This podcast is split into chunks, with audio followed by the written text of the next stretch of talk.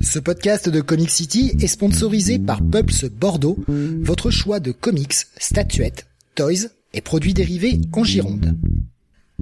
Ouvert du mardi au samedi de 11h à 19h et le lundi de 14h à 19h, toute l'équipe vous attend 56 rue du Loup ou sur la page Facebook du magasin. Et n'hésitez pas à les contacter pour toute solution VPC. Pulps Bordeaux, le comic shop qu'il vous faut. Bonsoir à tous et bienvenue sur le 566e Comics Weekly. Nous sommes aujourd'hui le jeudi 6 janvier 2022, première émission de l'année. Et au programme de ce soir, les sorties comics VO de la semaine. Nous parlerons notamment chez DC, eh bien, de Batman. Batman avec pas mal de titres. Nous aurons la série Batman, la série Detective Comics qui commence un long arc et le Dark Knights of Steel.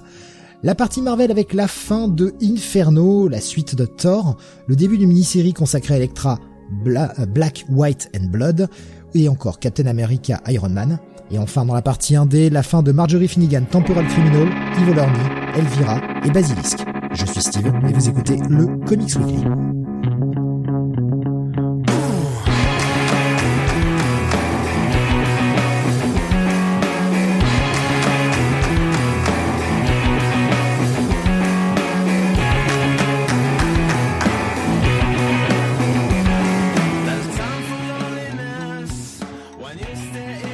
Avec moi ce soir pour vous parler des sorties de la semaine.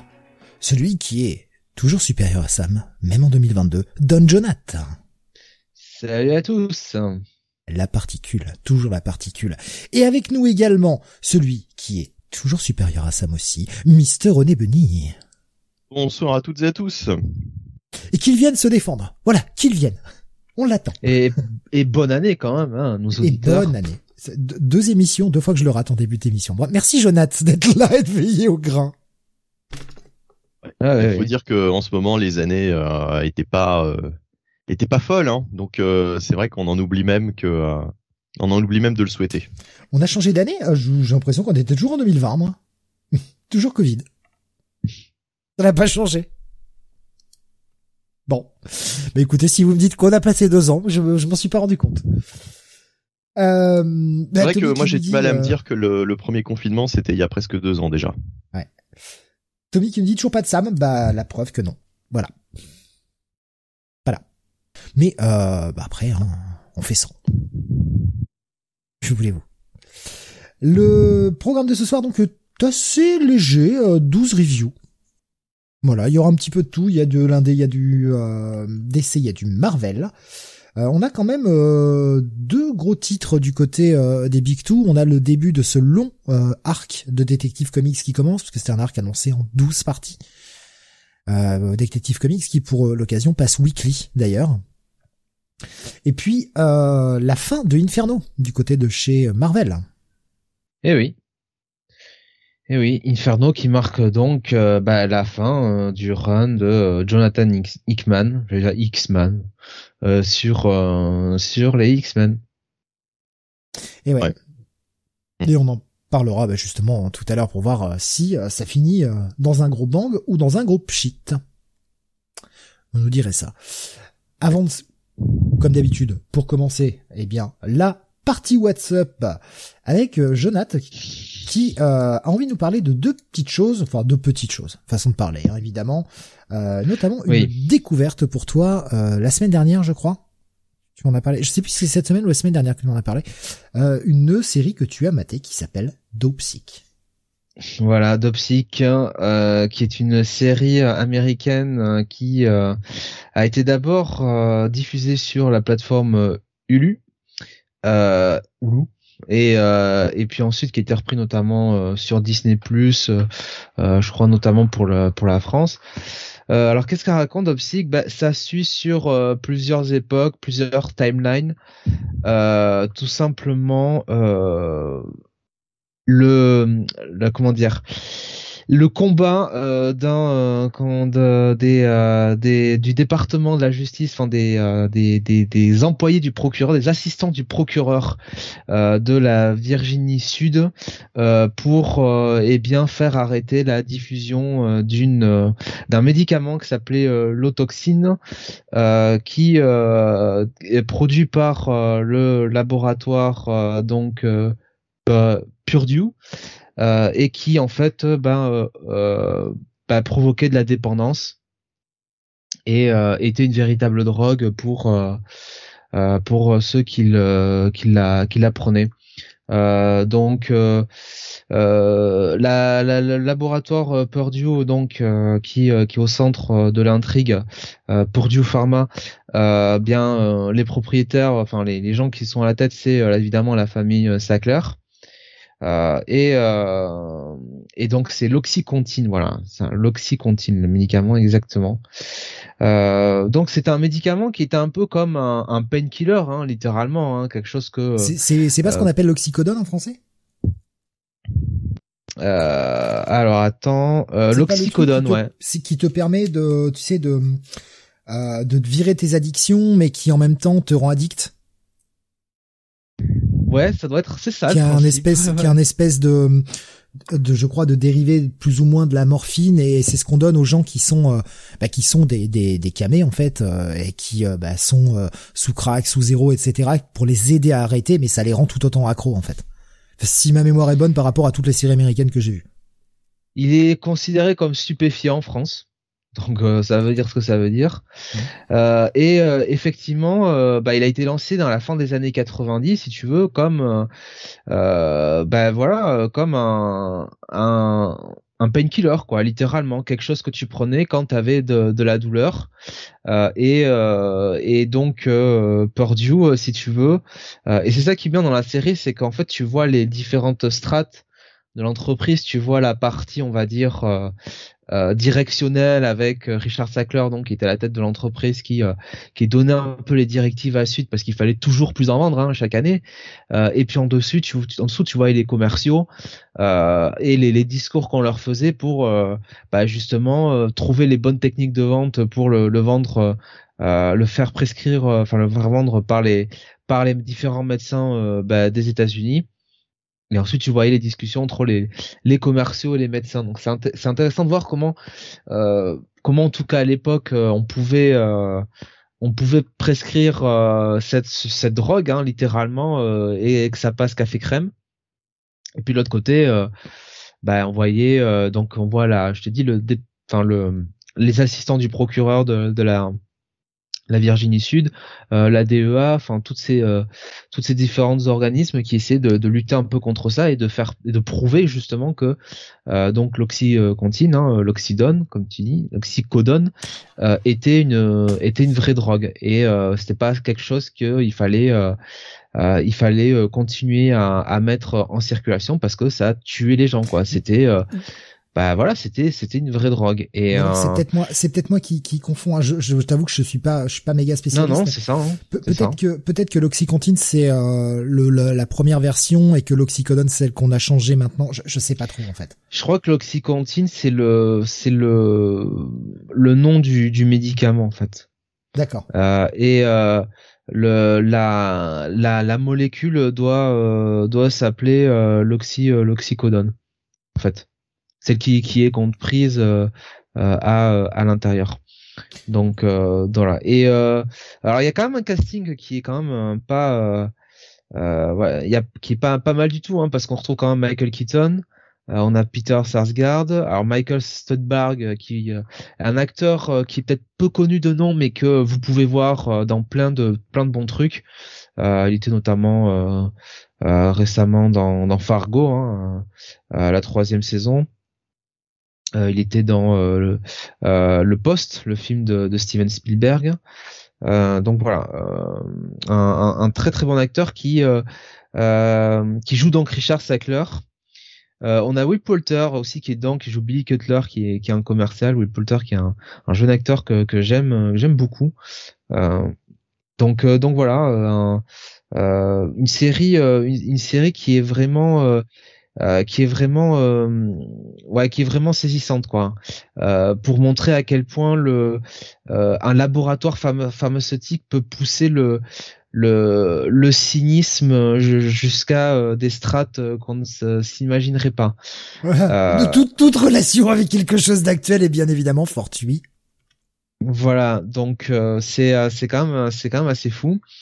Euh, faut quand même voir que là-dedans il y a quand même il y a quand même tout un problème si tu veux de des des médecins américains qui bah souvent finalement sont un petit peu je vais pas dire vendent leur cul au labo, hein, euh, bah on le sait. Hein, ouais, voilà, il y en a, il y en a. Alors déjà, il y a ceux qui sont un peu trop naïfs, on va dire, parce que par manque d'informations. Et effectivement, il y a ceux qui sont euh, totalement euh, à la joue, à la, au joug des des labos, qui sont même payés hein, par les labos. Mmh, qui et des petits cadeaux, des choses comme ça. Ah bah, carrément. Des pourcentages ou carrément salarié hein, et euh, de l'entreprise. Et euh, et t'en as d'autres enfin t'as mais pas pas pas des, des, médecins mais tu as carrément des euh, des membres de la FDA donc la FDA je, et de World Drug Association hein, qui voilà. Bah, qui délivre un peu les les labels hein, pour les enfin les pour les pour les médicaments. Enfin les qui qui les degrés en tout cas de de qu'on appelle ça de d'efficacité et euh, de, de safety euh, merde euh, de sûreté. de sûreté voilà. Euh, et de sécurité pour pour l'humain quoi. Pour l'être humain. Et tu vois que à la FDA bah très clairement bon bah c'est un peu noyauté à l'intérieur et que et ça c'est la série qui le dit. Et ben tu, tu as certains axes ex-membres de la FDA euh, qui ont aidé, euh, si tu veux, euh, Pur de Pharma à passer certains médicaments, euh, bah ils se retrouvent finalement salariés de du Pharma, quoi. Après oui, c'est du c'est du gros lobbying, quoi. Voilà, du gros gros lobby.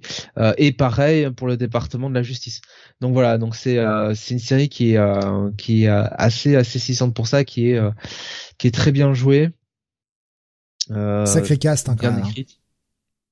Ouais, ouais, ouais. Michael Keaton, euh, Peter Sarsgaard, euh, euh, c'est très bon. Hein. Il y a Rosario Dawson aussi. Euh, donc non, non, très très bon, très très bon. on a J alors ça, ça va te parler. Steve. On a Jamie Ray Newman qui joue le rôle de Kate Sackler, qui souviens-toi était dans Eureka. Mmh. Et, et elle jouait alors une des nombreuses copines de oh, de Carter. Ah oui, mais euh... Jamie Ray Newman, quoi.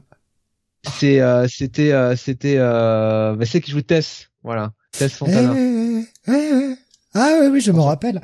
Ah ben, je m'en rappelle. Oui. On s'en souvient très bien.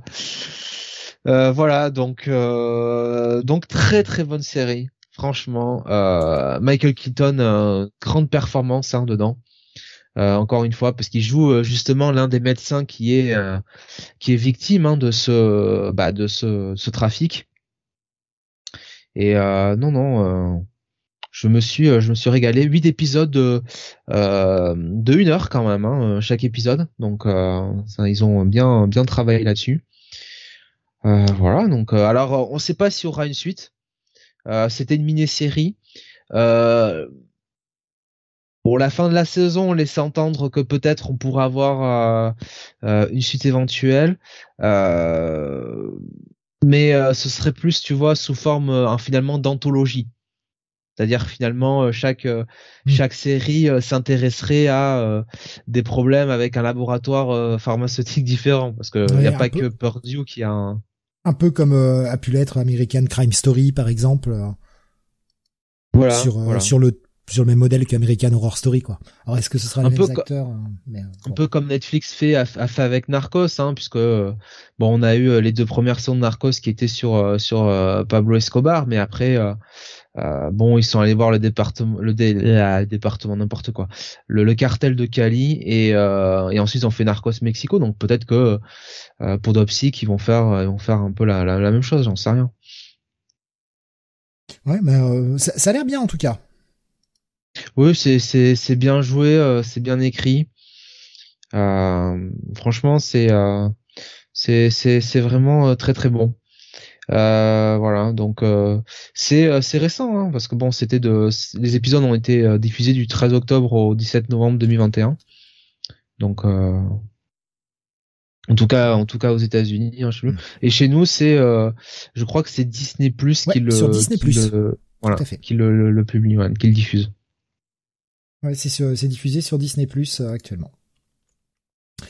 Euh, petite, euh, avant de passer à ton autre WhatsApp, euh, mon bon Jonathan, Tommy qui nous disait dans le WhatsApp, Dark Horse a récupéré les droits de Dreadstar, du moins le run de Jim Starlin. auparavant, c'était chez Dynamite, mais on n'est jamais passé en réédition. on n'est jamais passé au niveau du numéro 12. Et je me demande si American Flag va également sortir de Dynamite, vu que là aussi, on n'a jamais passé le numéro 12 dans la réédition. Donc euh, si ça peut intéresser des gens, euh, voilà, c'est Dark Horse qui a récupéré Dreadstar.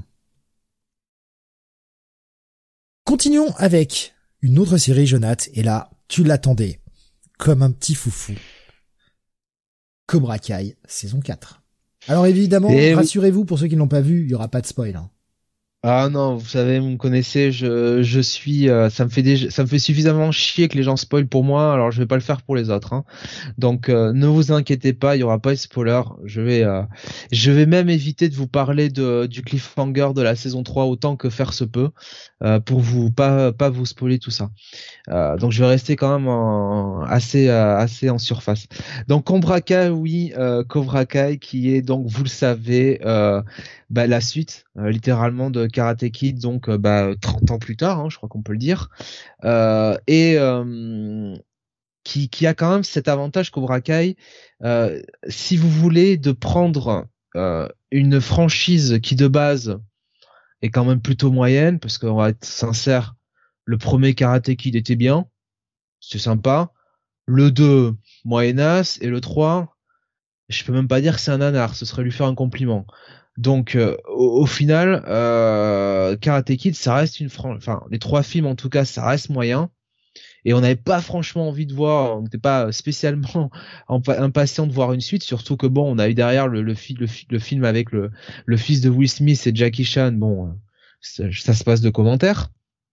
Il y a eu Miss Karate Kid aussi, hein, que tout le monde a oublié euh, pour une bonne raison. Et pourtant, on a une actrice qui a été, je crois, deux fois il me semble a eu deux fois le meilleur Oscar, euh, enfin l'Oscar de la meilleure actrice, au moins une fois sûr, hein, Hilary Swank, euh, pour, euh, je crois que c'était Boys Don't Cry.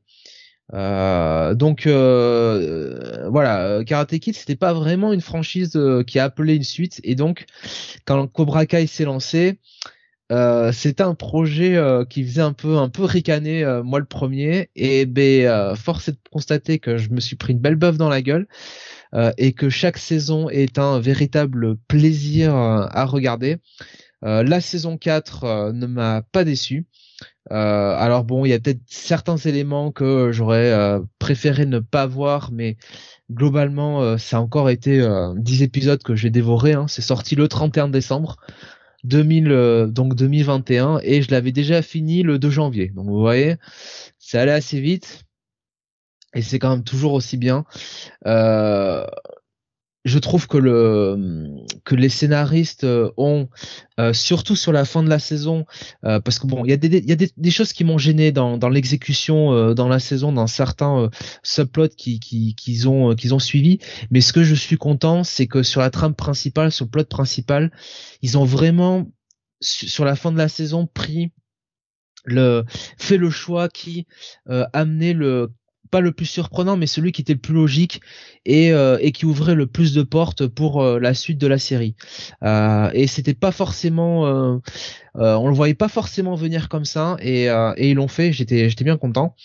et donc donc voilà, et c'est quand même globalement toujours aussi sympa, c'est quand même toujours aussi drôle. Le personnage de Johnny Lawrence c'est quand même un personnage qui est hilarant. Euh, je veux dire, un, mec de 50 ans qui, dont la gimmick, euh, c'est un peu de, de se de la gueule euh, de tous les, les délires des réseaux sociaux, la culture walk, la cancel culture et compagnie. Enfin voilà, tout y passe avec Johnny Lawrence et ça fait quand même bien marrer.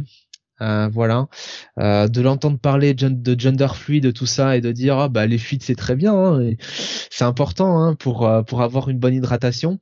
Voilà, donc oh, tout ça, ça. oh le con. tout ça, ça me fait, tout ça, ça me fait bien plaisir.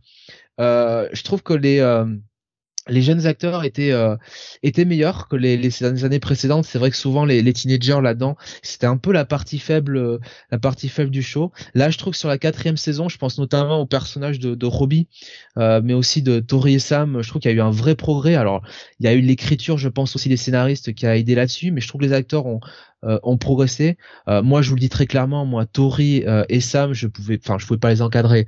bah, parce que tu es supérieur déjà, on le sait. Oui, voilà. Euh, mais euh, mais des fois j'étais un peu je roulais un peu des yeux. Là j'ai trouvé que c'était beaucoup mieux, c'était moins moins cringe. Euh, je trouve que le, pro, le, personnage de Robbie lui a une vraie bah, c'est sa meilleure saison au, personnage et même à l'acteur, c'était c'était vraiment bien. après j'ai vu que certains étaient un peu déçus parce que Miguel était un petit peu comment dirais-je pas de laisser de côté mais prenait peut-être un petit un petit backseat mais euh, je pense qu'il faut pas trop s'inquiéter parce que bon, le personnage de Miguel, euh, à mon avis, euh, ils savent ce qu'ils font avec lui, ils le construisent un petit peu sur le long terme. De toute façon, Cobra Kai, c'est la série un petit peu de Johnny Lawrence et de Miguel. Hein, c'est c'est eux qui portent vraiment cette série. C'est comme on dit, hein, le cœur et l'âme de, de Cobra Kai et leur relation est vraiment au centre au centre des débats. Euh, bon, alors on a toujours Daniel qui est un peu en train de se plaindre pour un oui ou pour un non, mais bon, c'est la gimmick du personnage, mais on le pardonne parce qu'il est marié à la merveilleuse Amanda, euh, qui continue quand même d'envoyer des, des, des, des, taquets à tout le monde. Euh, donc ça, ça me fait toujours autant marrer. Euh, donc voilà, donc très très très bonne très très bonne saison. Il y a une saison 5 qui a déjà été tournée. alors la rumeur. pas de temps les mecs. Ouais, la rumeur, elle a, elle a été, elle a, le tournage s'est fini au mois de décembre. 2021. La rumeur voudrait, mais euh, ça c'est une rumeur euh, qui est sortie un petit peu euh, un petit peu derrière les fagots que peut-être on aurait la saison 5 au début de l'été, enfin au début de l'été, fin juin, début juillet. Il y a une date un petit peu qui est revenue là-dessus. Moi j'en doute. Je pense que Netflix ils sont bien contents avec leur série qui, qui sort tous les ans. Mais voilà, la saison 5 est bouclée, les scénarios sont déjà à l'écriture de la saison 6. Donc euh, c'est une franche, c'est une, c'est un, une série qui marche hein, de toute façon, hein, puisque sur Netflix c'est numéro un. Euh, je crois, j'ai pas vérifié dernièrement, mais il me semble qu'il y a quelques jours c'était encore numéro un euh, partout. donc c'est cool quoi. Moi je suis content parce que bon c'est pas, je vais pas vous mentir, c'est pas la série du siècle. Hein, objectivement parlant, bon, euh, c'est quand même, c'est quand même meilleur, c'est beaucoup mieux écrit. même si bah, on, c'est si pas, pas les mêmes attentes. Enfin là, ça quand même, j'ai quand même l'impression qu'on est même si on est sur un bout de drama, il y a quand même un, gros aspect comédie, alors que Dopsy, oui, ça d'être du drama pur et dur, quoi. C'est drama pur et dur, ouais. Mais voilà. Basé sur des faits réels, donc déjà, en plus, le sujet prête moins à rire aussi. C'est vrai. C'est vrai. Mais tu vois, même par rapport à, à Arkane, qui, euh, je l'avais pas la semaine dernière, qui est peut-être aussi un peu dans, dans pour ce public-là, tu vois, euh, ado, euh, adulte, enfin, tu vois, euh, série d'animation. Je trouve qu'Arkane est, il y a, y a un effort d'écriture qui est supérieur, quoi, clairement, par rapport à Cobra Kai, quoi. Enfin, au niveau des personnages, c'est quand même, c'est, c'est, c'est quand même au-dessus, mais, mais voilà, Cobra Kai, je trouve qu'il y a une authenticité, il y a une générosité dans ce, dans cette série qui est, qui est vraiment, qui est vraiment chouette. Euh, et, euh, et voilà, euh, moi je, moi j'aime beaucoup, j'aime beaucoup, j'adore Johnny Lawrence. Moi ce personnage me bute, j'aime beaucoup le personnage de Miguel, donc je voilà, je regarderai avec grand plaisir la saison 5 encore l'an prochain. J'ai déjà même, tu vois, je me, je me refais un épisode par jour. j'ai recommencé la saison 1, quoi, tu vois, un épisode ah par jour. Donc, ouais. C'est pas ah des épisodes trop longs, tu vois, c'est des épisodes de 30 minutes, donc ça va 25-30 minutes, donc. Ouais, c'est pour combler le manque, quoi. C'est ton bah oxycodone en fait. oui, ouais, putain. Alors j'espère que je finirai pas euh, euh, allongé euh, sur un matelas complètement humide dans une cabane avec, tu sais, noyé dans ton vomi. ouais, noyé dans mon, oh, c'est ça littéralement, noyé dans mon vomi avec avec l'écran de cette devant Cobra Kai quoi. Enfin, La vision. Il euh, y avait Rasmus qui me disait euh, pareil que que toi, hein, Jonathan, il l'a euh, il l'a bouffé lui aussi. il a bouffé le 31 en entier. il voulait finir l'année de bonne humeur. Il trouve la saison toujours excellente. Et pour lui, Johnny, Miguel et Tori sont les bestes. Bah, alors là, Rasmus, on est à deux tiers d'accord. Johnny Miguel, ok, mais Toré, quelle magnifique, c'est une tête à claque. C'est une tête à claque. Moi, mon perso préféré, l'un de mes persos préférés, je pense, c'est quand même Kyler, qui est, euh, si tu veux, une espèce de bully, euh, euh, tu sais, très cliché, euh, avec une tête à claque incroyable. C'est le heal parfait, quoi, tu vois. C'est, c'est un peu le mise qui ferait des bonnes promos et qui serait se battre, quoi. Tu vois? C'est-à-dire que le mec, t'en- question, euh, question quand même de quelqu'un qui n'a pas du tout regardé Cobra Kai. Oui. Euh, Est-ce que si on en a rien à faire de Karate Kid et des films, euh, des films Karate Kid, est-ce qu'on les a, si on les a jamais vus, est-ce qu'on peut quand même euh, mater cette série quoi? Oui. D'accord. Oui, parce que, en gros, les, Oui, les mais faut voir le premier Karate Kid. Quand même. Faut voir le premier. Ouais, le premier est quand même bien, quand même, malgré tout. Mais, mais même si tu le vois pas, euh, la série utilise beaucoup de flashbacks euh, sur les films. Alors pas euh, genre euh, 15 minutes, hein, mais tu vois des petits éléments qui te permettent de comprendre, comprendre pourquoi les personnages sont dans l'état où ils sont euh, Mais- euh, sur le début de Cobra Kai, quoi. Mais, mais des flashbacks euh, rejoués, j'imagine. Non, non, non, des- du film. Ah, tu, tu vois Des films. carrément des extraits Ouais, ouais. du film. Ouais, D'accord. Ok. Parce Ah, que, c'est osé quand même. Bah, s'ils c'est-à-dire que droits. notamment, ils ont les droits et, et, et notamment pour le personnage de Johnny Lawrence, si tu veux pour comprendre, c'est un loser quoi. Au début, Mm. Johnny, c'est un loser qui en qui en veut à la terre entière et surtout à lui. Et pour comprendre un peu ça, bon, tu t'as les éléments un peu de, de Cobra Kai quoi, qui, qui, Mm. qui- euh, de Cobra Kai, j'y arrive pas, de Karate Kid qui qui sont euh, euh, qui sont retranscrits. Alors c'est pas tout le temps, tu vois, c'est genre euh, je sais pas euh, euh, un flashback de 10 20 secondes sur un, un un épisode quoi, voilà, mais mais ça, aide. Quand je disais, quand je disais que c'était osé, c'était pas par rapport au droit, c'était vraiment par rapport au fait que doit y avoir une sacrée différence entre un extrait de Karate Kid et puis euh, et puis le la série actuelle quoi, quand même. Ouais, Bon, c'est- le c'est- c'est film les a dû bons- être rest- Enfin, je pense que le film a dû être restauré, Karate Kid. Oui. Ça Oui. reste un gros classique, hein, malgré tout, des années 80. Donc, euh, Ah oui, Ouais. oui, oui. À côté duquel je suis toujours passé en fait. oh, faut, Évidemment, faut je voir le nom. Faut voir le premier quand même. Le premier se J'ai regarde. jamais euh, vu, j'ai jamais vu de Karate Kid. Ouais, c'est Ah, vrai que avec, c'est. avec quand même à la fin You're the best around, putain. bon, et Bah tu vois, tu dis ça, ça me dit rien, tu vois. C'est c'est je. Ah, ok. Grande musique des années, grand, grand titre des années 80, Benny. Ah peut-être, oui, oui. Bah alors j'ai dû l'entendre, mais je veux dire euh, par rapport au film Karate Kid, euh, ça me ça me ça me fait rien, tu vois. Ça me ça m'évoque rien, quoi. Vu que Bah. c'est vraiment un film à côté duquel euh, je suis totalement passé. Enfin une saga à côté de laquelle je suis totalement passé. Alexandre disait, il a juste perdu un tournoi interlycée de karaté, ça a ruiné sa vie. Euh, Pascal Eh disait, ben ouais. le 1 et le remake avec le fils de Smith. Euh, et si que fait ça se voit quand même les extraits de films. Euh, Erasmus qui, euh, qui, qui confirme hein, ce que tu dis euh, sur des moments importants pour rappeler un personnage si t'as oublié. Donc oui, Voilà. les flashbacks sont bien dosés. C'est-à-dire qu'ils prennent les, les bons moments, quoi, des films, tu vois. voilà. Pas les moments un peu, bon, un peu ratés, quoi. Ouais, bah après ça reste, ça reste une comédie familiale des années 80. Bon, Non, mais je parlais plus des, de deux films après, parce que Karate Kid, ça reste un bon film, quand même. Je, Oui, oui, démords oui. pas. hein. oui, oui, avec toute la toute la partie de l'entraînement quoi. Ah oui. Oui, il en chie le pauvre gosse, il en chie. Ben dis-toi que euh, le père Daniel, euh, il a la dent dure, hein, parce que euh, il s'est dit ah j'en ai chié à l'époque, ah ben maintenant c'est votre tour. Allez. Quel enfoiré. ah ben c'est c'est le propos de la série, hein. Johnny, euh, c'était le héros, c'était Daniel la pute, hein. c'est vrai. C'est vrai. Dixit, euh, je, je pense que, alors, c'est un avis perso, hein, mais je pense que le succès I Met Your Mother et euh, notamment euh, de tous ces tous les délires de Barney sur le fait que, euh, eh bien, euh, le, Ouais. le gentil père à la fin de Karate Kid, je pense que ça a dû bien aider pour euh, cette série. Ouais. Et il y avait une vidéo aussi sur YouTube d'un mec, tu sais, qui euh, avait fait un espèce de montage pour montrer que c'était Daniel le harceleur sur Johnny. Mais, mais, mais, tu sais que bon, alors euh, c'est avec le filtre de Johnny, hein, donc avec la mauvaise foi qui va avec, Bien évidemment. sûr. Mais, mais c'est vrai que dans- tu te dis des fois, mais putain, Daniel, quand même, quoi, c'est quand même lui le connard, en fait. Il va quand même draguer la copine de Johnny sous son pif, quoi, putain. Eh oui, ben le, le- le héros a des faiblesses, que veux-tu? Le héros qui a des vices, des vices cachés. Comme le premier Spider-Man avec Toby, nous dit euh, Alex. hein. Ah oui, Alors attends, J'essaye de me de me rappeler. Bah, Peter qui draguait Mary Jane alors qu'elle était en couple avec Flash Thompson. Ah, c'est vrai. C'est vrai. J'avais oublié ça. Euh, ben voilà, bah pour euh, Cobra Kai, donc tu encourages fortement euh, le visionnage de cette saison 4 et de toute la série, de toute façon. Mais oui, mais oui, c'est super. Eh bien, on va passer, euh, à moins que tu aies du WhatsApp, Bunny. Oui, alors avec le micro vert, c'est plus simple.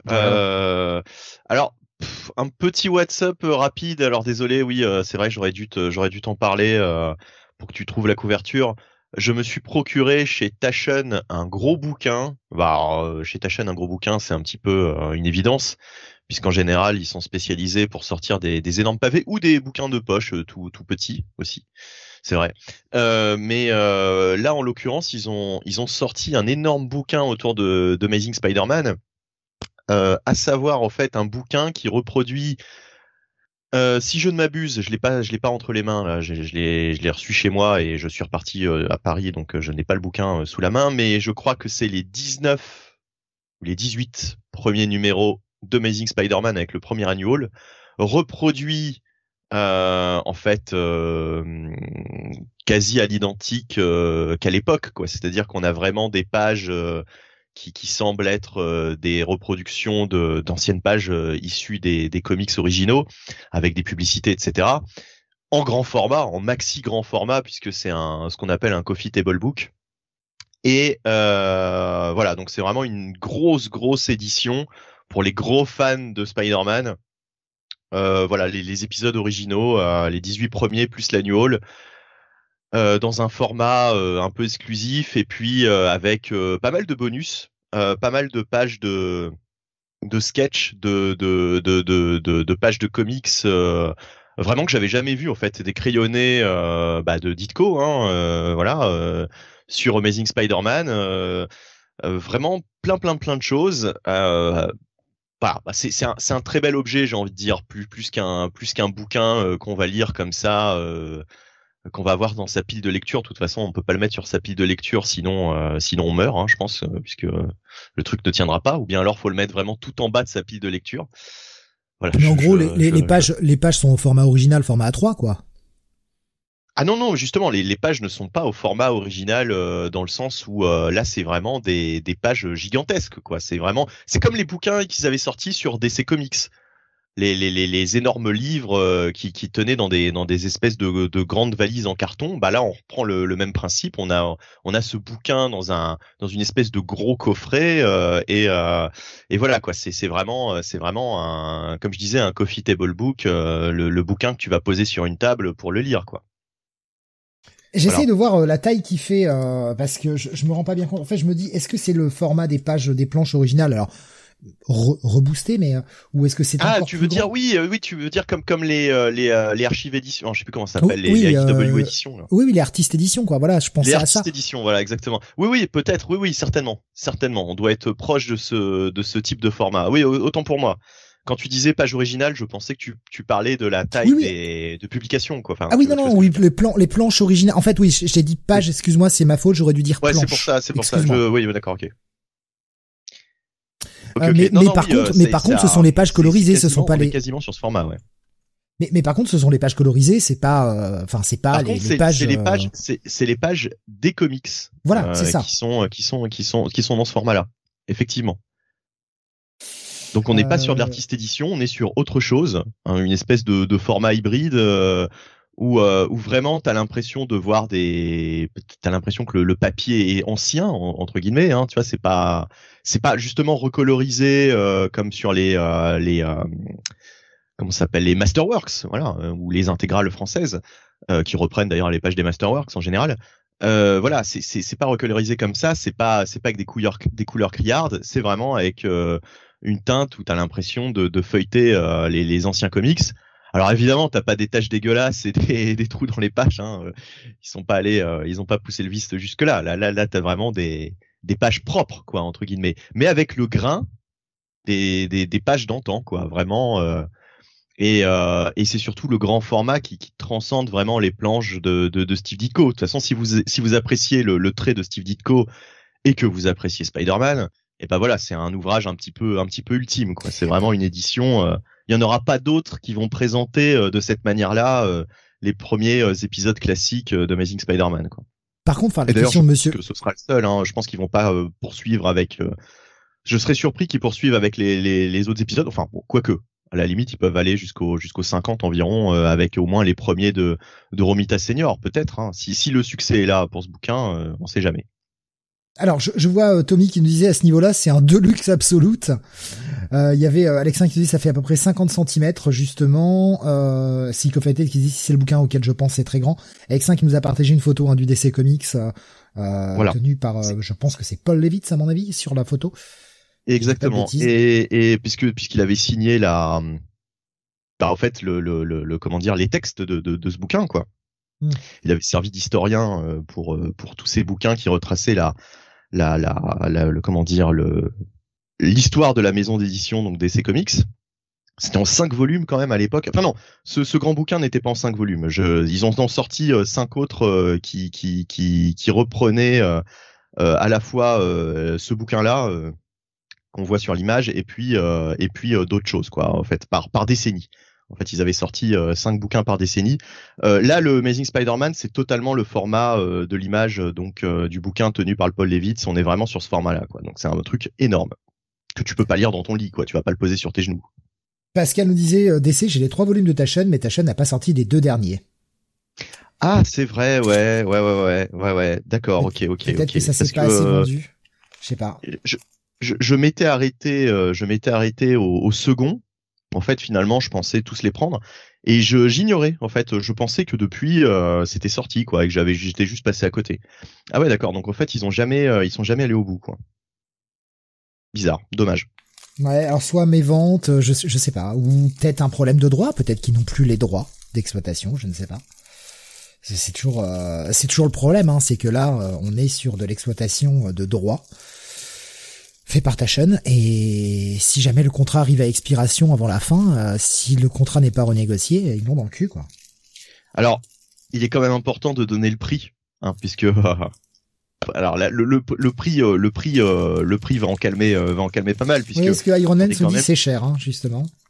Oui, oui, on est quand même sur un bouquin bah comme le bouquin sur DC Comics on est sur un bouquin à 150 euros. Donc euh, on est vraiment sur un... Euh, bah, c'est cher, euh, oui et non. Enfin, je suis désolé quand tu vois le prix des omnibus.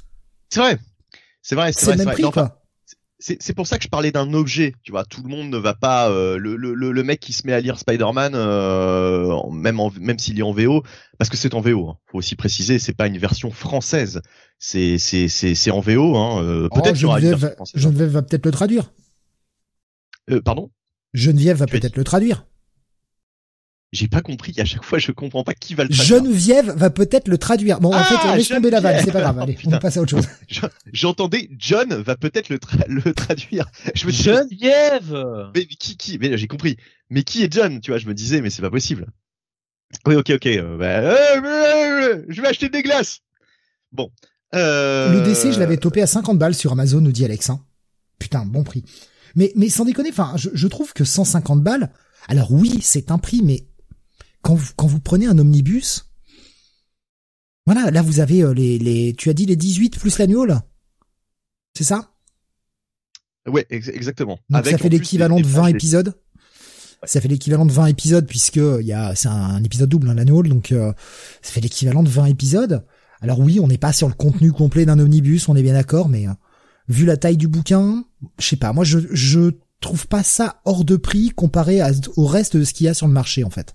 Et il y a énormément de pages, euh, comme je disais, d'éditorial, de, de, de, comment dire, de planches originales euh, reproduites, etc. Enfin, il y a, y, a, y a, du contenu euh, bonus aussi. Hein. C'est pas, c'est pas que la reproduction des épisodes. Tu m'aurais dit 200, 200 ou 250, je t'aurais dit ouais c'est un peu cher. 150, on est dans une gamme de prix respectable pour le marché. Donc, mmh.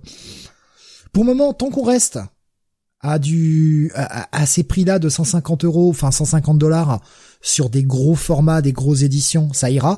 J'ai bien peur que ça monte. Parce que, bah, on a bien vu, hein, même les épiques commencent à monter. On a des épiques qui vont sortir à 50 dollars. Ce qui est pas rien. Le prix est en train de monter. J'ai bien peur que les omnibus prennent un coup et que, D'ici la fin de l'année, on chope les omnibus Marvel à 175. C'est vrai qu'avec la crise du papier, on aurait pu s'attendre à ce que Taschen euh, augmente euh, le prix euh, pour ce volume, puisque 150 c'était le prix qu'ils ont fait, qu'ils ont proposé il y a 10 ans avec donc le, le, fameux bouquin sur DC Comics. Euh, là, on est sur le même prix qu'il y a 10 ans, quoi. En fait, c'était déjà 150 euros. Là, ils ont pas demandé plus.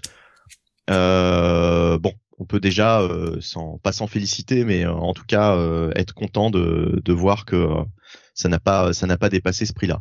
Euh, voilà, mais enfin bon, je, le conseille vraiment pour pour les gros fans ou de Steve Ditko ou de Spider-Man ou des deux.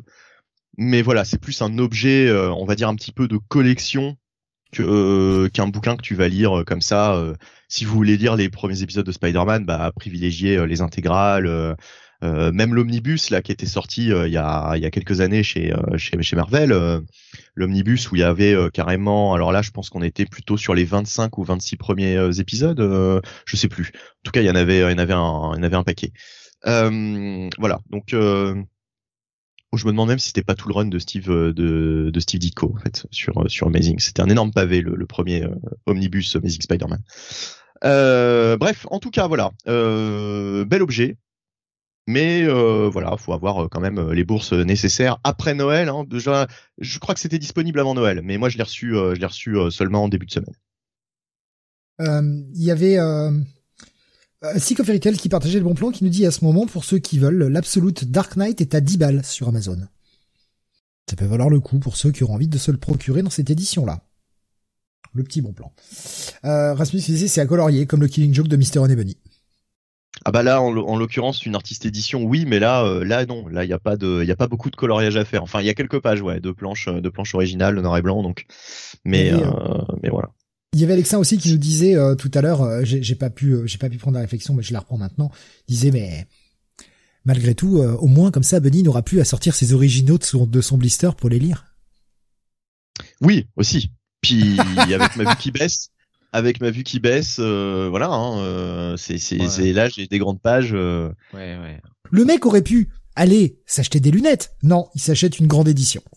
Enfin bon, moi je je, je voudrais pas dire, hein, je, voudrais pas dire, nos chers auditeurs, mais enfin si à 40 ans t'as pas un Amazing Fantasy 15, t'as un peu raté ta vie quand même. Hein. Oh putain merde. Ah, j'ai plus que 7 mois pour m'en procurer un. Au secours.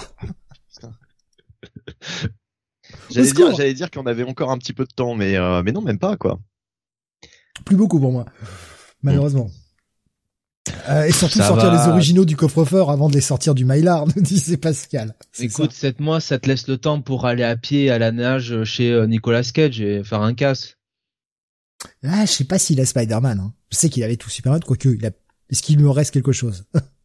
on peut passer un coup, un coup de fil au fisc américain, ils vont peut-être nous répondre. Tu sais, hein, je vais m'acheter une imprimante, une petite, une petite imprimante Canon à 25 balles, je vais me le faire moi-même, je me l'aggraverai, c'est bon. je vais prendre des papiers, euh, du papier, des feutres, hein, je vais me le dessiner, hein, bon. oh la gueule, la gueule du Amazing Fantasy, putain la gueule quoi, si c'est moi qui le dessine. Horrible. Ouais, là, ce serait pas Magic Fantasy, quoi. Là, ce serait Horrible Fantasy, quoi. Oh putain, ouais, carrément, ouais. Enfin bon, ben voilà pour le la partie WhatsApp. On va démarrer avec les reviews de la semaine.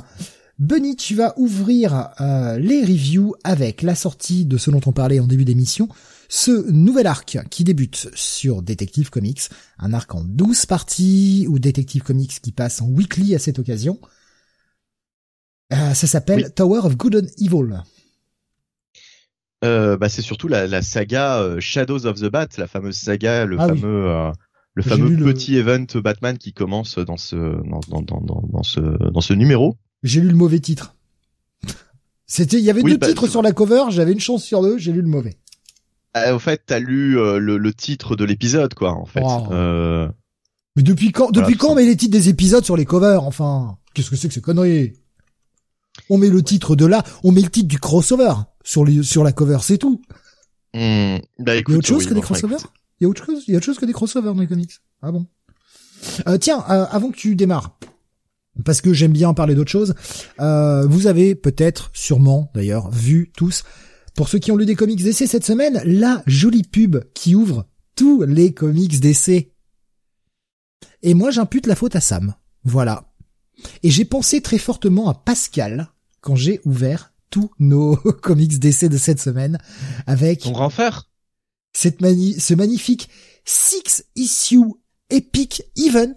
Eh ouais, on t'annonce que c'est un event en six parties. En fait, c'est une mini, hein, mais c'est un event écrite par Brian Michael Bendis, dessiné par Scott Godlewski, Justice League versus Legion of Super Heroes. Alors est-ce que c'est pas le dernier taf de, de Brian Michael Bendis avant qu'il se barre de chez DC puisqu'il y a des rumeurs qui, Ouais. je sais pas, c'est peut-être officiel maintenant. Fallait, Ouais, fallait qu'il remette un coup de pied au cadavre, hein. Pff, Son dernier taf aurait pu être de signer sa lettre de démission, hein. ça, ça nous aurait évité d'en lire d'autres. Hein. Putain, je suis sûr qu'elle doit être décompressée, qu'elle doit faire 28 pages, sa lettre. Oh putain. Il va faire un dessin animé tu de la dois avoir des Légion, pages hein. de, de, de blanc, tu sais, des pages blanches. euh. C'est comme ça qu'ils qu'ils restent autant chez, chez, chez les éditeurs, tu sais, ils arrivent même pas, ils arrivent jamais à aller au bout de la lettre, quoi. Ils sont tellement saoulés qu'ils la foutent à la poubelle. Pascal qui me dit non, non, Benny va faire un dessin animé de la Légion. hein. Il va continuer de la pourrir encore plus. Et Alexin qui nous dit avec Naomi, bien sûr, le premier perso, bien au milieu. non. Attends, c'est, c'est du troll, là, dites-moi. Non, non, il y a Naomi sur la cover. Tu sais, sa sur lettre, c'est, sur euh, sur une page, t'as marqué euh, ceci est ma lettre de démission. Puis ensuite, t'as la page suivante, c'est marqué de démission Point d'interrogation.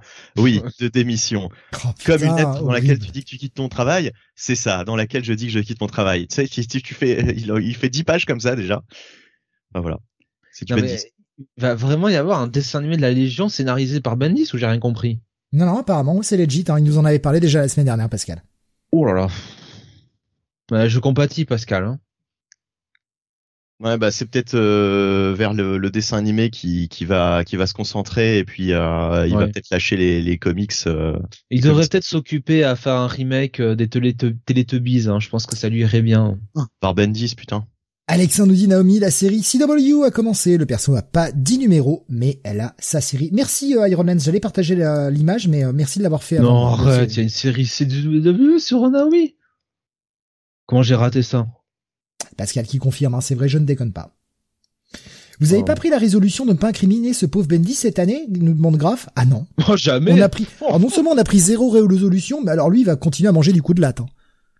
Je suis désolé, Ah mais. Jo- ne serait-ce qu'à cause de Joy Operations, il doit, il doit payer toute l'année pour ce qu'il nous a fait lire. Oh, on en a lu deux. Oh putain, c'est On vrai en que a lu deux, ça. Jonathan et moi on a été cons, on en a lu deux. Ah oui. J'ai toujours rien compris, hein, ce truc, hein. Mais, euh... On en a lu deux, il paye tout 2022. Ça rime, donc c'est legit. Voilà. Chaque émission, je vais essayer de faire un proverbe, Jonathan. Hein j'en ai fait un dans le podcast, j'en fais un dans celle-ci. Je vais en faire dans chaque émission. Euh, J'ai de la peine pour Scott Godlewski, pour Scott Godlewski, qui que ce soit, nous dit Graf. non, mais le problème, c'est ça, quoi. C'est Justice League contre la Légion, avec cette tagline quand même qui est, pathétique. Dit les plus grands héros de deux ères vont affronter leur plus grand ennemi, leur plus grande menace, les autres, enfin eux-mêmes. Each other, c'est difficile à traduire. Mais c'est de la merde. Déjà, c'est de la merde, quoi. Enfin, qui a envie de voir la Justice League face à la Legion T'as envie de les voir bosser ensemble. T'as pas envie de les voir se casser la gueule. mais surtout, on doit assumer le fait que Superman, il se souvient pas de la, de la Légion, là, des trucs là comme ça, là. Quand il était Superboy. Non, faut, faut oublier ça ou ça n'a pas existé. Bon, pff, avec la continuité d'essai, qu'est-ce qui existe? Voilà. Batman. Putain.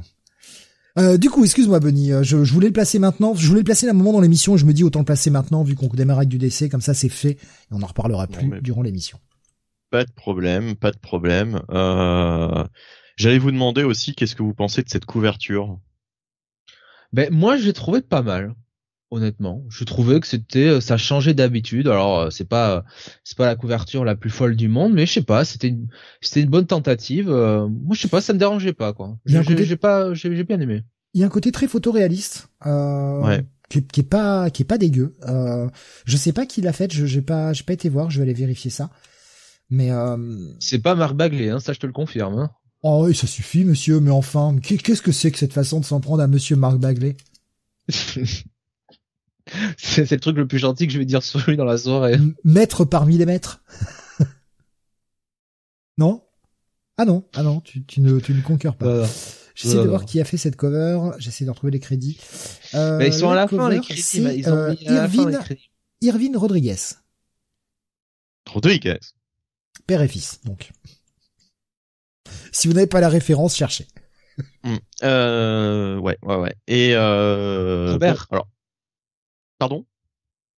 Non rien. Ok. Euh, donc, euh, pour en arriver au, à l'épisode de, de, la semaine, euh, première euh, partie de cette, euh, j'allais dire Tower of Babel, pas du tout. J'ai oublié le titre. Ça y est, j'ai oublié le Tower titre. Tower of Arkham. Shadow of the Bat. Shadows of the Bad, voilà, exactement. Tower of Evil. Tout simplement, tout simplement. Alors, euh, on, on, repart un petit peu sur le, pitch. Hein. L'idée de départ, c'est que euh, Arkham, l'asile d'Arkham, a été détruite et ils ont construit en plein milieu de la ville de Gotham. C'est ça qui, me, qui, qui, est quand même assez drôle quand même. Euh, ils ont reconstruit en plein milieu de la ville l'asile d'Arkham, mais alors une un asile euh, dernier cri. Euh, vous pouvez l'écrire d'ailleurs euh, de différentes façons, un dernier cri, parce que des cris, il y en aura beaucoup dans cet asile d'Arkham.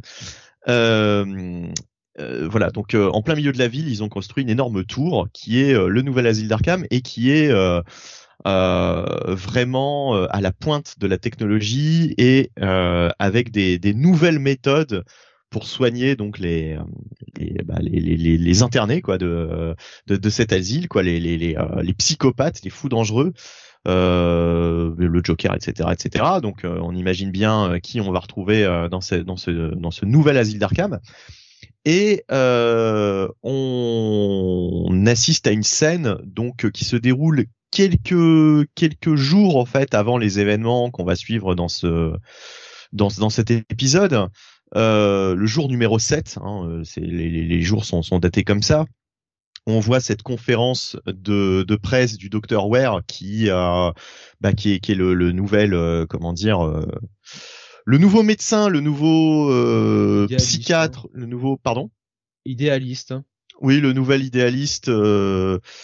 Euh, Effectivement, effectivement, hein, peut-être un peu trop, euh, peut-être un peu trop, peut-être un peu trop. Euh, Je comment pense dire, il n'a pas compris où mettez les pieds, ce monsieur-là. Voilà, voilà, voilà.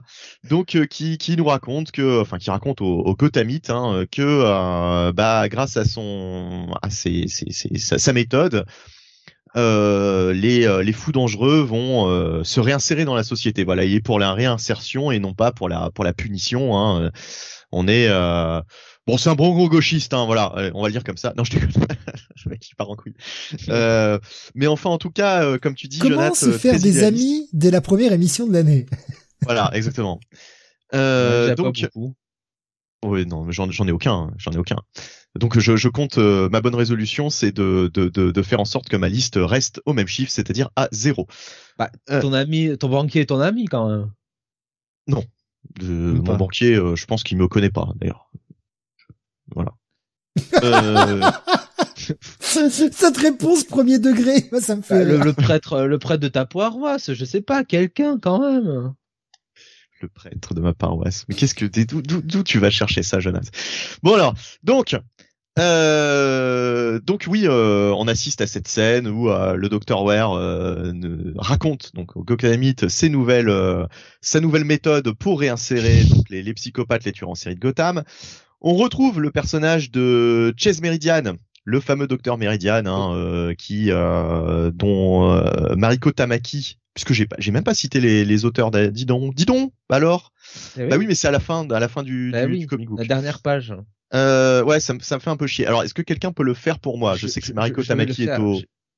Voilà. Et je vais le faire pour toi.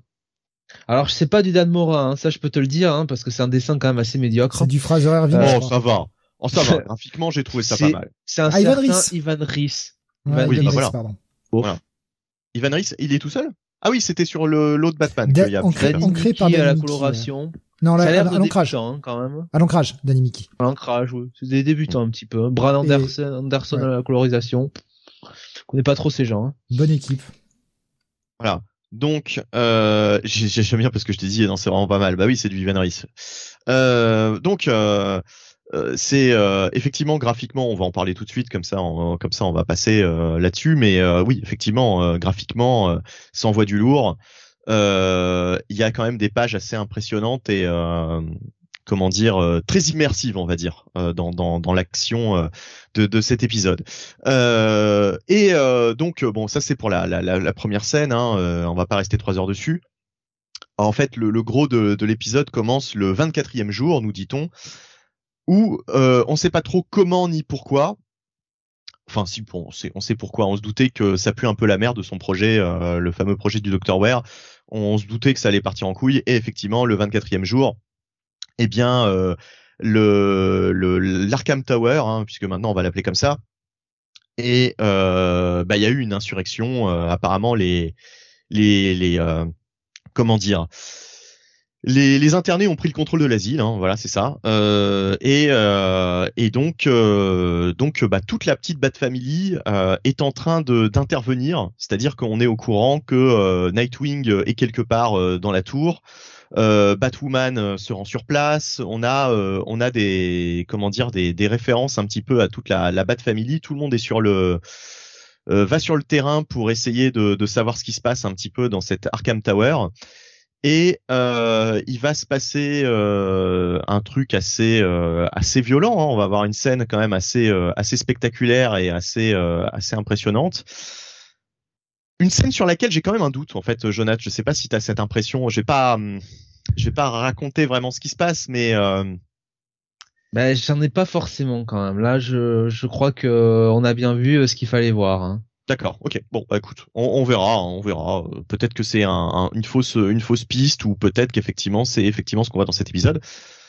En tout cas, euh, c'est vraiment un épisode efficace dans le sens où euh, on est tout de suite happé par l'action et euh, bah, c'est un beau gros épisode d'action quand même, quoi. C'est-à-dire qu'il y a une première partie où il y a effectivement euh, pas mal de dialogue avec euh, cette scène avec le Dr Ware, mais ensuite quand tu rentres dans le dans le vif du sujet, ça skie assez vite, mais en même temps c'est quand même bien prenant. Et bah reste qu'arriver à la, à la, dernière page de, de cet épisode principal, puisqu'on a quand même un backup aussi, il va falloir il va falloir en parler. Mais à la fin de cet épisode principal, ça m'a quand même bien envie ça m'a quand même donné bien envie avec le, verbe, c'est mieux.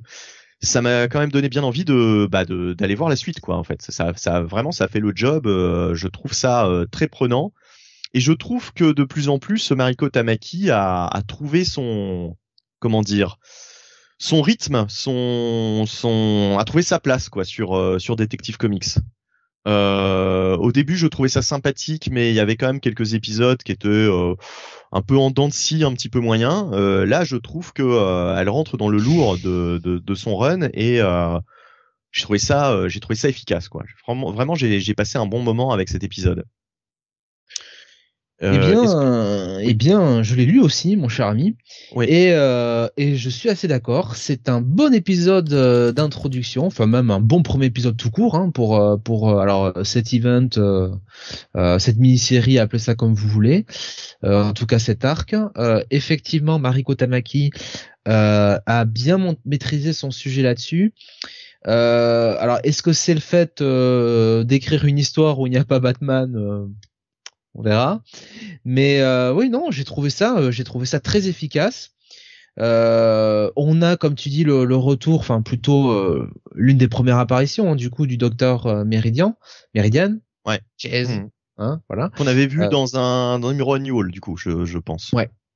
Ouais, ouais. On en avait on revoit le, le maire, euh, le maire Nakano, qui reste quand même malgré tout euh, euh, l'un des personnages bah, centraux hein, finalement du, du run de, de, Mariko Tamaki, puisque de mémoire, je crois qu'il est quand même, il est quand même beaucoup plus Mariko, n'importe quoi. Le, maire Nakano du côté détective comics que du côté de, de Batman de, de James euh, Tagnon.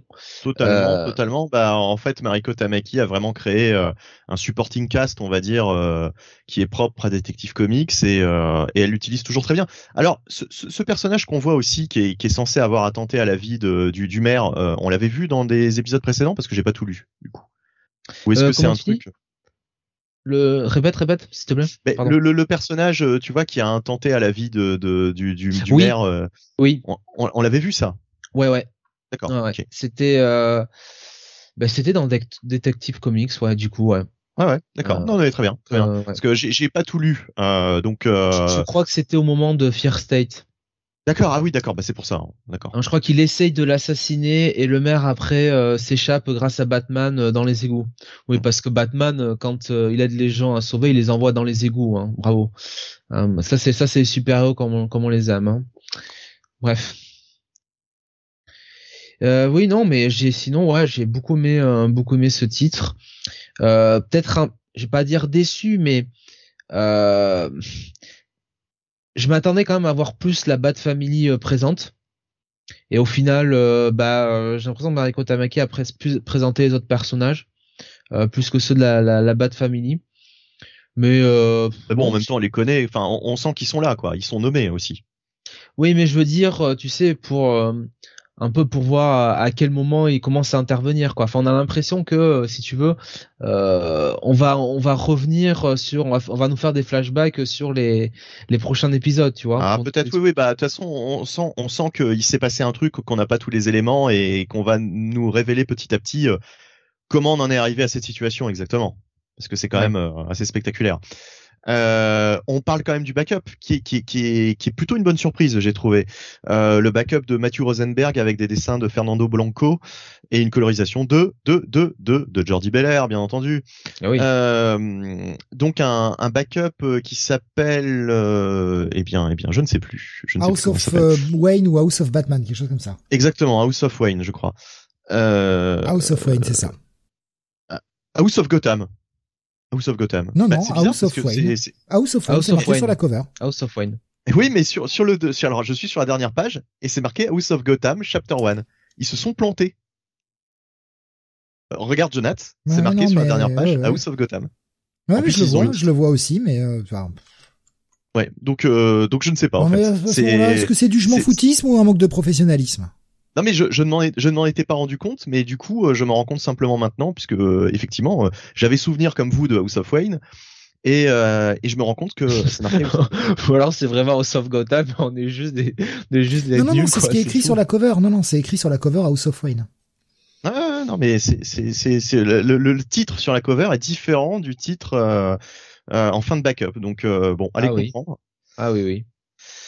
Euh, donc Mathieu Rosenberg est au scénario, Fernando Blocan au dessin. Euh, je l'ai déjà dit, je suis con. Euh, donc euh, oui, ce, ce, ce, backup où on a une scène. Alors, on va dire encore avec le Joker et Batman. Oui, certes, encore le Joker, mais elle est diablement efficace cette scène. Et cette scène, c'est le Joker qui s'introduit chez des gens et il y a un gamin qui va se planquer, qui va se planquer hein, dans, dans, dans le placard et on va un petit peu subir, j'ai envie de dire, cet épisode, ce backup euh, dans, dans, enfin de, de la, de la, du point de vue en fait de, de, de ce gamin euh, qui est euh, qui, qui, qui, est dans le placard et qui voit un petit peu ses parents se faire massacrer par le Joker.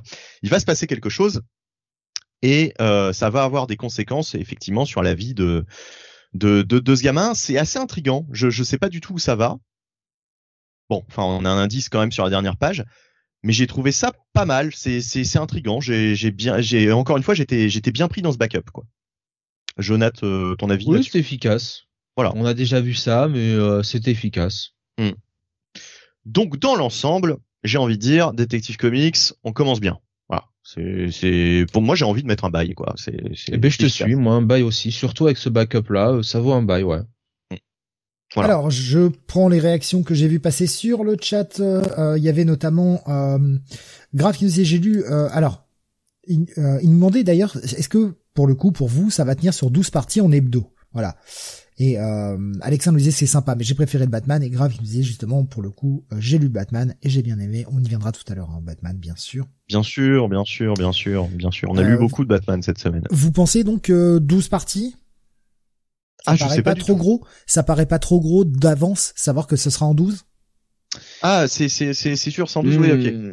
Euh, oui, c'est en bah, 12 et en hebdo. Ça, et ça fait trois fois que je le répète depuis le début de l'émission. Ouais, ben non, mais je je sais pas. Euh, en 12, euh, ouais, ça peut peut-être faire un peu un peu un peu long hein, pour ce pitch-là. Bah, ça dépend. En fait, ça, ça, dépend. Ça dépend parce qu'on va peut-être être surpris. Euh, peut-être que tout ne va pas se passer euh, en fait avec cette scène euh, de l'insurrection. Dans le deuxième épisode, ils vont faire sauter la tour. Mais non, mais on, on sait pas en fait. On sait pas. Moi, moi, je laisse le bénéfice du doute à, à Mariko Tamaki. En tout cas, ce premier épisode est efficace et m'a bien donné envie de, de, lire la suite. Donc, euh, je pense que j'irai voir, j'irai voir la suite, quoi. Qu'est-ce que j'ai vu passer également euh, Spider-Man qui nous disait vous avez du courage pour suivre ces histoires de Batman. Déjà le run de King était compliqué par moment, mais alors là c'est juste devenu de la soupe. Ça a changé Oh. d'auteur. Ça a changé Ouais, d'auteur Spider-Man. Euh, Mariko Tamaki, c'est plutôt solide depuis le départ. Moi j'avoue que j'ai lâché Oui. parce que j'ai pris du retard et que j'y suis pas revenu.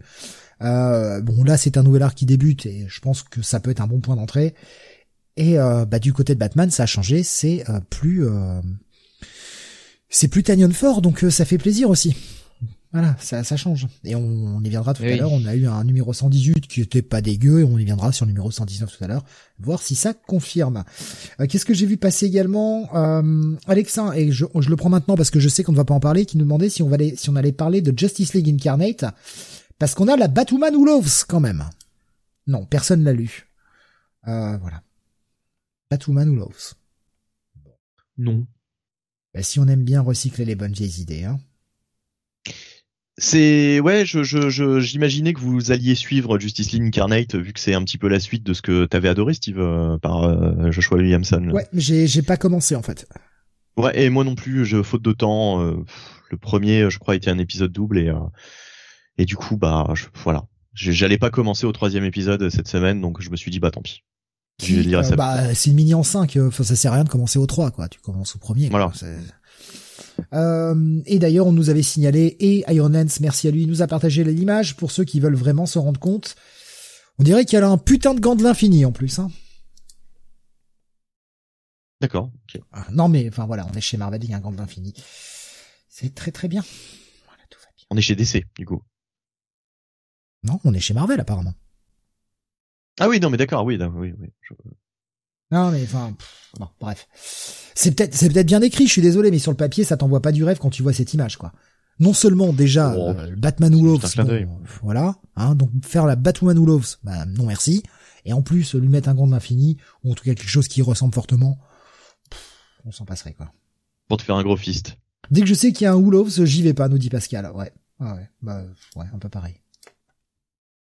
Donc double bail pour ce détective comics 1047. Mm. Et on continue avec toi, Jonath. On va parler d'une nouvelle mini-série chez Marvel qui débute, mini-série en 4, Electra Black, White and Blood. Oui, qui est un peu, alors, euh, pourrait qualifier euh, d'anthologie un petit peu, enfin, en tout cas, euh, un ça, hommage. euh, Sur le même modèle qu'on avait eu avec les Wolverine, les Carnage, etc. Donc tout en noir et blanc avec du rouge. Voilà, avec plusieurs auteurs euh, qui passent dessus sur la série évidemment, n'est-ce pas? Euh, Et donc euh, là-dessus, euh, nous avons trois histoires sur ce numéro 1. Euh, Red Dawn, Not the Devil et The Crimson Pass. Les auteurs, ma foi, pour la première histoire Red Dawn, on Ah. a quand même, euh, oui, Ah, mais oui, j'attends les auteurs. Ah, vas-y, ah, voilà. annonce. Euh, on a quand même euh, bah, le retour, euh, je dirais, du Charlie le, le plus célèbre. Hein. Oui, non pas Charlie le coq, ni Charlie Cox, mais évidemment Charlie Soul, hein, Charles Soul, le seul, l'unique. Accompagné, et c'est bien dommage pour lui, Oh, par, putain, je- Ah, t'as de la chance d'être loin. T'as de la chance d'être loin. Là, je te tape, là. Moi, je te tape. par Marc Bienlay. Voilà. Euh, non, je, je plaisante parce que parce que là on sent que tu es un, pro- monstre. pro- Tu es un monstre. Non, franchement, euh, autant vous le dire tout de suite, euh, c'est le meilleur travail que j'ai vu de Marc Bagley depuis longtemps. Euh, et euh, et aussi bon euh, sur les, les deux autres donc les deux autres histoires sur notre Divol on a Leonardo Romero et de Crimson Pass on a Declan Chavez au scénario et Simone Darmini au dessin. Alors, qu'est-ce que ça raconte? Ben, En gros, c'est trois histoires différentes euh, d'Electra dans, on va dire, euh, euh, trois, trois, trois, trois situations totalement différentes et totalement, euh, euh, diront certains, improbables. Puisque la première, donc écrite par le génial hein, Charles Soule, nous nous montre en fait une histoire d'Electra qui est aux prises littéralement avec des vampires. Oui, j'ai bien dit des vampires. Euh, dans Elle euh, se dans fait un déchiqueter. ah ouais ouais la première euh, la première euh, case c'est Electra qui se fait bouffer littéralement par les vampires alors ils y vont à quatre hein, là-dessus Euh, il faut bien ça hein, de toute façon pour Electra hein. Euh, il y en a deux qui surveillent au cas où hein, s'il y a quelqu'un qui arriverait Et donc Electra, elle se fait charcuter la gueule, littéralement. Et, euh, et donc bon bah les, vampires qui sont quand même des gens très magnanimes, hein, c'est bien connu, lui proposent de bah, de, les rejoindre quoi finalement. Voilà, ils sont gentils. Hein. Euh, et évidemment, euh, je vous laisse imaginer quelle réaction peut avoir Electra. Et Electra va faire, euh, va aller voir une autre personne dans, enfin dans ce dans ce numéro-là. donc voilà, c'est une histoire très courte. Je peux pas en dire beaucoup plus parce que bon, c'est vraiment très très court. Mon histoire préférée. Je le dis clairement, malgré que ce soit du Charles Soule, mon histoire préférée. Malgré que ce soit du Charles Soule, non mais oh, mais ça va, ça y est, parce qu'on attaque un peu Marc Bagley, euh, obligé de remettre un taclé sur Charles Soule, mais ça va pas ça, enfin. Non, franchement, je j'ai trouvé. Alors ouais, c'est une histoire en huit pages, ça se lit très vite, etc. Mais franchement, c'est super bien. Ouais, franchement, c'est bien, c'est vachement bien dessiné par euh, par Marc, Bagley. Je trouve que le style euh, euh noir, enfin noir et blanc avec une des teintes de rouge convient très bien au dessin de au dessin de Bagley. Euh, parce que souvent je trouve que dans, dans, je, me, fais souvent la réflexion dans Amazing Spider-Man, mais Bagley est pas aidé par la colorisation hein, souvent. Euh, et là, euh, là ça, ça passe très bien. Euh, alors la deuxième histoire donc par donc c'était Leonardo, Leonardo, Romero. Romero.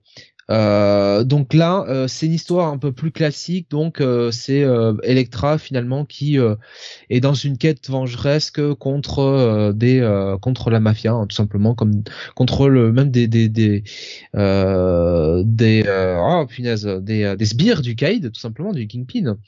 bon là honnêtement c'est ouais il y a un truc il y a un truc intéressant là-dedans, mais c'est ça reste ça reste classique quoi. C'est pas c'est pas classique beau, je trouve.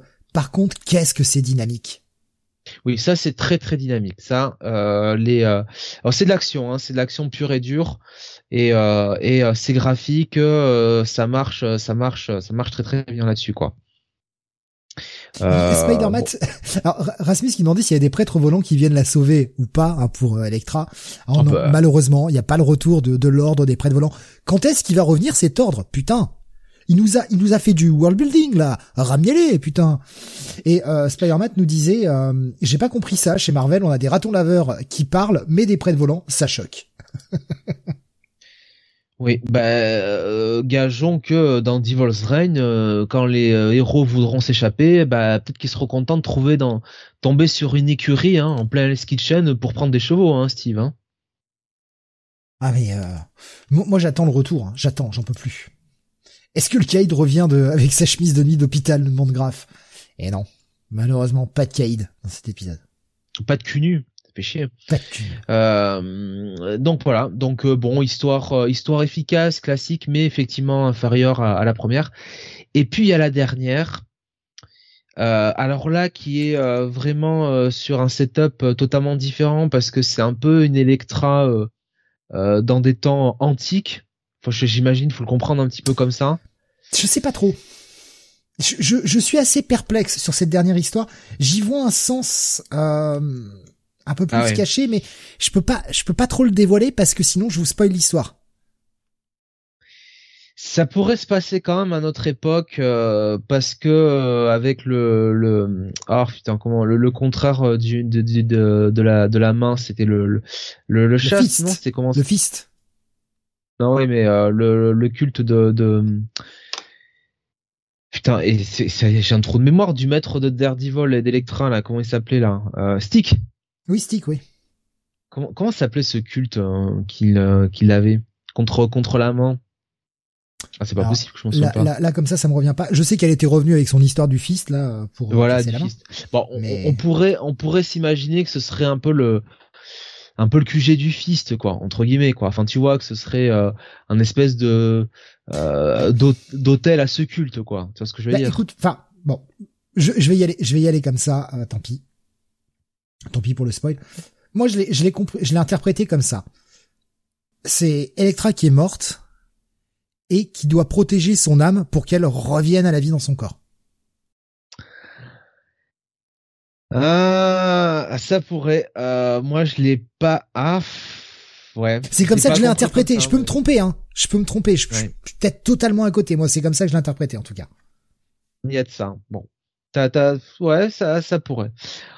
Bon, les, les dessins sont quand même, sont quand même bien. je trouve, c'est quand même, ça, ça reste quand même du, du, du bon dessin.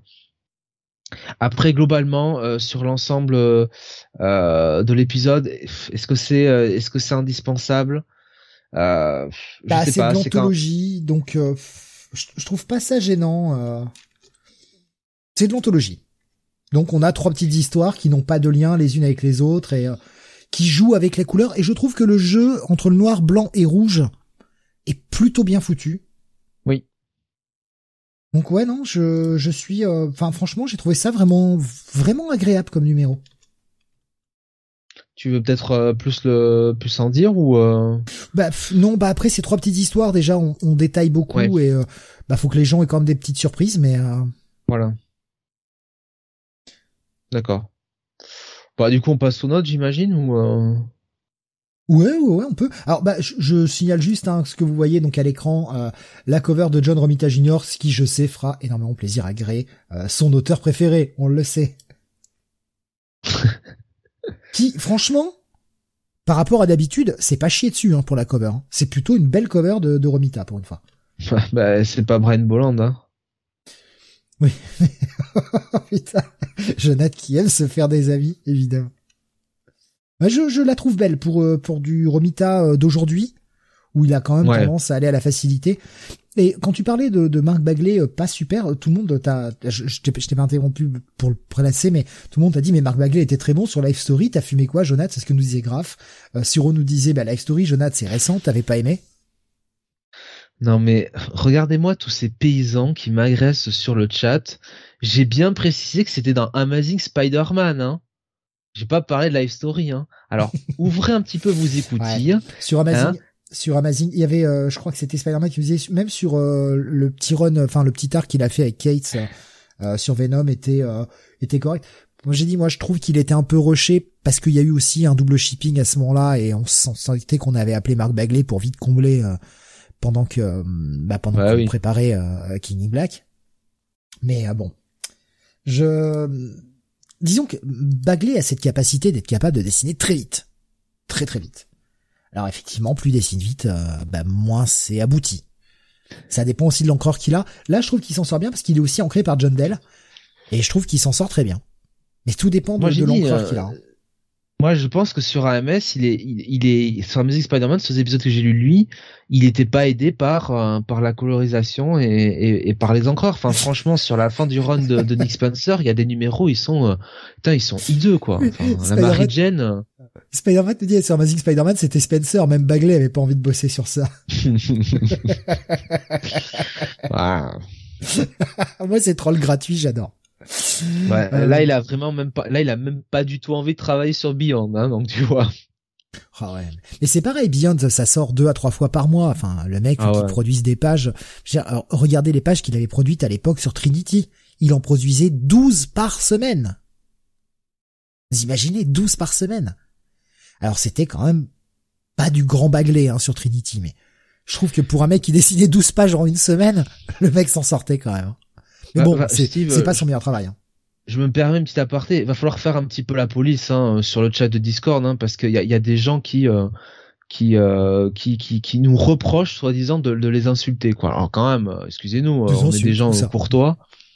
Euh, vous, vous, nous confondez avec d'autres personnes, excusez-moi. Hein. des insultes ou ça Ou ça Moi j'en ai pas, pas entendu. Ah, vraiment. Jonathan Castex disait. Et je donne la parole à mon ministre de la Santé, ah Olivier Véran. Oh putain, j'y suis là, ça y est, la conférence, j'y suis là.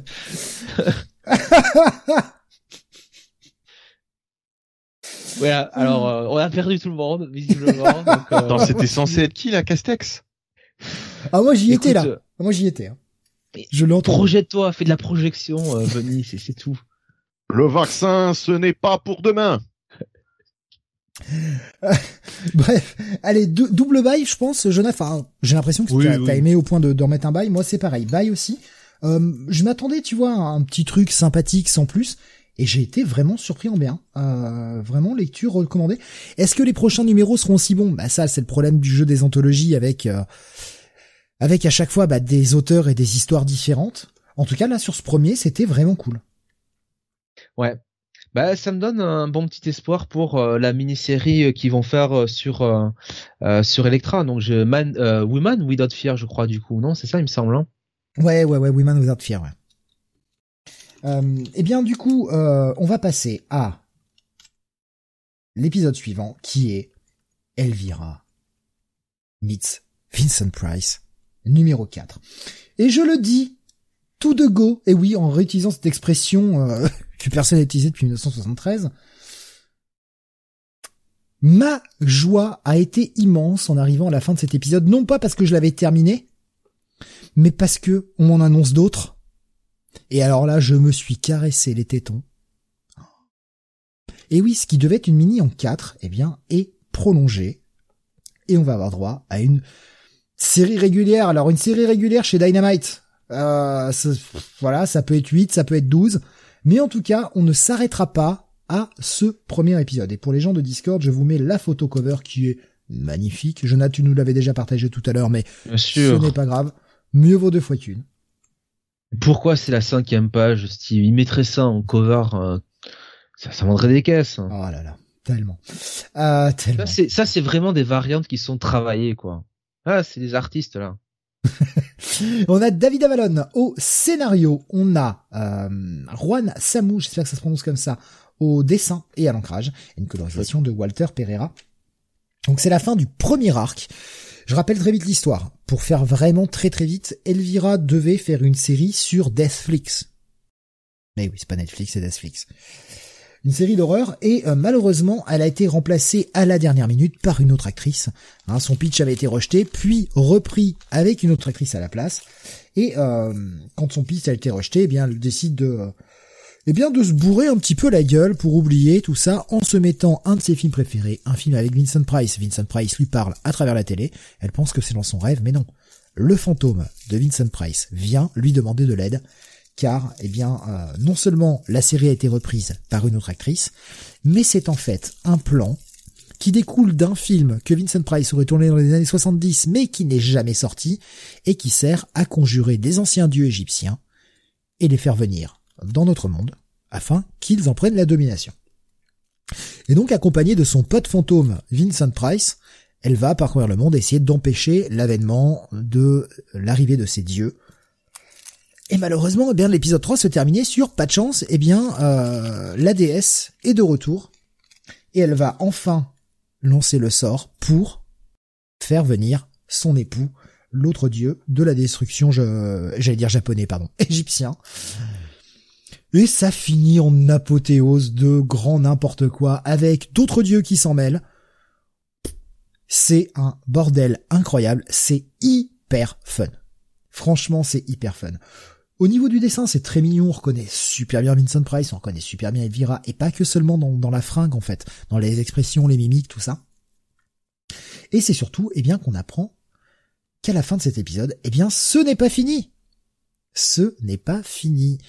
Vincent Price, pensant que le, le fait de ranger les jouets, hein, de ramener les, les dieux, parce que vous vous doutez bien que les dieux vont pas foutre le bordel sur Terre, euh, renvoyer les dieux égyptiens était sa mission et lui permettrait de retourner euh, dans les limbes, eh bien non, il reste sur Terre, et donc, avec Elvira, vont ouvrir une agence de détective. Eh ben écoute, ce pitch, moi je, suis vendu, ça y est, y a pas de problème, j'y vais. Gros bail, évidemment. J'adore cette... Euh, j'adore, en fait, j'adore cet auteur, David Avalon, qui sait écrire des trucs vraiment fun, avec un petit peu de fan service, sans être pour autant graveleux et chiant. Euh, on en a un petit peu juste ce qu'il faut. On a ce petit côté méta, notamment quand il écrit Elvira, qui s'adresse plus ou moins au lecteur.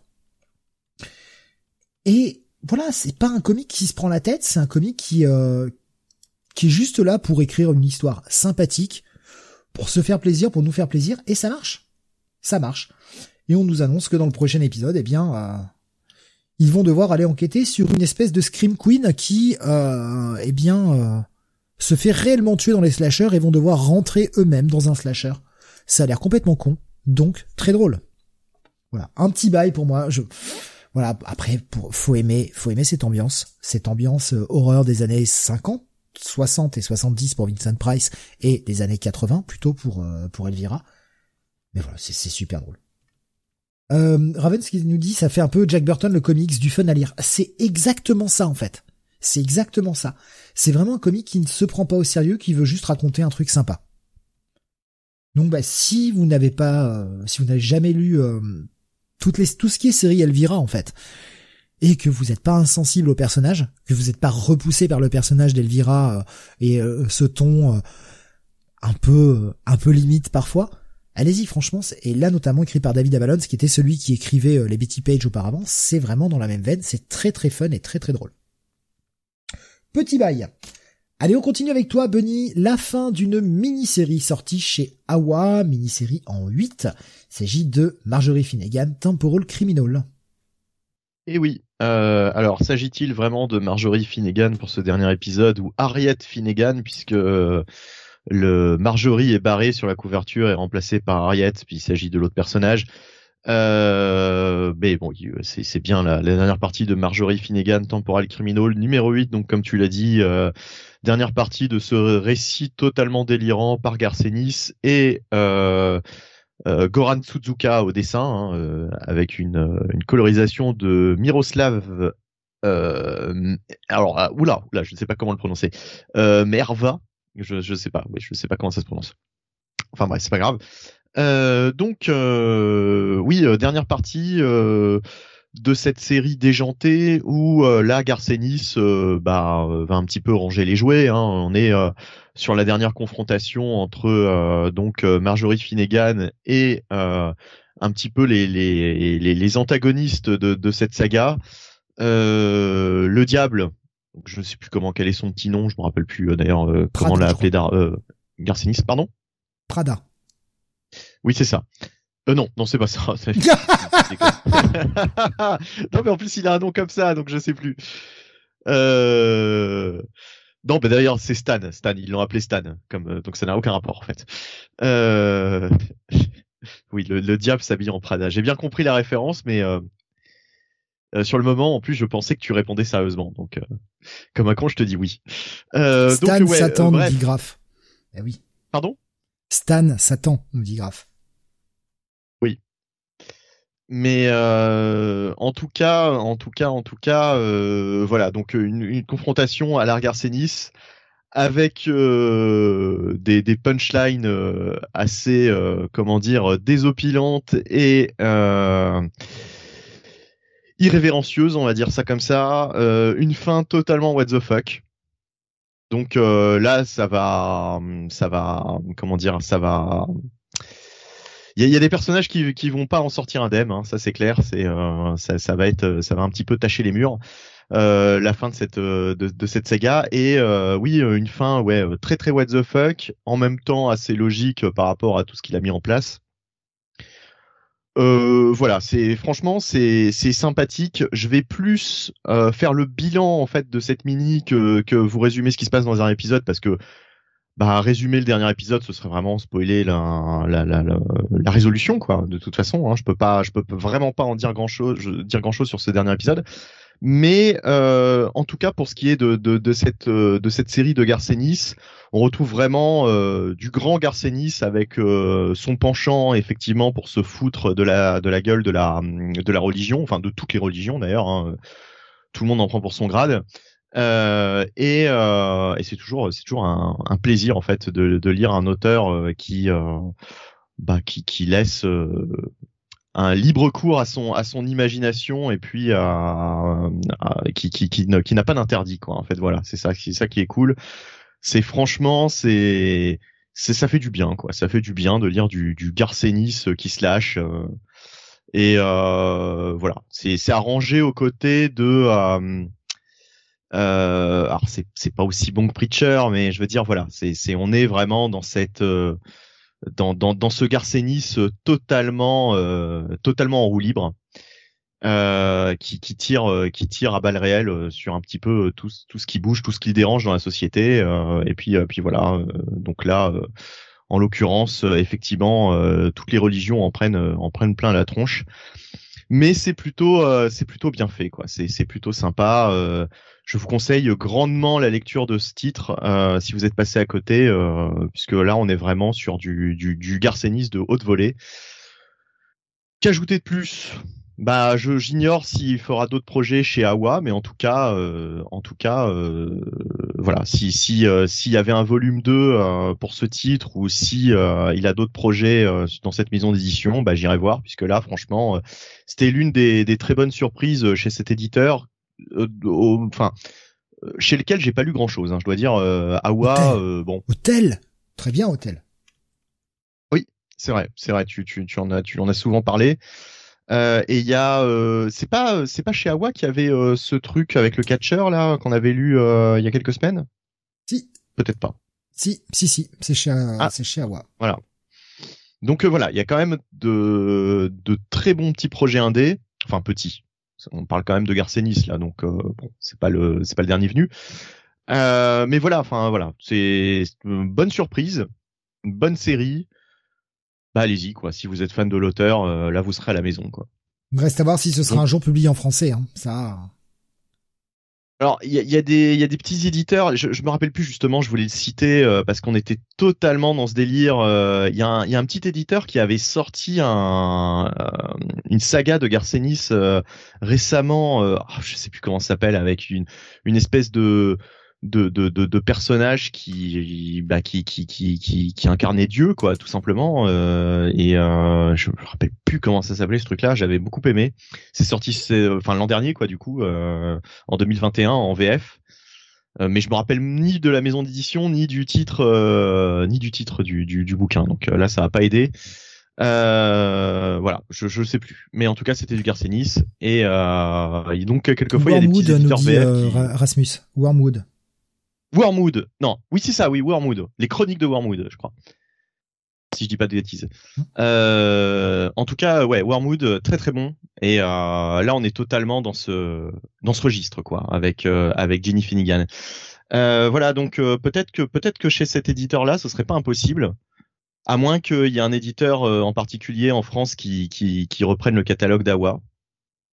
pour le moment, c'est c'est pas, il y a pas de Awa qui qui sort en France, en français?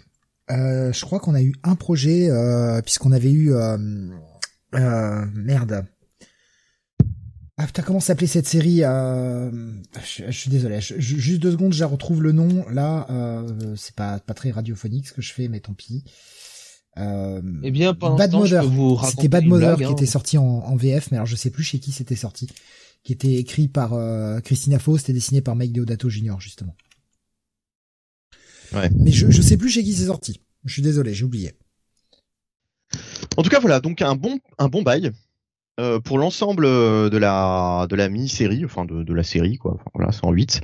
Euh, voilà, c'est c'est c'est pas mon coup de cœur de la semaine, mais en tout cas euh, c'est euh, globalement euh, c'est globalement du très bon Garcenis quoi. Il y avait euh, Spider-Man qui disait mais rien n'est aussi bon que Preacher, non? C'est vrai qu'il faudrait que c'est une série qu'il faudrait que je me relise parce que je l'ai pas relu depuis je crois que 2002 2003 je crois ma lecture de Preacher je l'ai jamais relu depuis. Ça mériterait bien que j'y rejette un œil. Mais ouais euh, Preacher ça reste quand même euh, ça reste quand même l'une de, mes lectures comics euh, favorites quoi. C'est vraiment euh, c'est vraiment l'un des meilleurs tafs de Garcenis. Alors Garcenis il a aussi été très très bon quand même sur Punisher Max franchement, euh, Punisher Max, ça, ça, reste, ça reste du, très grand garcénisme, mais on est un petit peu dans un autre registre. C'est moins délirant. On est quand même euh, dans un truc plus sérieux avec Punisher Max. Et Rasmus, il pose la question, est-ce qu'on va voir le Swamp Thing de Doug Monkey au fait? Alors, euh, je l'ai, je l'ai pas lu pour cette semaine non plus. Il est sorti euh, la semaine dernière. Je, je l'ai toujours pas lu, j'avoue. Euh, on en parlera quand le 2 sortira de toute façon. Euh, donc, Doug Monkey au dessin et Jeff Lemire au scénario. Je j'ai pas eu le temps de le lire cette semaine, je vous avoue, j'étais euh, soit au boulot, soit malade. Donc euh, voilà, j'ai pas j'ai pas eu des masses de temps quoi. On a des trucs des trucs plus importants à lire en fait surtout. Non non, mais euh, ça, ça ça me plaît mais c'est juste que là j'ai j'étais j'étais pas j'étais pas en forme. Et puis il y avait beaucoup de catch aussi.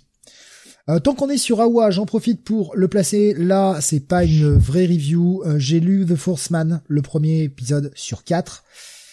Euh, c'est sorti chez Awa cette semaine. Euh, j'ai pas aimé. Je le dis tout de suite, j'ai vraiment pas aimé. C'est pour ça que j'ai décidé de pas trop en parler, mais euh, on est sur Awa, je le place. C'est écrit par Jeff Matcomsey, dessiné par Mike Deodato Jr., ce qui fait que déjà je n'avais pas envie d'aller le voir. Je ne supporte plus Mike Deodato Jr., c'est clair et net.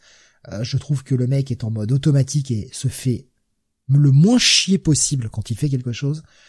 C'est une espèce d'histoire un peu genre crime polar noir, etc. Je n'ai rien compris, c'est nébuleux, c'est décompressé, il y a plein de pages sans dialogue, on se fait chier, c'est pas bon, c'est un passe. Voilà. Bref, euh, voilà, voilà. Donc, on continue avec toi, Jonathan. Tu vas nous parler du Captain America Iron Man, numéro 2 sur 5. Voilà, parce que vous nous parlez là de Swamp Thing de Jeff Lemire et Doug Mankey. euh, parlons de titres grandioses comme Captain America Iron Man, scénarisé par Derek Landy, qui fera carrière, j'en suis sûr, euh, et dessiné par Angel André Unzueta. Angel ouais. Ah, avec une, une colorisation de Russell Rosenberg. La colorisation. Alors, ah, c'est dur. Hein. Euh, on s'était quitté après le premier numéro euh, sur euh, ben finalement Cap et Iron Man qui s'était fait un peu avoir par Veronica. Donc souvenez-vous, hein, cette ex petite amie de Tony Stark qui s'était transformé en agent d'Hydra, mais qui avait aussi un petit peu envie de la faire à l'envers à l'Hydra. Euh, et qui avait bénéficié de l'intervention impromptue de, enfin inattendue de 51, donc euh, un super héros, super héros alien, euh, donc qui l'a, qui l'a aidé à, à s'échapper et qui du coup a trahi ses, ses autres, les autres membres hein, de la l'initiative du, du 51e état de ah, 51, bah, du groupe 51 hein, tout simplement. Et donc on retrouve Cap et Iron Man au début de l'épisode avec le reste de l'équipe 51 où euh, bah il leur explique qu'ils s'attendaient pas à cette trahison. Évidemment, Cap et Iron Man le comprennent bien. Euh, et euh, bah, tous décident de se lancer à la poursuite de quand même cette petite vixen hein, de, de Veronica qui a son petit groupe avec elle et qui bah, remplit sa part du marché avec euh, avec 51. On a droit à une discussion à bâton rompu, hein, n'est-ce pas, entre Tony Stark et Captain America. C'est un petit peu quand même du vu de revue. Et euh, tout ce petit groupe se lance donc euh, à la poursuite des méchants. Et bon bah ça va finir entre une dans une bataille gentil méchant. Bon, vous l'aurez compris, c'est quand même pas du grand comics. Enfin, en tout cas, moi, j'ai pas trop que c'était du grand comics. Hein. Ça s'y pas le cul par terre en lisant ça. Euh, alors le personnage de Véronica est drôle parce qu'elle a un côté un peu sarcastique euh, euh, et, et, trash talkeuse qui est pas qui est pas déplaisant. Ouais. Mais vite fait. Elle, ouais. Vite fait. Vite fait. Je suis désolé, mais moi la page, oh là là, personne s'est demandé si en fait cette fille voulait une amie, machin. Si mais qu'est-ce que c'est que cette merde? Ouais. mais je préfère quand elle trash talk Tony Stark, hein, effectivement. Et pourtant, enfin, il y a, quand même des moments, des moments sympathiques, je trouve, dans le dans l'épisode. Les euh, les petits moments où euh, Iron Man et euh, Cap discutent sont pas mal écrits en fait. Ouais, mais on l'a vu combien de fois, tu vois ce que je veux dire Et c'est un peu de la redite sur bon le discours de Cap, Enfin, ouais, mais c'était, tu vois, j'ai pas trouvé ça trop. Enfin, ça aurait pu être plus appuyé, plus, tu sais, plus dégoulinant, etc. Et pas tant que ça en fait. Ouais. Ouais. Moi, je sais pas. Moi, euh... moi, j'ai vraiment pas été passionné par ce truc. Hein. Je, préfère te le dire. Hein. Je trouve que c'est du vu. Non, mais moi non plus. Moi non plus. Hein. Honnêtement, euh, je l'ai lu parce que j'ai lu le premier. Je me suis dit bon, c'était pas ouf. J'ai pas des masses de Marvel cette semaine. Et je me suis dit allez, vas-y, lis-le. C'était pas ouf, mais ça peut peut-être devenir mieux. Eh non. non, en fait non. Non, non. franchement, je sais pas si je vais aller au-delà. Ah là, euh, franchement, le numéro 3, euh, non. Non, non. Surtout que franchement, le twist, enfin le cliffhanger de, de la fin d'épisode, euh, ah, j'étais là, j'ai roulé des yeux, quoi. Je fais, hop, ok. Osef, quoi. Ça me donne même pas envie de suivre le truc, quoi.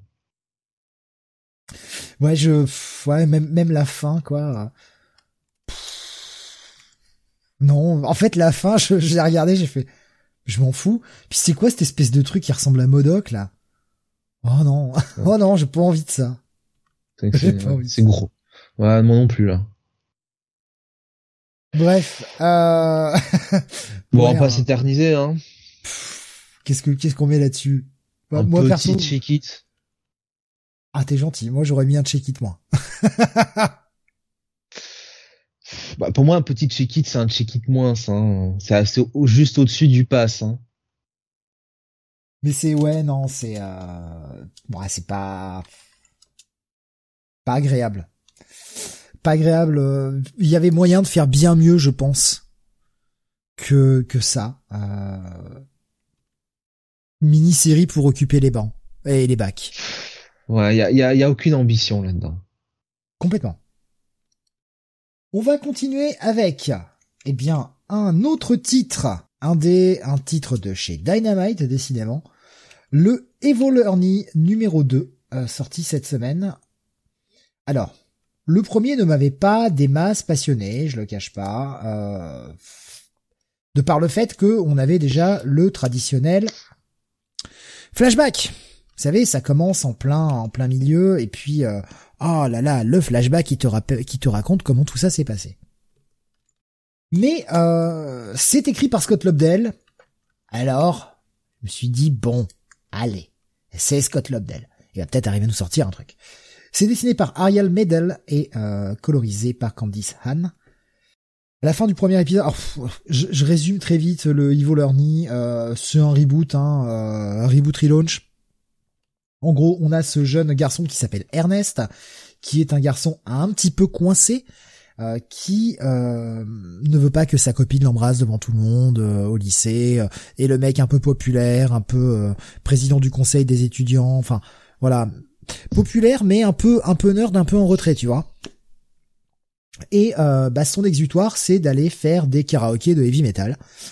Et quand l'histoire commence, il a décidé euh, ce soir-là, eh bien d'aller euh, d'aller euh, se, donner à fond, hein, et reçoit de la serveuse du bar dans lequel il va chanter un joli petit pins, le pins de Ivo Lorny évidemment, avec un joli bisou.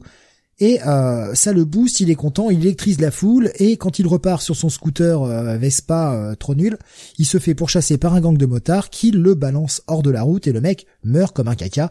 On ouvre l'épisode sur eh bien le mec sur la table d'autopsie avec les boyaux et le cerveau qui sortent, les jambes tordues dans tous les sens, et euh, eh bien les les euh, merde comment s'appelle les ah putain ceux qui font les autopsies là les pas les médecins conseils merde les les avocats? Non putain ceux, ceux qui font les, les autopsies. plombiers? Les coronaires, les médecins légistes. Les médecins légistes, voilà, merci, je retrouvais plus le terme français, merci beaucoup Jonathan. Les médecins légistes ne croient pas à tout ça et euh, pensent que c'est un, meurtre, hein, c'est pas juste un accident. Et ils vont, euh, une des filles va enquêter, sauf que bah lui il revient à la vie, hein, c'est devenu Evolerny bien sûr maintenant. Et il commence à changer et euh, bah, il va essayer d'un petit peu d'enquêter et se venger. Et ça finit comme ça a commencé avec le mec à moitié les boyaux à l'air, au fin fond des bois, au même endroit bah c'est pas fameux. Franchement, c'est pas fameux, quoi. Qu'est-ce qu'il arrive à Scott Lobdell? Qu'est-ce qui lui arrive? C'est mec. on est en 2022 en fait, Steve. Non mais Scott Lobdell, il a écrit ça pour le pognon, quoi. Je sais pas, enfin juste, c'est pour avoir un chèque et pour avoir un, petit cachet, un petit crédit, quoi. C'est. Euh... Ah, il aurait dû demander à Marc Bagley de les dessiner. Il aurait sorti la, la série en un mois, punaise. Non, mais je, suis un peu, euh, je suis un peu déçu, quoi. Je, je m'attendais un peu mieux. Alors, il y a un ou deux moments sympathiques, hein, euh, clairement, et ce sera pas un pass, mais c'est loin d'être glorieux, quoi. Franchement, c'est censé célébrer les 30 ans de création du personnage. Ivo Lorny, c'est décembre 91. On fête les 30 ans du perso. Ouf. Scott Lobdell n'était qu'un prête-nom, c'est Nissisa qui faisait tout. Oh, c'est méchant, grave. Ça, c'est méchant. Ouais. C'est vrai que Nissisa a énormément de talent. Eh bien, a énormément de talent, mais Scott Lobdell en avait aussi quand même. Mais là, euh, là, je sais pas. Là, il, mais est-ce que c'est méchant, mais c'est vrai. Mais est-ce que Scott Lobdell et Fabian Nissisa ne sont pas des des des comment dire des prête-noms pour Rob Liefeld en réalité? Ah putain, horrible, horrible. Ernie sans Lady Death, c'est chaud, nous dit Ramans. À moins qu'il nous la ramène après. Peut-être que c'est censé être en 5. Oh là là, euh, je je pense que j'irai voir le 3. Je suis un peu con. Mais euh ouais. Ouais. Je, je suis pas convaincu. Ça va être un tout petit check-it. Voilà, malheureusement, il n'y a pas pas grand-chose à dire. Enfin, non seulement ça n'avance pas des masses, mais le personnage d'Ernie qu'on attend et on a envie de le voir décapiter des gens, etc. Ouais, ça arrive trois pages avant la fin, quoi. C'est un peu, euh, bah, c'est un peu, un peu léger. C'est un peu léger. Et euh, le mystère qui commence à s'épaissir euh, autour de Roxane, etc. Sympa, mais putain, il y avait moyen de, de condenser et de nous en raconter un peu plus dans ce numéro 2. Là, c'est quand même très décompressé, quoi. Grave qui me dit, mais blague à part, Lobdell m'a fait verser ma larme avec la, la mort d'Iliana, et ça c'est fort. Ah ouais, non, c'était, c'était très bien. Pour Bendy, si ses enfants participent, il peut écrire tous les comics, nous dit Alexin. Oh là là, méchant. Et c'est tellement vrai. c'est tellement vrai. Allez, check it, euh, tout petit check it pour ceux leur nid. On reste pas là-dessus trop longtemps. On va passer au gros, euh, un des, une des grosses sorties de cette semaine. Oui, on va passer au gros. Du Inferno numéro 4. Messieurs le grave. Alors, Inferno numéro, numéro 4. Dernière partie de cette saga de Jonathan Hickman avec les dessins de Shitty. Alexa qui voulait le, le, le, le, caïd, hein, évidemment. Ouais, ouais, ouais. Non, mais allez, je, je, je, je, vais essayer de quand même de, de le faire normalement parce qu'on va rien comprendre après. Euh, Jonathan Hickman donc au scénario, Valerio Citti et Stefano Caselli sont deux au dessin sur ce dernier numéro. Euh, je pense que ce n'était pas le cas sur les précédents numéros ou alors j'ai oublié entre temps, peut-être. Euh, David Curiel est à la colorisation et euh, effectivement dernière partie d'Inferno. Euh, Jonathan Hickman nous livre euh, bah, son dernier chapitre, en tout cas jusqu'à nouvel ordre sur les, X-Men. Et euh, alors, on, s'était quitté quand même avec euh, un cliff assez assez efficace, assez efficace. On avait Xavier Magneto qui se retrouvait face à Nimrod et à l'Omega Sentinel. Euh, et euh, on avait surtout Moira qui avait été kidnappée par Mystique et Destinée qui voulait lui faire la peau. Euh, voilà. Et on était euh, rendu à cette situation où on se disait bon, euh, quel va être le destin de, de Moira X? Et justement, après quelques pages, on s'aperçoit que le titre de l'épisode est The Death of Moira X, donc la mort de Moira X. Est-ce que c'est ça signe euh, en fait un reboot peut-être pour ces X-Men de Jonathan Hickman? Euh, puisque vous savez très bien que euh, en fait euh, elle a vécu plusieurs vies hein, depuis Oxbox. On nous l'a appris enfin Jonathan Hickman nous l'a appris. Il a plutôt on va dire redconné un peu le personnage de, de Moira McTaggart pour en faire une mutante avec ce pouvoir de réincarnation. Mais on sait qu'elle avait le droit entre guillemets à un certain nombre de vies et que là, euh, ça d'être la dernière. Quoi. Donc, que va-t-il se passer? Est-ce que Mystique et Destinée vont aller au bout de leur logique? Euh, Évidemment, je vais pas vous le dire dans cette review. Euh, toujours est-il que j'avoue que j'ai quand même été déçu par la facilité avec laquelle Jonathan Hickman va se tirer en fait de cette situation. Euh, durant la première partie de la lecture, je me suis dit bon, c'est pas mal quoi. J'étais dedans. Et puis arrive un élément, somme toute assez logique, hein, soit dit en passant. Bon, voilà, euh, arrive un élément qui va qui va changer la donne. Et je me suis dit, oh quand même, oh quand même, c'est c'est facile. Et euh, au final, est-ce que euh, est-ce que arrivé au bout de cet épisode, on se dit, euh, voilà, Inferno aura aura changé quelque chose aux X-Men et est-ce que euh, en fait cette saga euh, marque vraiment un comment dire un, une étape euh, dans la construction de, de la, la, nouvelle direction des X-Men entamée avec Ox et Pox eh ben je dois dire que je suis pas spécialement convaincu quoi par par cette fin de par cette fin d'Inferno. D'autant que malheureusement en plus comme d'habitude avec Marvel, on avait bien déjà eu des spoilers sur la prochaine phase et on savait très bien que certains personnages qui sont mis à mal dans cet épisode, bah, on savait très bien qu'on allait les retrouver par la suite, quoi. De toute façon, ça, ça avait déjà été spoilé. Euh, et puis c'est impossible maintenant euh, avec Internet, euh, n'importe quel site qui traite de comics, de passer à côté, puisque bah, concrètement, ces images sur le, le, le... alors c'est quoi? C'est plus Reign of X, c'est je sais même Roman of X. Tu, tu disais quoi? Roman of X. Oh, non, non, ça aurait pu, ça aurait pu. Euh, ouais, ouais, ça aurait pu en plus, mais euh, non, non, je sais plus comment s'appelle la prochaine phase, mais enfin bref, qu'importe. En tout cas, c'est euh, off X quelque chose, hein, euh, c'est pas Son of X. Euh, mais euh, mais c'est quelque chose comme ça. Et euh, et voilà et bon, mais voilà, j'ai été j'ai été assez assez schizophile qui nous proposait X of X of X. et bullshit of X nous propose Alexa. Hmm. on voit que les gens aiment. Hein. Board of X aussi. Mais euh, non, mais tu l'écris comment board? Ah oui, oui, oui. voilà. Oui. on peut faire des vannes bilingues. C'est le Comics Weekly quand même. Mais en tout cas, euh, en tout cas, en tout cas, voilà, un petit peu déçu de cette résolution euh, que j'ai trouvée euh, assez facile. Et, évidemment, je ne peux pas, je ne peux pas la décrire. Non, mais non, bien sûr, bien sûr. Jonathan, qu'en as-tu pensé de cette fin euh, de l'Eric Man, si on peut dire ça comme ça? Bah, c'est toujours compliqué de, de juger euh, de juger cette cette euh, cette fin puisque bah finalement c'est Jonathan Hickman qui compresse un petit peu deux ans d'intrigue dans un arc final quoi. Donc quand on lit effectivement là hors contexte cette cette cette ce dernier arc, cette dernière mini-série, effectivement la résolution sur le dernier épisode, je suis assez d'accord avec Benny, est quand même assez facile et quand même décevante. Ça fait quand même un petit peu un gros P à la fin. Ouais, ça. Euh, mais mais le problème c'est toujours pareil, c'est que encore une fois, euh, euh, si tu veux, c'est sorti du contexte. Si on prend dans le contexte de tout ce qui s'est passé en backstage avec Marvel, avec ce que Jonathan Hickman n'a pas pu faire, bah forcément, je pense que là, cette intrigue-là aurait une autre tournure si Hickman avait pu la builder comme il voulait.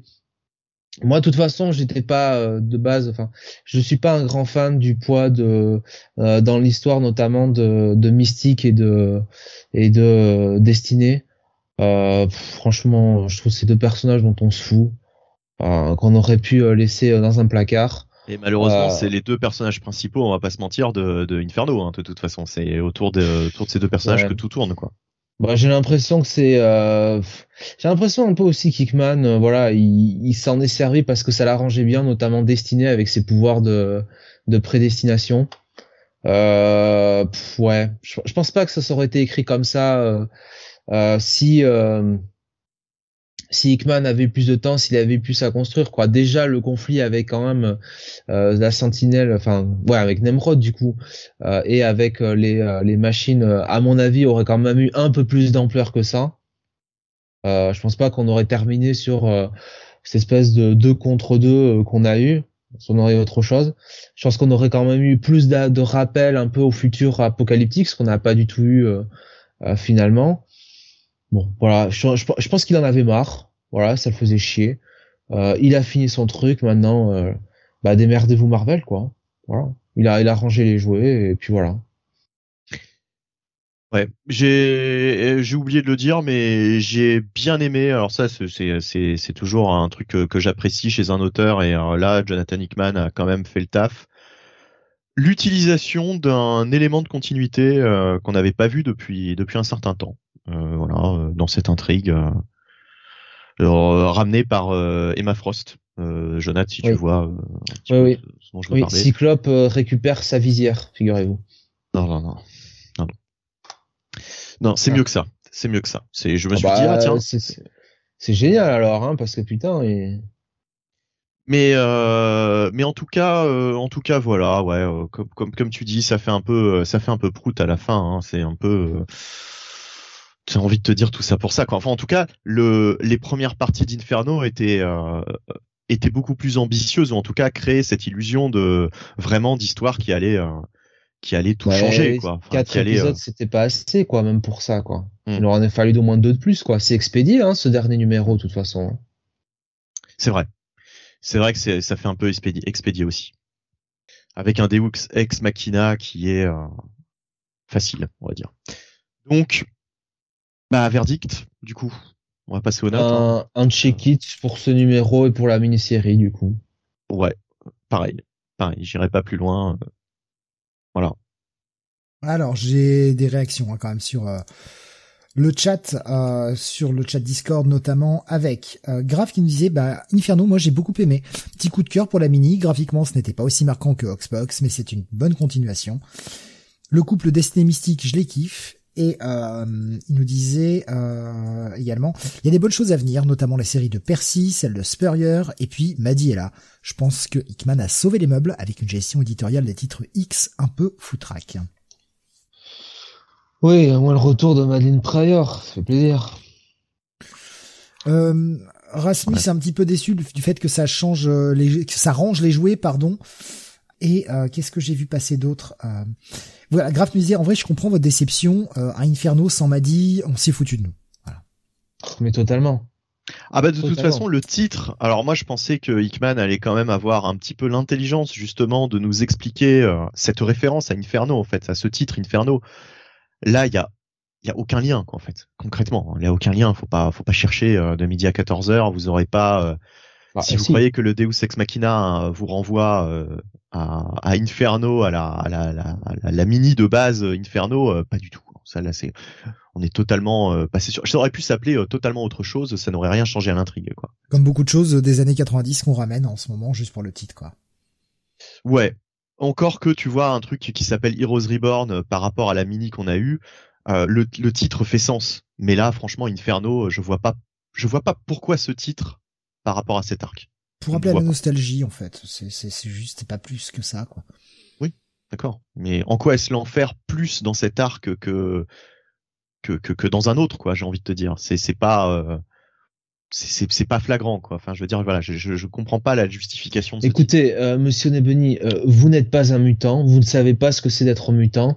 Donc évitez de donner votre avis. C'est vrai, je ne sais pas, pas membre.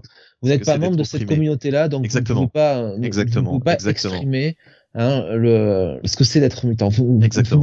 Vous c'est un rappel à mardi, Jonathan C'est un rappel à mardi soir ou? Donc c'est un, rappel à tous les jours de notre vie hein, euh, ces dernières années, je pense. C'est ce sujet qui fait gueuler là, dont on a parlé mardi soir. non, non.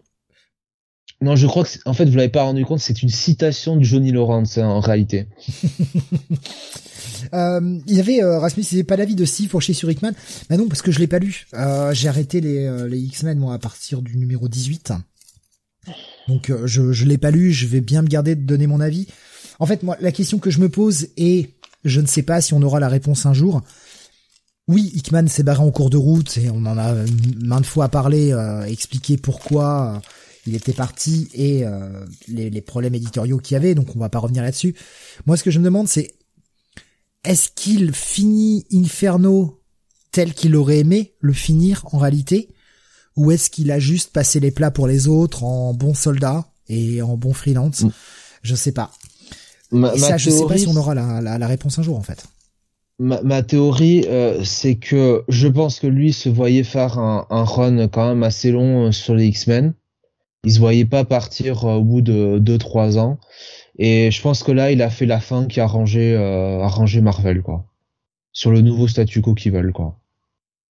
Ouais, mais à chaque fois, on le présente un petit peu comme une victime. Je pense aussi que le mec, euh, il veut quand même se barrer chez bah, Substack et euh, il s'en Bah, bien sûr, mais enfin bon, euh, quand même, je veux dire, le mec, bon. pas, on a, on l'a, on l'a pas non plus jeté. Hein. Je pense que Marvel, ils auraient bien voulu le garder. Hein. C'est pas, c'est pas Jonathan Hickman qui a demandé qu'on fasse 48 séries X-Men après qu'il ait fait Oxenpox, hein. Oui, je pense pas. Mais bon, par contre, ça, euh, on pouvait s'y attendre, quoi. Malheureusement, hein, avec Marvel, euh, ça a toujours été, euh, ça a toujours été comme ça. déjà, déjà, ça commence bien, quoi. Si tu laisses les deux séries, deux séries X-Men simplement et Hickman qui chapeaute tout ça, je pense que déjà l'histoire, elle est différente, quoi. Hein. que si on doit se taper des numéros et du numéro de Marauder ou d'Excalibur, hein, mmh. franchement. Hein. Mmh. Mais non, mais moi de toute façon j'aurais préféré avoir Inferno au bout de la première année, quoi. Par exemple, à la place de Ten of Swords, on aurait dû avoir Inferno, quoi. Voilà. On n'aurait pas dû attendre autant de temps. Je pense que tu es d'accord avec moi. après avoir lu Inferno, on n'aurait pas dû attendre autant de temps pour lire ça, quoi. Concrètement, c'est une histoire que tu aurais pu avoir un an après. Box Box. Euh, Rasmus il dit on attendra les langues se délient euh, dans quelques années comme d'hab. On, verra, on verra. Euh, Graf nous dit veut se barrer chez Substack avec Tiny le con, mais il est déjà euh, parti chez Substack de toute façon. Il a déjà son truc. Euh, voilà. Mais bah, qu'il emmène Tiny avec lui et qu'il la, qu la, séquestre pour qu'elle écrive chez Substack. Ah non, ah non, plus rien. On est gentil avec Tiny, c'est une belle femme. Non, non, non, j'en ai, bon, j'en ai rien à foutre. Alors la beauté n'engage pas le talent. Et euh, je ah, mais ça devrait vu comment elle écrit, euh, qu'elle a écrit des comics chez Substack que personne ne lira, ce sera très bien. C'est sa place. Une gothique qui écoute du death metal, Steve. Eh ben, eh ben, elle fait honte à ma communauté. Voilà. Je parlais de communauté. Non, mais quand tu vois comment elle écrit, elle est pas capable, elle est pas foutue d'écrire un truc correct. Elle n'a aucune ah oui, non, voix pour les hein. persos. c'est très mauvais. Je veux moment, je veux pas, je veux pas tirer sur l'ambulance. Je veux dire, on se fout assez de la gueule de Bendis comme ça, mais enfin, Tiny Howard, c'est une catastrophe. Premier épisode 2022, alors ça défend Mordicus Mark Bagley, mais par contre ça met des taquets à la pauvre Tiny Howard, hein, qui peut pas se défendre. Hein. Le problème de Tiny Howard n'est pas ses histoires, le problème est la caractérisation de ses personnages. Il est là le, gros souci avec Tiny Howard. C'est pas ses histoires en elles-mêmes. Ses histoires, ça va, c'est correct, mais c'est la façon dont elle fait parler les persos, dont elle les fait interagir les uns avec les autres. C'est une catastrophe. C'est vraiment une catastrophe je trouve que c'est quand même pas terrible effectivement. C'est moins pire malgré tout que Sophie Campbell, tu vois, à tout considérer.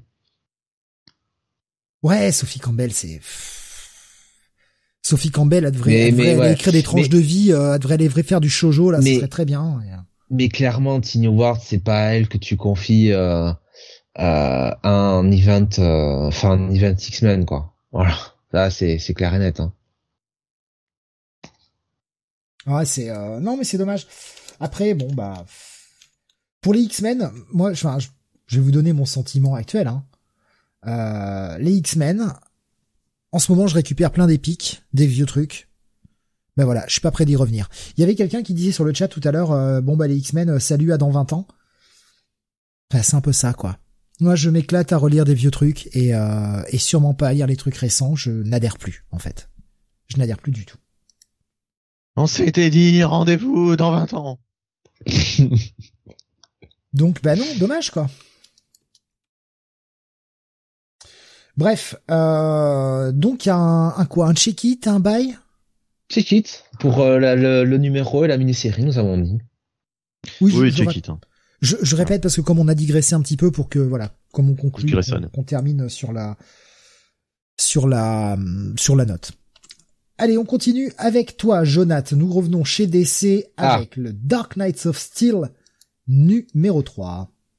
Oui, excellente mini-série, en tout cas sur les, deux premiers, euh, deux premiers numéros, écrits par Tom Taylor, avec des dessins de Monsieur Poutry, hein, euh, non, hein, c'est Yasmine Poutry, c'est une, c'est une dame visiblement, quoiqu'un mec qui s'appellerait Yasmine peut-être. Euh, donc, qu'est-ce que ça raconte? Euh, Dark Knight of Steel bah, C'est tout simplement euh, un Elseworld, donc de DC, de l'univers d'ici au Moyen Âge, avec bien le. Alors, on n'a pas vraiment, on n'a pas vraiment le nom du pays, mais il faut s'imaginer, voilà, les, ouais, un espèce de de pays moyenâgeux gouverné par euh, la famille, par des personnages de DC du coup, et notamment euh, le royaume euh, qui est un peu le point de vue de, notre histoire depuis le début, celui de euh, de la famille elle, hein, tout simplement. Donc les, les, parents de, de Clark, je crois, hein, tout simplement. Voilà, exactement.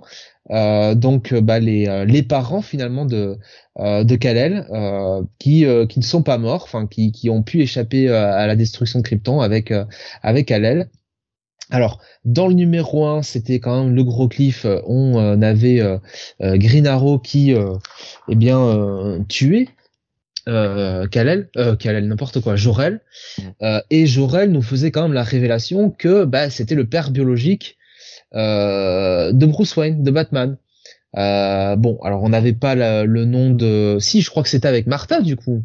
Euh, qu'il avait euh, il avait fricoté. Euh, voilà.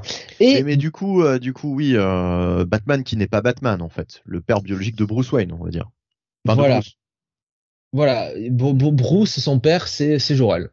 Dites-vous comprenez comme ça. Ce n'est pas ce n'est pas Thomas Wayne euh, et euh, donc euh, dans le deuxième numéro, on avait bah, le, le, royaume des DL, hein, qui était quand même assez fou furieux, qui voulait des représailles.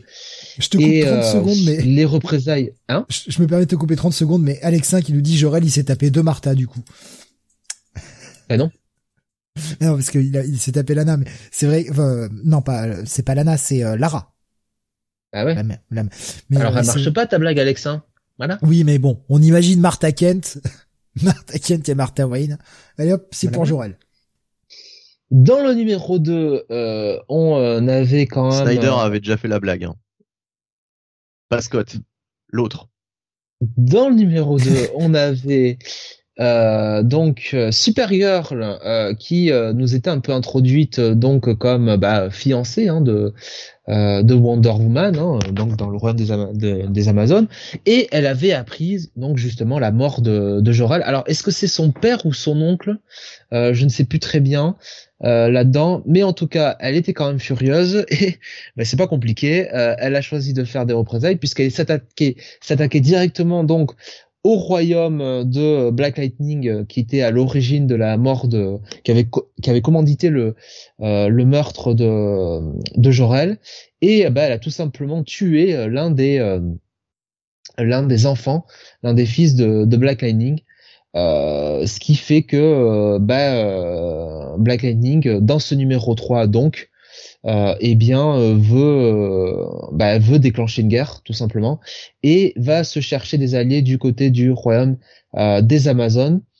Pendant ce temps, on a une une météorite qui est qui atterrit sur sur la Terre et du côté du royaume des, de, de, du royaume de euh, eh bien, on décide de lancer une expédition pour savoir savoir ce qu'il en retourne. Donc, c'est Batman et, euh, et Alfred euh, qui vont euh, qui vont s'en charger.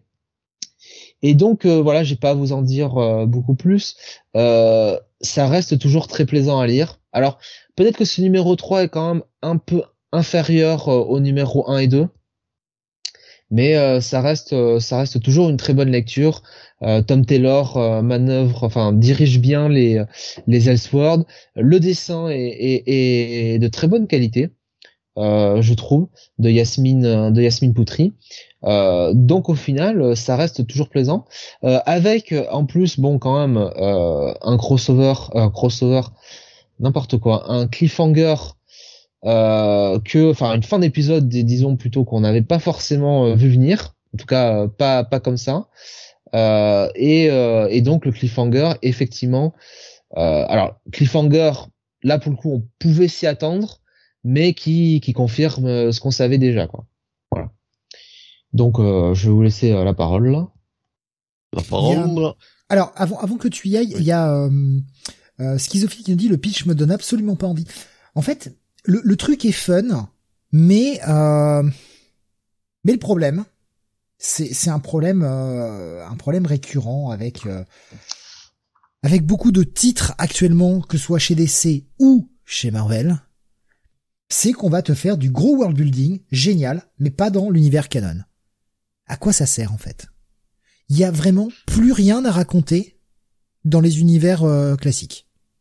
Moi, je vois ainsi un autre problème euh, récurrent, surtout à Tom Taylor aussi euh, quand il est sur des des what comme ça, c'est que effectivement c'est ce qu'on craignait un petit peu avec le premier épisode. Je sais plus qui disait ça d'ailleurs dans le chat il y a quelques semaines, mais chaque épisode euh, a son, son mort du jour, quoi. En fait, c'est c'est faudrait faudrait peut-être qu'on après le mort de Kyle, le mort du jour.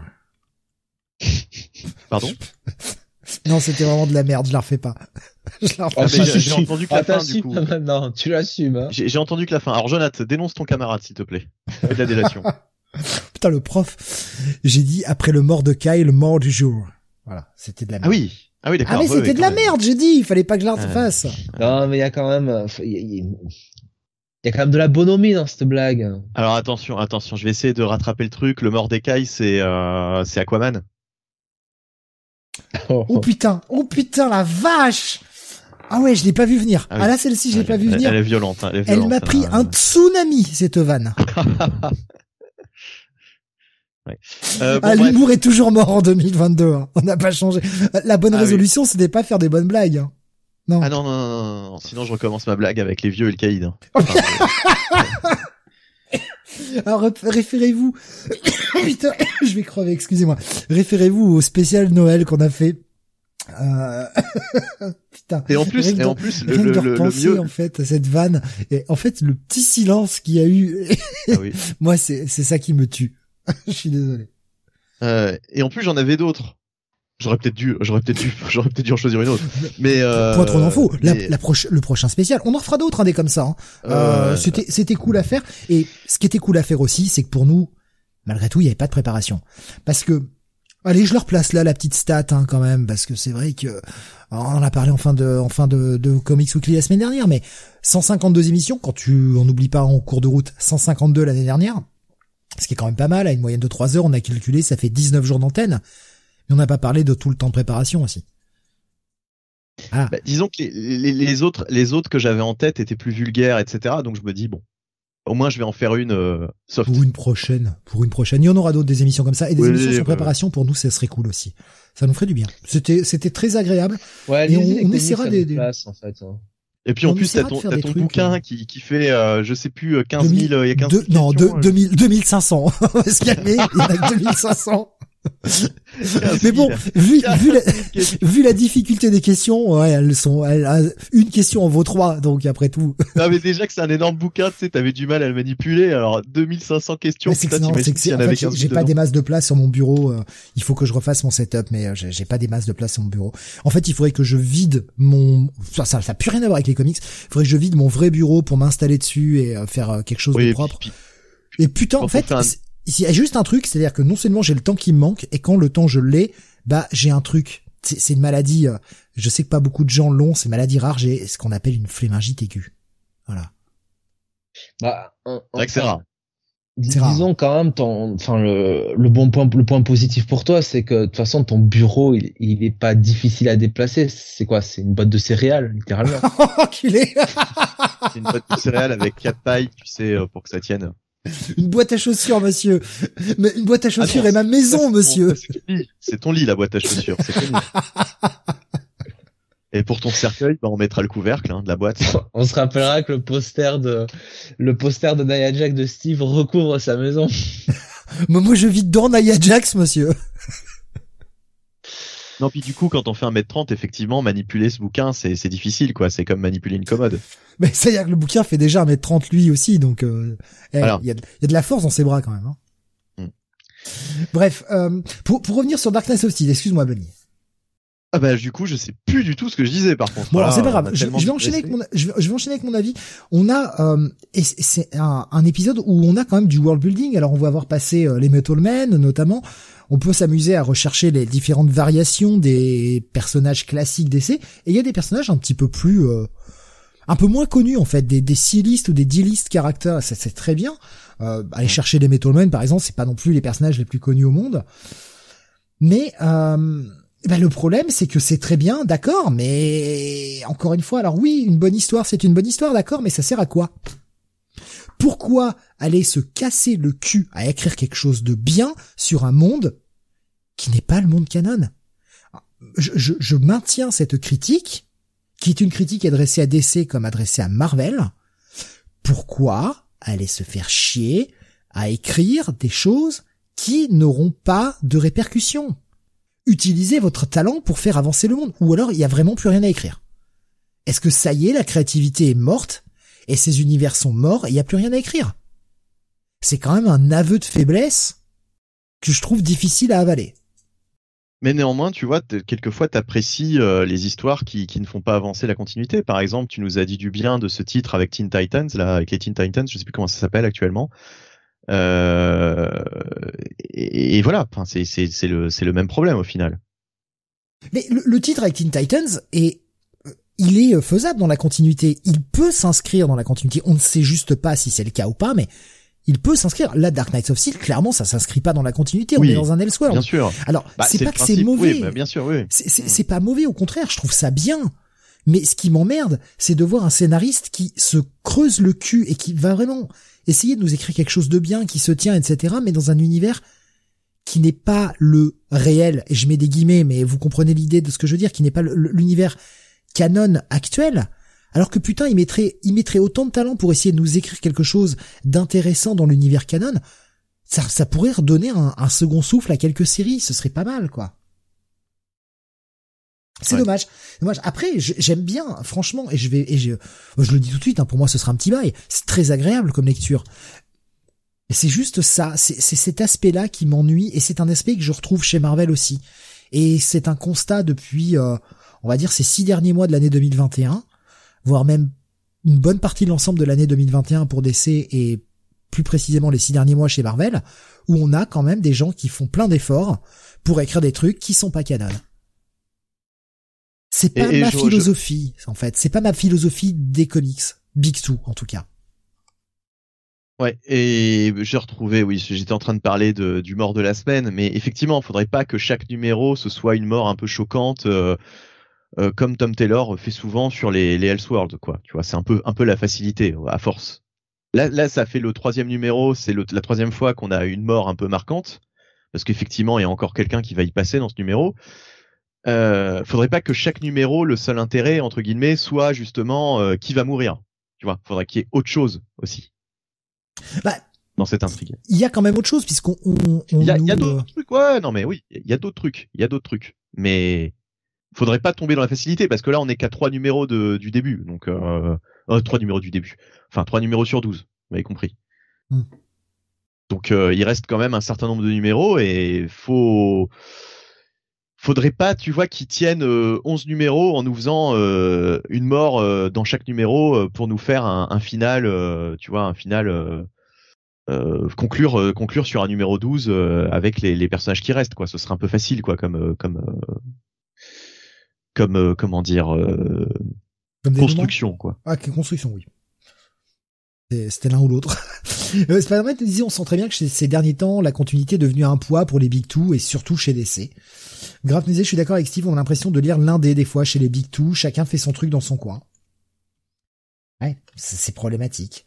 Euh, Rasmus nous disait, il tue, mais il développe toujours, Taylor. Les personnages évoluent. Jusqu'à présent, ouais, j'ai un sentiment d'évolution, même si euh, la, la caractérisation de, de Supergirl me, enfin en tout cas de, de Kara donc, me, j'ai un peu de mal à comprendre ce revirement en fait, sous si soudain. Pour une fois, on n'a pas un Superman qui est un tueur, c'est déjà une bonne chose.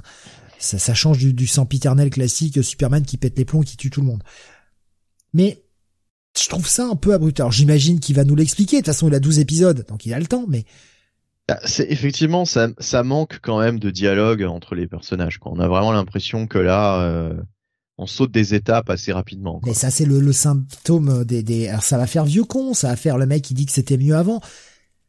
De, de ce côté-là, ouais. Je, je, franchement, je vais pas faire semblant.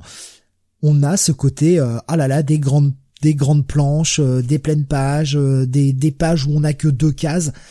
Bah ouais, mais quand tu mets que deux cases, tu mets pas 50 bulles sur une case, donc forcément ton histoire avance moins vite, parce que l'histoire avance à la fois par la narration et par le dialogue. Et comme des bulles de narration, il y en a plus, parce que depuis 2000 et depuis Bendis, il y en a plus.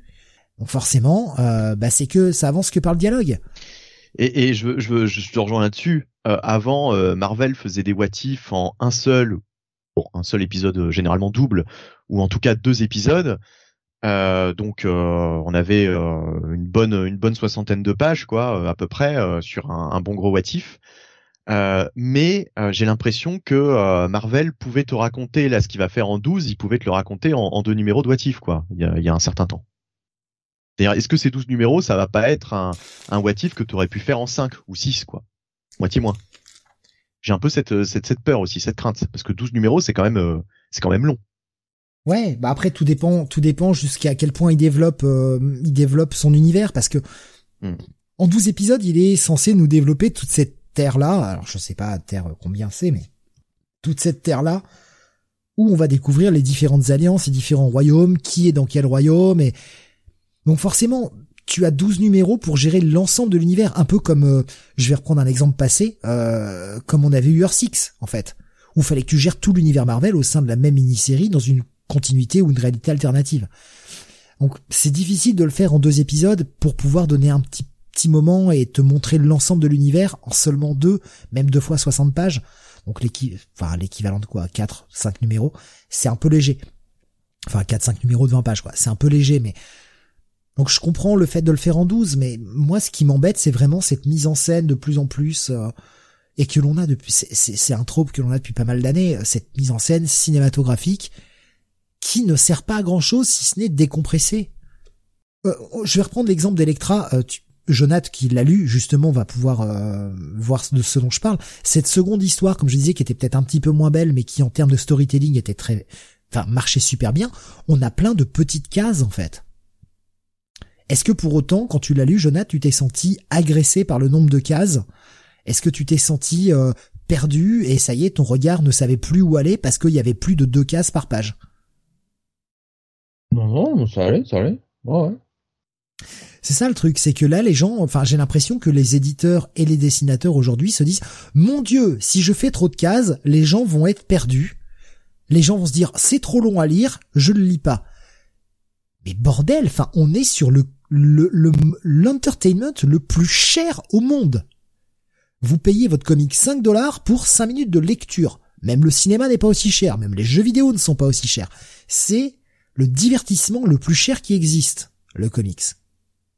Alors en plus, quand on a 20 pages de BD et que sur ces 20 pages, on doit avoir au total 40, 50 cases à tout péter, merde, c'est quand même léger, quoi. À un moment, faut aussi se rendre compte du temps qu'on prend pour le lire, du fun que l'on en, qu'on en retire, et du prix. T'es obligé de marier ces trois aspects. Et là, financièrement, le comics, c'est quand même difficile de s'y retrouver actuellement. Avec une mm. décompression à l'extrême, des, des, des grandes planches pour faire ah c'est joli, ouais c'est joli mais ça raconte rien. Donc à un moment quand ça raconte rien, bah pourquoi tu le lis quoi? Je suis désolé mais je, je, le dis clairement. De toute façon je l'ai dit 2022 je marche plus sur des œufs donc euh, voilà je, je, le répète c'est mon mantra de l'année. Je m'en fous de, de vriller les sensibilités des gens, je m'en bats les couilles. Je n'ai aucune honte à télécharger quoi que ce soit quand je vois la qualité des trucs, je suis désolé, j'ai quand même l'impression de me faire enculer à chaque fois. 5 dollars pour certains comics, c'est quand même vraiment trop cher payé en termes de quantité de lecture, de temps de lecture. Non, quoi. J'ai pas envie de, lire des artbooks chaque semaine, j'ai envie de lire une histoire. C'est quand même ça qui est censé me faire revenir. Si c'est juste pour me faire des jolies planches où il y a un tant soit peu de storytelling et un tant soit peu, parce que franchement le storytelling maintenant, vu les que l'on a, c'est quand même très léger. Bah non, en fait, ça ne me satisfait pas. Donc, pas de scrupule. Je télécharge. Et je m'en branle. Voilà, donc euh, ça, franchement, ça m'énerve. Et euh, là, dans cet épisode, on a quand même du développement, on a quand même, on a quand même des scènes, euh, bah, toute la discussion justement entre entre le, la reine Hippolyta et l'autre roi qui qui prend de la place. On a quand même des cases, etc. Mais on a quand même des grandes pages pour faire des grandes pages, quoi. Bon. Oui. Euh, Qu'est-ce que je voulais dire euh, ben, C'est tout. Enfin, euh, du coup, euh, du coup, on va peut-être passer aux notes. Oui. Donc vas-y, Jonathan, puisque tu avais commencé. Un petit bail, quand même. Ouais. Je vais mettre un bail aussi. Hein. Petit bail, mais mais bail toujours. Euh, pour moi, ça va être un petit bail aussi. Ouais, ouais. Euh, enfin, franchement, c'est pas une lecture que j'ai détestée. Je vous ai donné mes les griefs que j'ai vis-à-vis de cette série, mais c'est une lecture très agréable. C'est fun à lire. L'histoire avance quand même. C'est pas la pire des séries en termes de storytelling. C'est juste un constat général en fait. C'est un petit constat en début 2022. J'espère que les choses vont changer euh, d'ici la fin de l'année. Est-ce que j'y crois? Non, parce que j'ai arrêté de croire au Père Noël depuis très longtemps. Ah bon? Mais euh... c'est moi le Père Noël. Oh putain. bah tu nous as bien gâté encore C'est pas fouettard, hein. connard. Ah mais moi je suis moi je suis le Santa Claus euh, à l'ancienne, hein. je vous amène des bouts de charbon moi. Ouais putain. Tout droit sorti de, de Grant Morrison, hein, punaise. euh, Grant Morrison, dont on parlait tout à l'heure sur le chat, puisque j'ai expliqué aux gens qui étaient sur le chat que je suis en train de découvrir, parce que c'est une série que je n'avais jamais lue, le Animal Man de Grant Morrison. Je m'en ligue pour 5 pour le moment. Putain, qu'est-ce que c'est bien. Qu'est-ce que c'est bien. La vache. L'épisode 5 m'a m'a vraiment retourné quoi. Un épisode qui paraît tellement concon sur le papier, mais euh, quand tu quand essayes de lire un petit peu entre les lignes, putain qu'est-ce que c'est bien quoi. Bref. Relis X-Men hein, surtout quand même. Ah non, eh, oh, oh, pas d'insulte on a dit. Putain, non, c'est un coup à arrêter les comics hein. Ça des coups à partir en dépression, ça. Mais j'ai déjà arrêté les comics à cause de ça, donc je vais pas recommencer. Exactement. non, moi je me suis mis au X-Men avec euh, Grant Morrison. Mais c'est vrai en plus. C'est vrai en plus. C'est vrai en plus. c'est vraiment, euh, vraiment, c'est, c'est, j'ai vraiment commencé à lire régulièrement les X-Men avec euh, le run de Grant Morrison. Euh, parlons de choses meilleures là. Spider-Man, Dark Old Omega, ça va être génial, je sens. Nous avait dit, j'ai aimé les X-Men de Morrison. Ah mais de toute façon, je pense que le run X-Men de Morrison, il n'y a pas d'entre deux. Soit tu aimes, soit tu détestes. C'est vraiment un run ultra polarisant et euh, je pense pas qu'il y ait d'entre deux sur ce run là. Au moins, il te fait ressentir quelque chose. C'est déjà bien. Ouais. Non, non, mais enfin, ouais. Bon, écoute, on va pas. La suite, le Darkhold Omega. Alors j'y suis retourné, pourquoi? Bah parce que parce que j'ai compris le piège de Marvel et la critique que je viens de faire à Dark Knights of Steel s'adresse totalement à cette série. Darkhold Omega, c'est écrit par Steve Orlando, dessiné par Clam Tormé, euh, c'est ancré par Roberto Poggi, mais aussi Mark Deering et Walden Wong. Il fallait qu'ils se mettent à trois pour ancrer ça. Euh, ouais. Bon, le résultat est euh, tout juste correct. Hein. Gentillet, ça va pas faire de mal, mais euh, ça va sûrement pas révolutionner quoi que ce soit. Pourquoi euh, je suis allé lire ça? Parce que j'avais lu le alpha. Quand j'avais vu la chier plus 12 de Taïn, enfin en, réalité il y en avait que 5, puisqu'il y avait 5 personnages, je vais expliquer rapidement l'histoire. Il y avait 5 personnages, donc on nous a fait 5 Taïn, et on nous a fait un Oméga. Et je me suis dit, bah, les taïnes, je vais pas y aller, ça sent, ça sent la merde. Pas manqué, j'avais feuilleté le premier taïn, je me suis dit, ok, j'ai bien fait de zapper. Donc j'ai lu l'Oméga, parce que je trouvais l'histoire, ouais, ok, j'avais, j'avais envie d'aller voir la suite. Bah j'ai bien fait en fait. Vous lisez le alpha, vous lisez le oméga, le oméga reprend la fin du alpha. Les cinq taïnes n'ont aucune importance. Aucune ce n'est là que pour vendre des jouets. Avec des versions alternatives des personnages. Encore une fois. Des versions alternatives. On va mettre sa, créativité au service de quelque chose qui ne compte pas.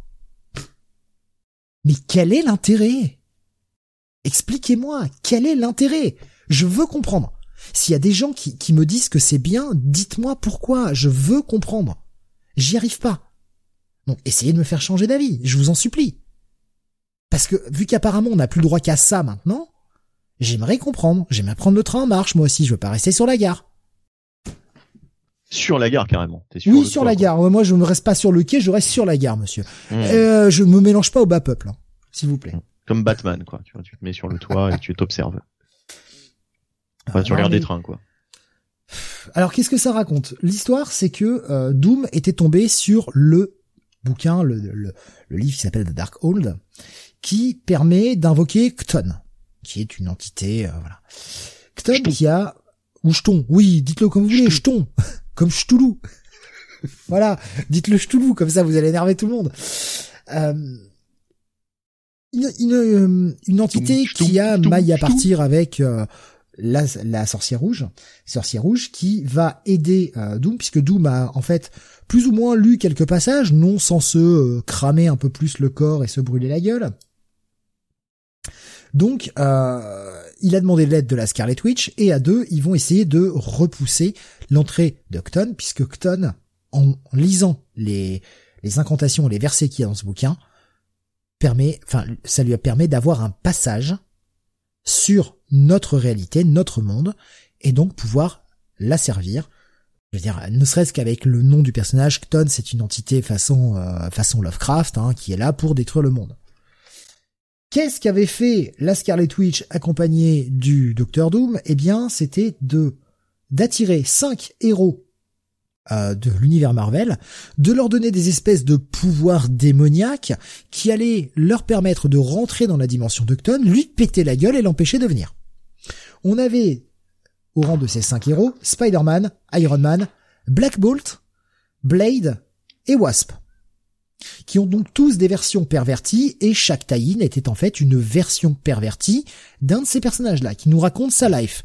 Life qui n'existe pas, puisqu'elle a été créée au moment du sort, et donc ça ne sert à rien, puisque comme je l'ai dit, ce Oméga reprend pile à la fin du alpha. Donc si vous avez acheté les 5 tie vous êtes fait baiser. Tout simplement. Vous avez perdu 5 fois 4,99$.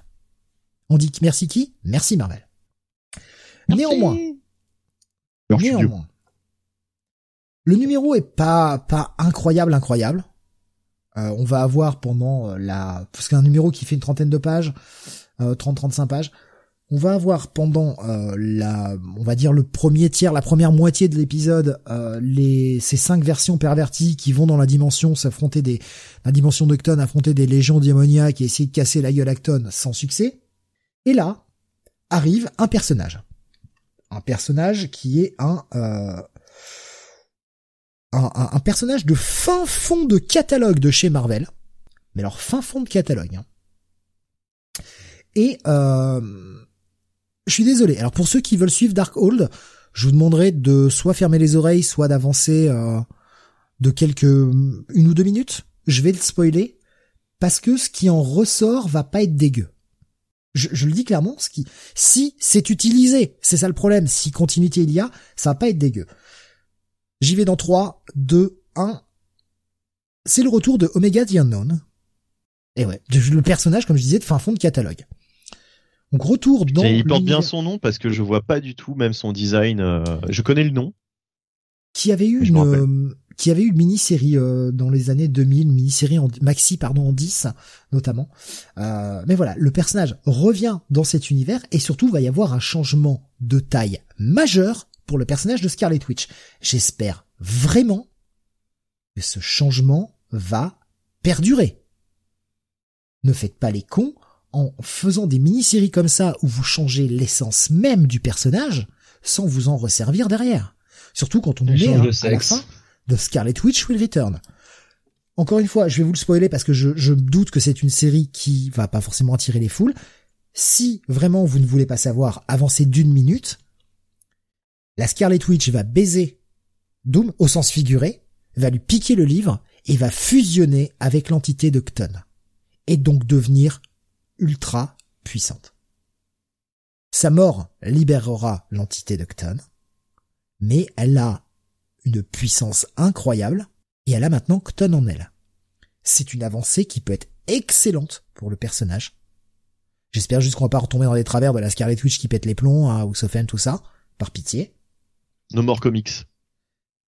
Mais franchement, franchement, ça peut être une très bonne idée. J'espère juste que c'était pas en vain. Il y a de très belles planches. Hein, sur, euh, je, suis pas forcément fan des dessins. Par contre, le design d'Octon est vraiment cool. Il y a un moment où la, Scarlet Witch est en mode tentacule toulesque. C'est visuellement, ça rend très bien. Donc, euh, j'ai pas détesté la lecture. Faut juste éviter les tie Lisez le alpha, lisez le oméga. C'est une mini en deux. Et j'espère qu'elle aura des conséquences. Donc, je vais mettre un un bon check plus. Voilà, pas un bail un bon de plus. J'ai pas, j'ai pas détesté, même si y avait la moitié du numéro qui aurait pu être condensé, ça m'aurait arrangé. Bah, je, je vais pas, je vais pas en dire plus. Je vous ai déjà tout spoilé de toute façon, mais je, je pense qu'il y a très peu de gens qui sont allés voir ça, et vous avez pas tort. Justement, très belle transition. On va la voir. Le, numéro 20. le numéro 20. J'étais pas fait exprès, mais je, je prends. Je prends. Donc Thor numéro 20, euh, Donny Cates au scénario, euh, Nick Klein euh, au dessin et Matt Wilson à la colorisation. Euh, deuxième partie de cette de cet arc God of Hammers où eh bien alors on, le rappelle hein, le Mjolnir est devenu un peu folle quelquefois Thor n'arrive plus à, à, soulever son marteau, quelquefois c'est des gens qui ne sont pas worthy, qui ne sont pas j'en tape dans le micro, Digne. je Digne. touche plus le- je- qui sont pas dignes voilà de, de porter le micro qui et de Et on essaie Oh de garder putain, ce lapsus jusqu'au bout. Ah, ce On essaye de- lapsus vous n'êtes pas digne de monsieur les de porter le micro. d'être professionnel, et l'autre, non, n'importe quoi. Ah, ce lapsus Et il magnifique part Ah, Il est beau celui-là hein, Il est beau. C'est pas possible. Et voilà, la magnifique. euh, c'est pas possible. Excusez-nous, hein, cher auditeur, encore une fois, hein, première émission de l'année, mais bon, on fait ce qu'on peut, hein, que voulez-vous. Première émission pour moi, mais pas pour vous en plus.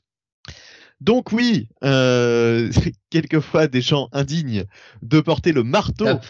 euh, parviennent à, le porter. Et puis euh, et puis du coup euh, du coup voilà. Donc déjà c'est inexpliqué c'est problématique. Et surtout récemment eh bien Mjolnir avait disparu. Elle avait été volée par quelqu'un. Et il y a cette légende d'un d'un dieu des marteaux. Voilà euh, une euh, est-ce un mythe? Euh, est-ce une réalité? Eh bien Thor a, mène sa petite enquête. Et alors vous vous souvenez il avait formé une équipe avec euh, avec Lockjaw avec euh, Throg et d'autres d'autres persos qui sont allés enquêter un petit peu sur cette euh, la, la disparition de, de, de son marteau. Et euh, Thor euh, eh bien ça l'a amené euh, au royaume des nains. Alors je ne sais plus comment ça s'appelle. Je crois que ça s'appelle Choré hein. Enculé cela dit, s'il avait pas fait, je l'avais fait derrière.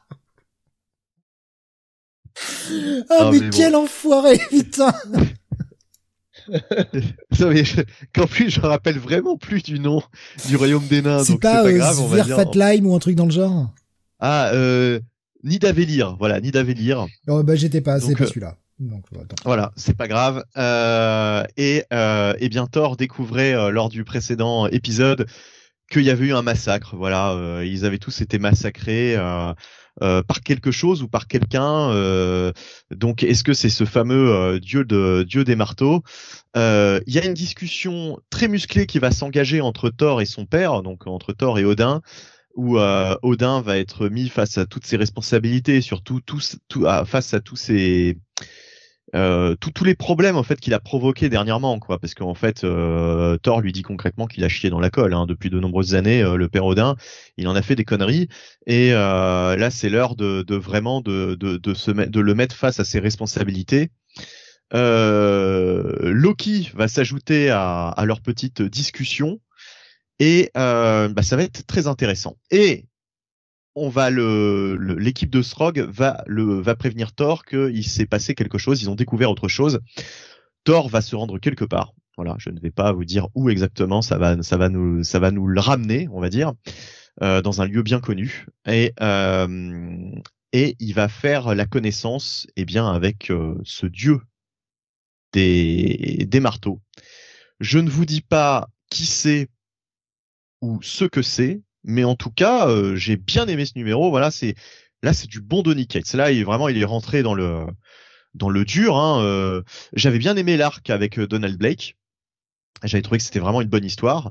Euh, là, euh, cet arc-là, il est aussi euh, assez assez intrigant, assez passionnant. Pour le moment, c'est c'est c'est c'est c'est bien quoi. Ça me donne envie de d'aller voir la suite. Non, bon épisode de Thor. Franchement, bon épisode de Thor. Euh, Donny c'est un petit peu en dents de scie globalement. Hein. C'est son 20e et euh, bah, sur les 20 premiers épisodes, il y avait quand même quelques épisodes un peu en dessous où on se disait tiens, Donny Cates, euh, on l'a connu meilleur sur d'autres euh, sur d'autres titres, c'est vrai. Mais euh, là, il est bien inspiré. Euh, bon arc, voilà. Pour l'instant, bon arc. On verra par la suite. Euh, mais en tout cas, là, c'est très intriguant. Voilà. Ce Donc, qui est euh, un comble pour un mec qui porte un marteau quand même. c'est c'est- comble euh, en quel dans quel sens du D'avoir coup, un j'ai- bon j'ai- arc. j'ai- Ah oui oui oui bah oui bah oui, bah oui, Oui, c'est pas du écoute, Hawkeye, euh, euh, je voilà, euh, ouais. c'est-à-dire que les auditeurs font des bonnes blagues, j'essaie de les imiter, j'y arrive pas. Donc euh, bon. c'est con. C'est con. Qu'ils sont plus dignes euh, que nous de porter le micro du coup. Ah, il était génial ce lapsus, merci. Mais euh, Mais je doute qu'ils habitent à Chauray. Cates, il se réveille quand il veut sur Hulk, nous dit Graf. Moi, j'attends. Ouais. Pas, pas En engageant, cas, les deux en premiers, les deux cas, premiers voilà, sont engageants. ouais. Bah demain, écoute, Steve, demain matin, t'auras peut-être euh, une certaine Dorothée qui viendra sonner à ta porte. Euh, voilà. Bah si elle me met en retard, je lui mets un pain. Voilà. Ah, faut pas mettre en retard le matin, hein, j'ai pas le temps. Euh, Alexandre nous euh, dans un dans un sur un truc qui n'a un peu rien à voir. C'est d'ailleurs on se moquait de Chuck Austin avec Husk qui baise au-dessus de sa mère. Vous vous rappelez dans ce magnifique euh, numéro de X-Men, hein, euh, Husk et euh, Angel qui baisent euh, sous les yeux des parents dans le ciel là. Bah dans le numéro de Superman, avant qu'il parte au Warworld, il baise Loïs dans le ciel. Voilà, ça fait. J'ai oublié ça, c'est bizarre. Pourtant, je les ai, il me semble les avoir lus ces épisodes. Euh... Et pour le moment, d'ailleurs, le, le, le, le, run de Philip Kennedy Johnson, qui était pas passionnant jusque-là, et eh bien là, euh, le l'arc du War World, j'ai pas eu le temps d'en parler hein, lors de la dernière émission. Euh, je l'avais pas lu encore, euh, mais euh, mais pour le moment, cet arc est très plaisant. Quoi. Je trouve que c'est c'est une réussite. Voilà. Parenthèse fermée. donc épisode, je suis le seul à l'avoir lu, hein, ce Thor, hein, il me semble, me semble-t-il. Donc euh, un bon bail euh, pour cette euh, pour, pour ce numéro. Jonathan, on passe à toi avec pour ta dernière review de ce soir de l'indé. Il s'agit de Basilisque numéro 6. Oui, il était temps qu'on parle quand même du meilleur éditeur comics à l'heure actuelle, Boom Studios. Euh, avec Basilisque, Basilisque, chapitre 6, toujours écrit par Cullen Bunn avec des dessins de Jonas Scharf et une colorisation de Alex Guimarès. Donc, euh, bien Basilisque, qu'est-ce que ça raconte? Eh bien, euh, ça nous présente alors un futur, euh, enfin même pas un futur, je dirais un présent, un présent un petit peu une vraie dystopie, hein, on va le dire comme ça, puisque on a alors combien c'est? Cinq personnages, cinq entre guillemets super héros qui possèdent chacun un pouvoir dérivé des, des cinq sens euh, qui euh, bah, euh, profitent de leur pouvoir pour un petit peu faire ce qu'ils veulent sur sur la Terre, et en particulier dans dans dans cette version des États-Unis. tous sauf un personnage, le personnage donc je ne sais plus son nom, et je m'en fous, euh, qui euh, qui a le pouvoir euh, en fait. alors c'est un pouvoir étrange parce que elle ne elle a, elle n'a pas la vue en fait, mais elle est capable de littéralement bah, de rendre aveugle tout le monde quoi. En fait. Euh, donc gardez-le en tête pour le prochain numéro dont on va parler. oui, euh, ce qui est assez, ce qui est assez pratique. Euh, donc voilà, et, euh, et, donc ce personnage qui s'appelle Reagan, j'ai retrouvé le nom.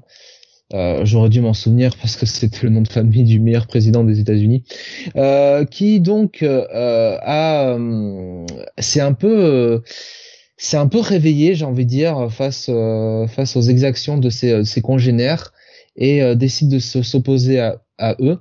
Et euh, elle fait un team up un peu improbable depuis le début de la, série avec euh, avec Anna. Anna qui est une euh, bah, qui est une, une une mère de famille enfin plutôt mère de famille quelqu'un qui à cause de ces de cette de ces personnes à super pouvoir a perdu son mari et, et, sa fille sa petite fille et qui donc se lance dans une croisade vengeresque. Et, et Regan s'associe donc avec elle et, et là on, on, arrive un petit peu je dirais presque à un petit peu un mini climax euh, de cette de cette de cette série. Je crois qu'elle est en 12 euh, puisque euh, bah, on a vraiment l'opposition entre Anna Regan et les euh, euh, et les autres euh, les autres personnes à pouvoir. Au mieux de tout ça on a un culte évidemment qui est qui qui, qui est là-dedans et qui veut rendre le pouvoir aux humains. On en apprend quand même plus sur sur Anna et sa vie euh, avant euh, tous ces drames et on se rend compte que ben elle était peut-être pas si irréprochable que ça, hein, la mère Anna. Donc euh, voilà, ça reste toujours aussi aussi plaisant à lire. c'est pas c'est pas la série du siècle, hein, mais c'est quand même du Colin Bunn sur sur de l'indé et il fait généralement du bon boulot. Hein. Je ne saurais que trop vous conseiller son travail sur Bonne Parish.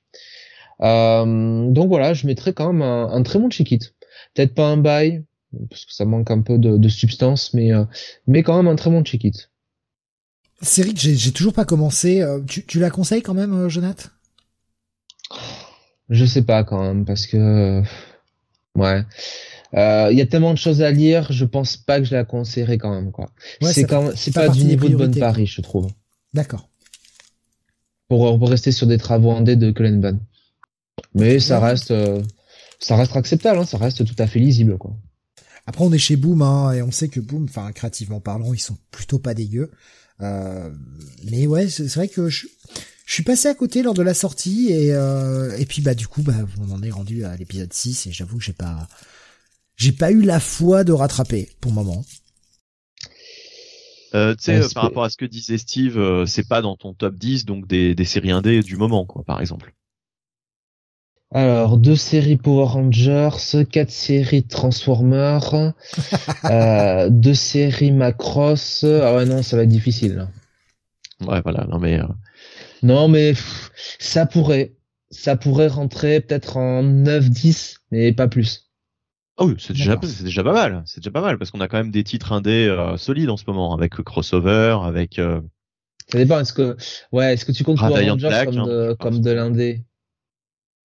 Tu, disais crossover, est-ce que c'est de l'indé? Oui. Non, est-ce que tu comptes Power Rangers comme de l'indé? Ah bah oui. Bah oui. Oui. Oui. oui. De toute façon, à partir du moment où c'est pas les Big Two, euh, voilà, à partir du moment où c'est pas les Big Two, pour moi, c'est de l'indé, quoi. Hein.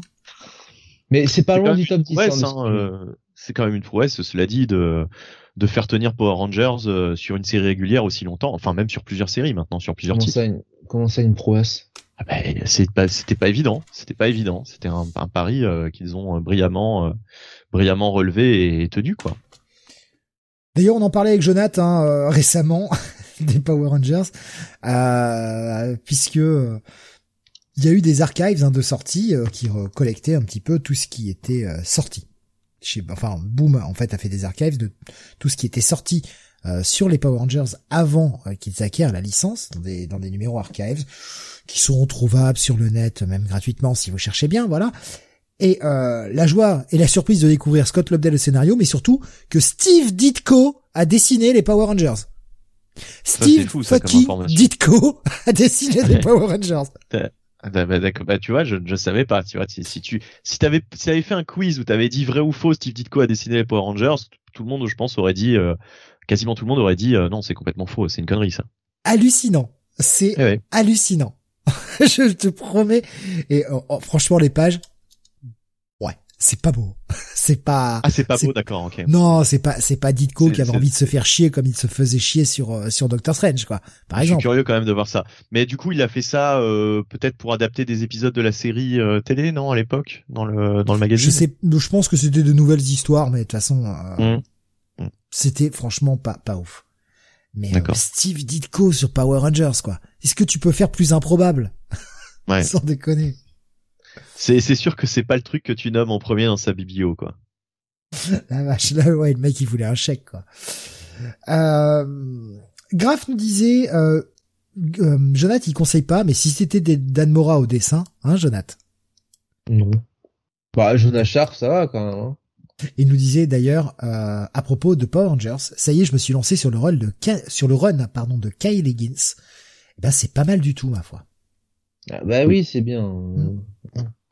Mais même, mais même euh, les ses successeurs hein, ont fait du bon boulot. Euh, comment s'appelait-elle? Marguerite Bennett. Marguerite Bennett. Marguerite Bennett. Au début, on était assez sceptique et puis finalement, elle a fait un très bon, un très bon taf, un très bon boulot. Elle a fait un peu comme euh, les Exiles, un mix entre les Exiles et Star Trek dans l'univers de Power Rangers. Si, si, si ça donne pas envie. Alors. Eh bien, dernier titre de la soirée, peut-être, du coup. Euh, je, je prends euh, juste euh, ah, la, la, dernière réflexion de Spider-Man qui disait plus improbable Kirby sur Dora l'exploratrice. Alors c'est vrai que oui, ce serait improbable, mais bon, il était malheureusement décédé déjà lors de l'invention de Dora. Steve Dico, je vous assure que c'est pas une vanne. Hein. Allez vérifier, ce n'est pas une bah, vanne. Ça doit dater du début des années 90. Ouais, au milieu même, 95, 96. 95 ouais. D'accord. C'est vrai qu'on imagine que moi j'imaginais que Steve Ditko euh, était déjà rangé des voitures et avait avait totalement arrêté euh, ses activités de dessinateur euh, au milieu des années 90 quoi. On a tendance à oublier qu'il dessinait toujours quelques trucs quelques trucs. Grave qui nous dit la question serait qui a dessiné les Power Rangers Ditko, Buscema, Romita ou Adams? Là c'est chaud. C'est vrai que c'est chaud ouais. Là la poser comme ça elle est chaude la question. Dans les quatre hein. Oh, tu sais, le mec. je, non, j'avais pas vu, mais putain, t'imagines quoi du euh, Romita Senior évidemment sur sur les Power Rangers. Quoique son style un peu arrondi pourrait être adapté aux armures. Mais bon. Qui n'a pas lu le fameux run de Chris Claremont sur les Power Rangers? Euh... Ah bah Alexin qui nous a sorti une page. Merci Alexin, ça m'évite d'avoir à le faire. Euh... Il y a un autre Mita qui dessine que le seigneur de Digraph. Oh c'est méchant. Euh, oh, effectivement, vous avez ah la page hein, de Steve Ditko et euh, comme je vous ai dit, c'est pas glorieux. Hein. C'est pas, ah c'est pas du grand Ditko. Hein. Ah ouais, la vache, la vache. Il était ancré par je ne sais plus qui, euh, mais mais c'est, enfin voilà, c'est pas c'est pas le Ditko tel que l'on imagine, euh, empreint de fantaisie, de de trucs complètement dingues euh, comme il avait pu nous produire euh, déjà. Euh, Ditko, il était ancré par qui euh, J'essaie de le retrouver vite fait là. bon bref, c'est pas grave. Mais alors je vous ai dit du Scott Lobdell, pardon, j'ai déconné, c'est du, enfin il y a, y a Scott Lobdell, mais il y a surtout beaucoup de Fabian Niciza aussi au scénar dans les quand c'est à l'époque où c'était publié chez Marvel. On a eu du Ron Lim au dessin, des Power Rangers. Mm-hmm. On a même eu Derek Robertson qui est venu faire un petit coucou. Putain, et quand tu vois tous les noms, tu te dis, euh, euh tu sais, c'est, t'as l'impression que tu vas avoir un omnibus de ouf avec euh, des dessins euh, prestigieux, puis après tu, tu vois cette page, quoi. Tu te dis, ah merde, c'est quoi cette arnaque ah, Ditko a été ancré par Tom Palmer et il a été ancré par quelqu'un d'autre sur sur le, le, deuxième volume. Enfin bon, bref, c'était pas pas incroyable, quoi. Ça sent les années d'impôt cette histoire de schizophile, c'est ça. Mais non, mais en tout cas, euh, tout le monde parle des cuisses, des cuisses. Hein, c'est vrai que les cuisses, les cuisses sont balèzes. Hein. Ça a des bonnes cuisses. Voilà, ça a des bonnes cuisses. Vraiment, euh, Ditko, euh, il aime bien les bonnes cuisses. Non, puis on a l'impression qu'ils ont, euh, ils ont vraiment le, poids du monde sur les épaules, que la gravité est très élevée là. Non, mais on va surtout dire que c'est quand même dessiné avec le cul, quoi. Voilà. Et que franchement, il aurait dû prendre des cours de dessin. Je, me demande, je me demande si j'avais pas cet épisode euh, dans un, tu sais, dans un, ils avaient sorti dans les années 90 en kiosque euh, le mag où t'avais euh, des bandes dessinées. Je sais pas qui est ce Steve Ditko, mais à mon avis, il a pas dû faire carrière longtemps. Hein. Ça tombe, tu vois, c'est un mec qui s'appelle Steve Ditko, mais c'est pas du tout le, c'est pas du tout le Steve Ditko, quoi. Non, je pense pas. non, non, bah non, moi non plus. mais même Ditko sur le Machine Man de l'intégrale Alpha Flight, c'est moche, nous dit Graf. Je pense qu'il a, il a eu un côté un peu désabusé euh, de travailler pour les Big Two. Il travaillait pour faire un, pour prendre un chèque et il se faisait chier sur ses propres projets, mais euh, pas plus quoi. Mais là, c'est vrai que là, le même le Lord Z, là, euh, il a un bras. On a l'impression que le bras qui est en arrière, il est tout petit. Enfin, je sais pas. C'est c'est très. Ouais, c'est c'est c'est c'est pas terrible. C'est pas terrible du tout. D'ailleurs, euh, j'en profite puisqu'on y est, euh, de parler d'un truc que j'ai vu passer sur le Discord. Euh, grâce à Alexin, tu nous as dit quand même, chez Altaïa, euh, ils sont fans de Comic City parce que euh, on a la collection Iman, les figurines Iman pour Bunny. Oui. Et on a la collection euh, Power Rangers pour Jonath où tu peux construire ton Megazord. Alors ça va être en 12 000 pièces. Altaïa, alors c'est pas qu'ils font des mauvais produits. Hein. je sais pas, je sais pas quelle est la qualité. Ça m'a pas l'air d'être complètement dégueu comme qualité, mais j'ai vu qu'ils avaient sorti un truc construisez votre Robocop. Oui, j'ai vu ça aussi. Ça peut être cool, enfin, ça peut être sympa, quoi. J'ai été me renseigner sur leur site, et au moins les mecs sont méga transparents. Ils t'annoncent le nombre de fascicules qu'il va y avoir. Et, le, prix. total. Et le prix. Donc après, tu fais une petite, euh, tu prends ta petite calculatrice, tu multiplies, et tu fais le truc. Il y avait, alors attends, laisse-moi deviner, Steve. Euh, T'en as pour un peu plus de 1000 euros, je crois, avec le Robocop, facile. Oui. Ouais. C'est exactement ça. Il y a 104 ou 105 euh, numéros pour monter ton Robocop. Alors le bordel fait euh, doit faire 30-40 cm, quelque chose comme ça. Mais euh, t'en as pour un peu plus de 105 numéros. Et au total, il y en avait pour 1000 et quelques euros. Et si vous preniez la base, quand vous vous abonniez, parce qu'il y a une base aussi pour pouvoir poser votre figurine dessus, qui vous rajoute un petit peu du prix sur tous les numéros. En gros, la base, vous la payez, vous l'avez gratos, mais à crédit.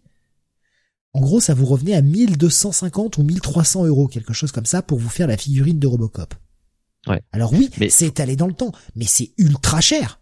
Jamais je mets 1300 balles dans une figurine, quoi. C'est ultra cher, mais euh, si t'avais une figurine identique vendue euh, dans le commerce, euh, tu sais, euh, bah, construite avec autant de autant de détails, etc. Je pense qu'elle serait qu'elle serait encore plus chère que ça, quoi, finalement. C'est ce que nous dit euh, Spider-Man euh, sur le, le chat. Il nous dit euh, en vrai le Robocop vaut son prix par rapport au fabricant de statues. Altaïa fait même un visage en silicone quand même. Bah, je sais pas moi, c'est en fait quand je vois le prix de revient au final, on dépasse les 1000 euros pour moi c'est c'est c'est rédhibitoire quoi. On dépasse 1000 euros pour une figurine, même si ça va être étalé sur 2-3 ans putain c'est trop cher quoi. Je peux pas je enfin à chaque fois que je verrai la figurine exposée euh, chez moi, je me dirais putain, j'en ai eu pour plus de 1200 balles quoi. Pour ça, oui, c'est étalé mais quand même quoi. C'est ultra cher et je pense que le, le Megazord ça va être un peu le même prix quoi. 1000 euros dans le monde de la collection de statues figurines, c'est très courant. Ouais. Ouais, mais je, je sais pas, moi ça me ça me paraît vraiment vraiment cher en fait. C'est le, le, final, quoi. Une figurine à 300, 400 balles, je l'envisage, enfin, facilement. Mais, euh, ouais, plus, enfin, plus, balles. plus facilement, on va dire. Plus facilement. Parce que c'est, c'est vrai que ça reste quand même. Euh, ça reste cher, mais on, est sur un objet de collection. On n'est pas sur un, on n'est pas sur un jouet euh, que tu as donné à tes gosses pour qu'ils fassent la ah, bagarre et. Après, après c'est sûr que euh, je préfère nettement mettre le prix dans une Hot Toys qui, qui est déjà euh, construite, enfin que que que, que t'as directement quoi. Là, en fait, ce qui, me, ce qui me saoule aussi, c'est l'attente finalement, parce que ta, ta figurine, ok, tu vas la payer au fur et à mesure, donc tu vas pas la payer plein pot euh, directement, mais dans combien de temps, tu vois, tu auras 105 numéros, ça dépend. quelle est la périodicité? C'est tous les mois, toutes les deux semaines? Euh, Toutes les deux semaines, je crois. Ça, ça représente quand même un, un sacré temps, quoi. Euh, pour, voir aboutir ton. Est-ce que au, au, bout d'un moment tu te lasses pas quoi finalement? Euh, je sais... Ah quoique, j'ai l'impression qu'il t'en envoie trois. Non, c'est trois numéros par mois. Trois numéros par mois. Mais là, là le Megazord, euh, on nous partageait le truc. Alors effectivement, c'est joli, c'est des pièces en métal et ABS. Euh, T'as des effets de lumière que tu peux activer par télécommande. J'ai quand même l'impression que tu as les cinq Zords que tu transformes toi-même en Megazord, donc tu peux le le, ranger comme toi tu veux. Donc ça, c'est quand même plutôt pas mal. Mais c'est ce que nous disait euh, Suro. Il y a 120 numéros pour le Megazord, quoi. C'est c'est cher. Hein. Enfin, ça, ça fait long, quoi. Donc tu mettras à peu près de trois ans, euh, trois ans à construire ta figurine euh, Robocop, quoi, quand même. C'est-à-dire que entre le moment où tu désires la, figurine et le moment où tu achèves euh, ton, ton, ton, achat et où tu as ta figurine construite, il s'est écoulé presque trois ans. Est-ce que finalement le, le, désir ne se sera pas euh, envolé quoi d'ici là? Il faut aussi voir ça quoi. Il y a Spider-Man qui nous partage d'ailleurs une chaîne hein, qui s'appelle Virtual Devil, euh, qui nous dit la plus grosse chaîne euh, sur le monde de la collection en France. Il montre des pièces de malade et il nous dit, disons que niveau qualité, matériaux, détails et taille, tu n'as aucun équivalent dans le monde pour ces collections-là. Je, je, je le conçois parfaitement, mais c'est vrai que c'est le, le, côté prix de revient. pour ma part, en tout cas, je ne peux pas m'empêcher, en, voyant l'objet, de, de, penser au prix global, même étalé sur plusieurs années, ça me... Ah, voilà. Après, ça dépend. Je pense que c'est peut-être parce que j'ai d'autres passions qui font que bah ça me paraît pas être une priorité. Peut-être que si c'était ma passion première, ça me gênerait pas. Et, je ne jette absolument pas la pierre aux gens qui vont suivre ce genre de collection. Je me moque pas d'eux, pas du tout. Je parle juste d'un point de vue personnel. Pour moi, ça me paraît trop cher. Après, après, rappelle-toi, tu t'étais lancé dans une collection euh, Eagle Moss. Ouais, mais regarde le euh, nombre de figurines que t'avais aussi.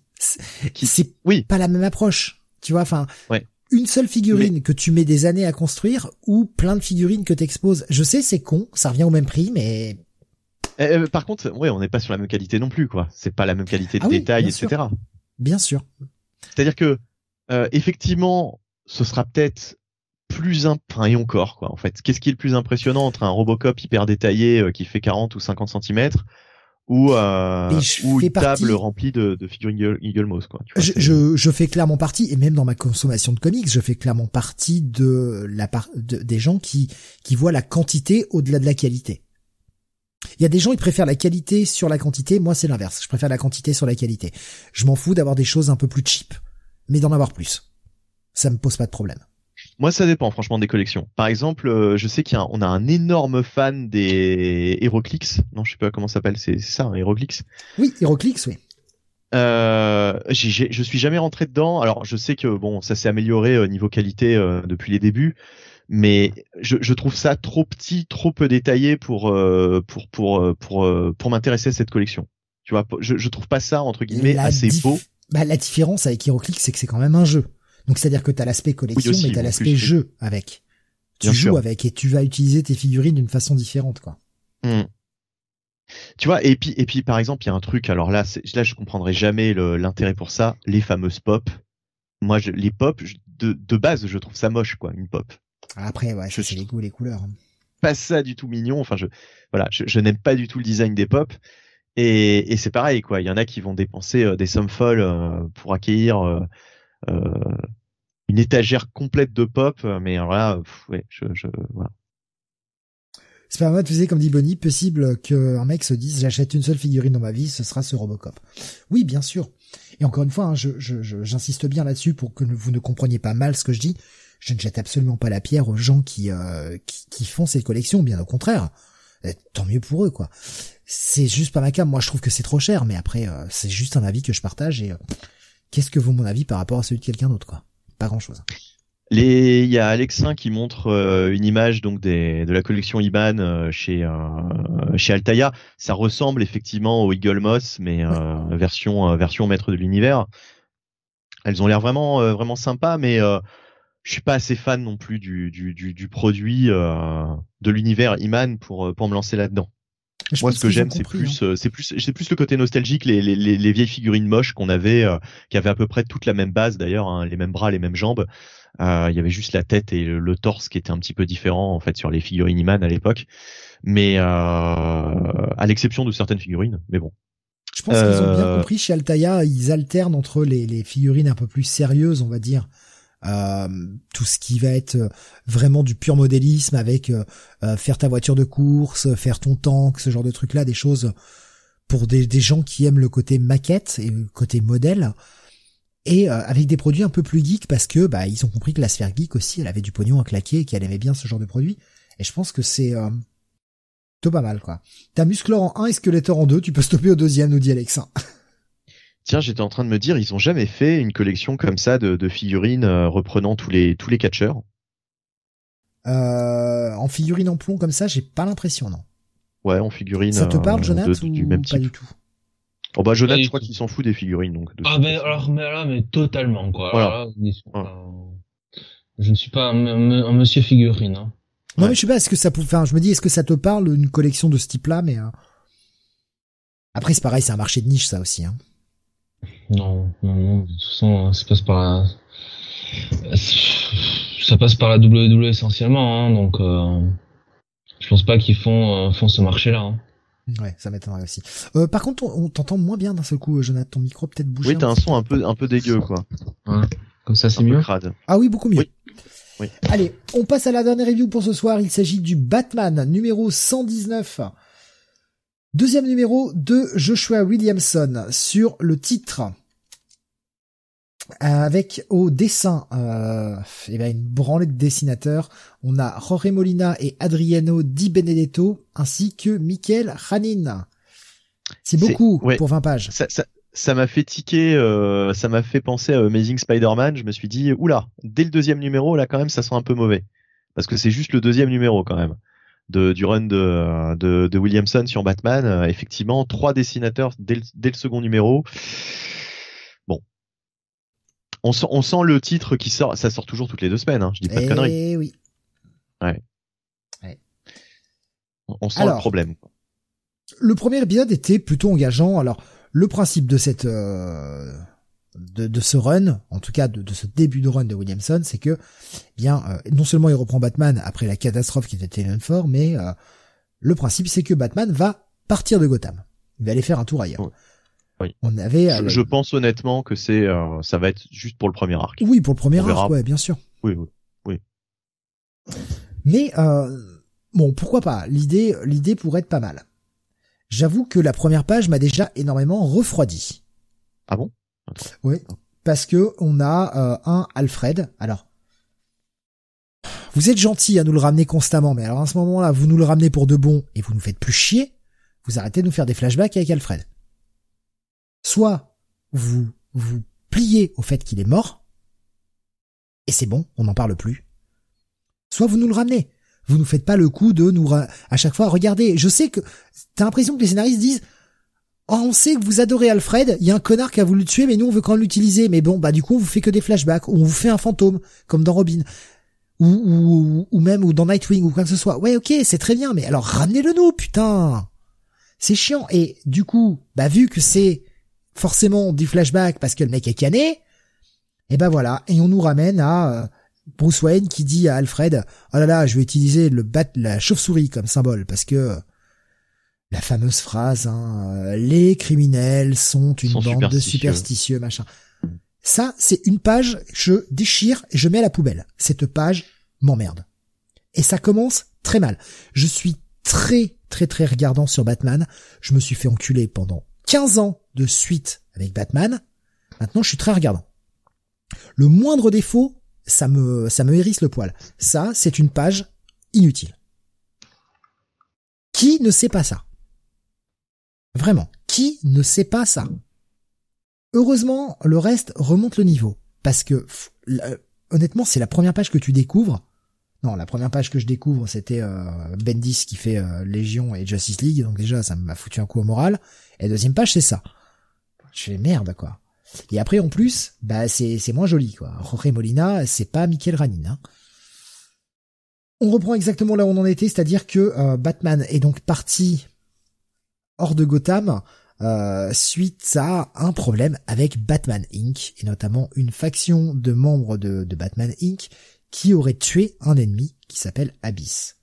Et il rencontrait sur place Luthor. Et là, Luthor, il lui fait, paf, t'as plus d'argent. Bruce Wayne, depuis qu'il peut plus fonder, qu'il peut plus financer euh, Batman Inc., c'est moi qui finance. Et on va avoir une séquence où Luthor, devant les flics, parle à Batman, lui fait un petit truc pour qu'il comprenne où il aille le rejoindre, et Bruce Wayne, puisque bah, de toute façon il connaît son identité, hein, Bruce Wayne va aller discuter avec Luthor ou sur une terrasse d'un resto, en haut d'un building, des choses, et putain, cette séquence, elle était vraiment cool. Heureusement qu'on a tout ça derrière, parce que le début m'a saoulé. Moi, j'ai adoré, franchement, sa caractérisation de Lex Luthor. J'ai trouvé que c'était du grand Lex. Ouais, ah ouais, c'était très très bon. Euh, tu l'as lu aussi, Jonathan? Oui. Euh, un, mot sur Lex Luthor, peut-être, pendant qu'on est sur le sujet? Chauve.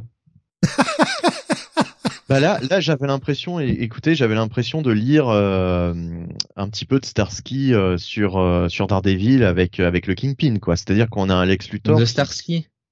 Zdarsky, Zdarsky, voilà, qui est, euh, oui, on a un Lex Luthor qui est un petit peu, euh, un petit peu le kingpin de l'univers de Batman, euh, enfin de l'univers DC tout simplement, et qui, qui, qui, qui, est bien machiavélique, qui est bien, enfin je sais pas, là franchement il a, il était charismatique, j'ai beaucoup aimé la cette version de Lex Luthor par Joshua Williamson. C'est sûr que c'est pas évident hein, parce que Lex Luthor quelquefois il est un peu écrit de manière, je sais pas, très très déjà vu 50 000 fois. Euh, là, j'ai trouvé, euh, j'ai trouvé vraiment bon ce Lex Luthor.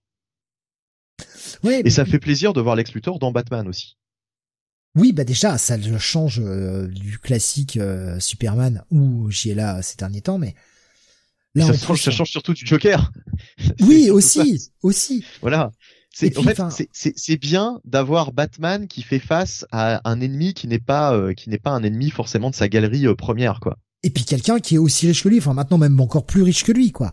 C'est ça. On, on a une bataille à la fois sur le Lex Luthor dans son armure tel qu'on le connaît, etc., et un, esprit stratège relativement aguerri pour Alex Luthor, mais aussi quelqu'un qui peut le combattre financièrement. Donc oui, c'est un bon ennemi pour Batman, clairement. Enfin, ennemi, en tout cas, une belle opposition. Ouais, ouais. Avec, en plus, je veux dire, une attitude de connard de Lex, quoi. Qui oui alors cette bouteille de vin il n'en reste plus beaucoup dans le mec le fait... noir. le mec nous en fait mais des caisses là-dessus. Il va servir deux fonds de verre. Ou genre tu vas avoir deux gorgées.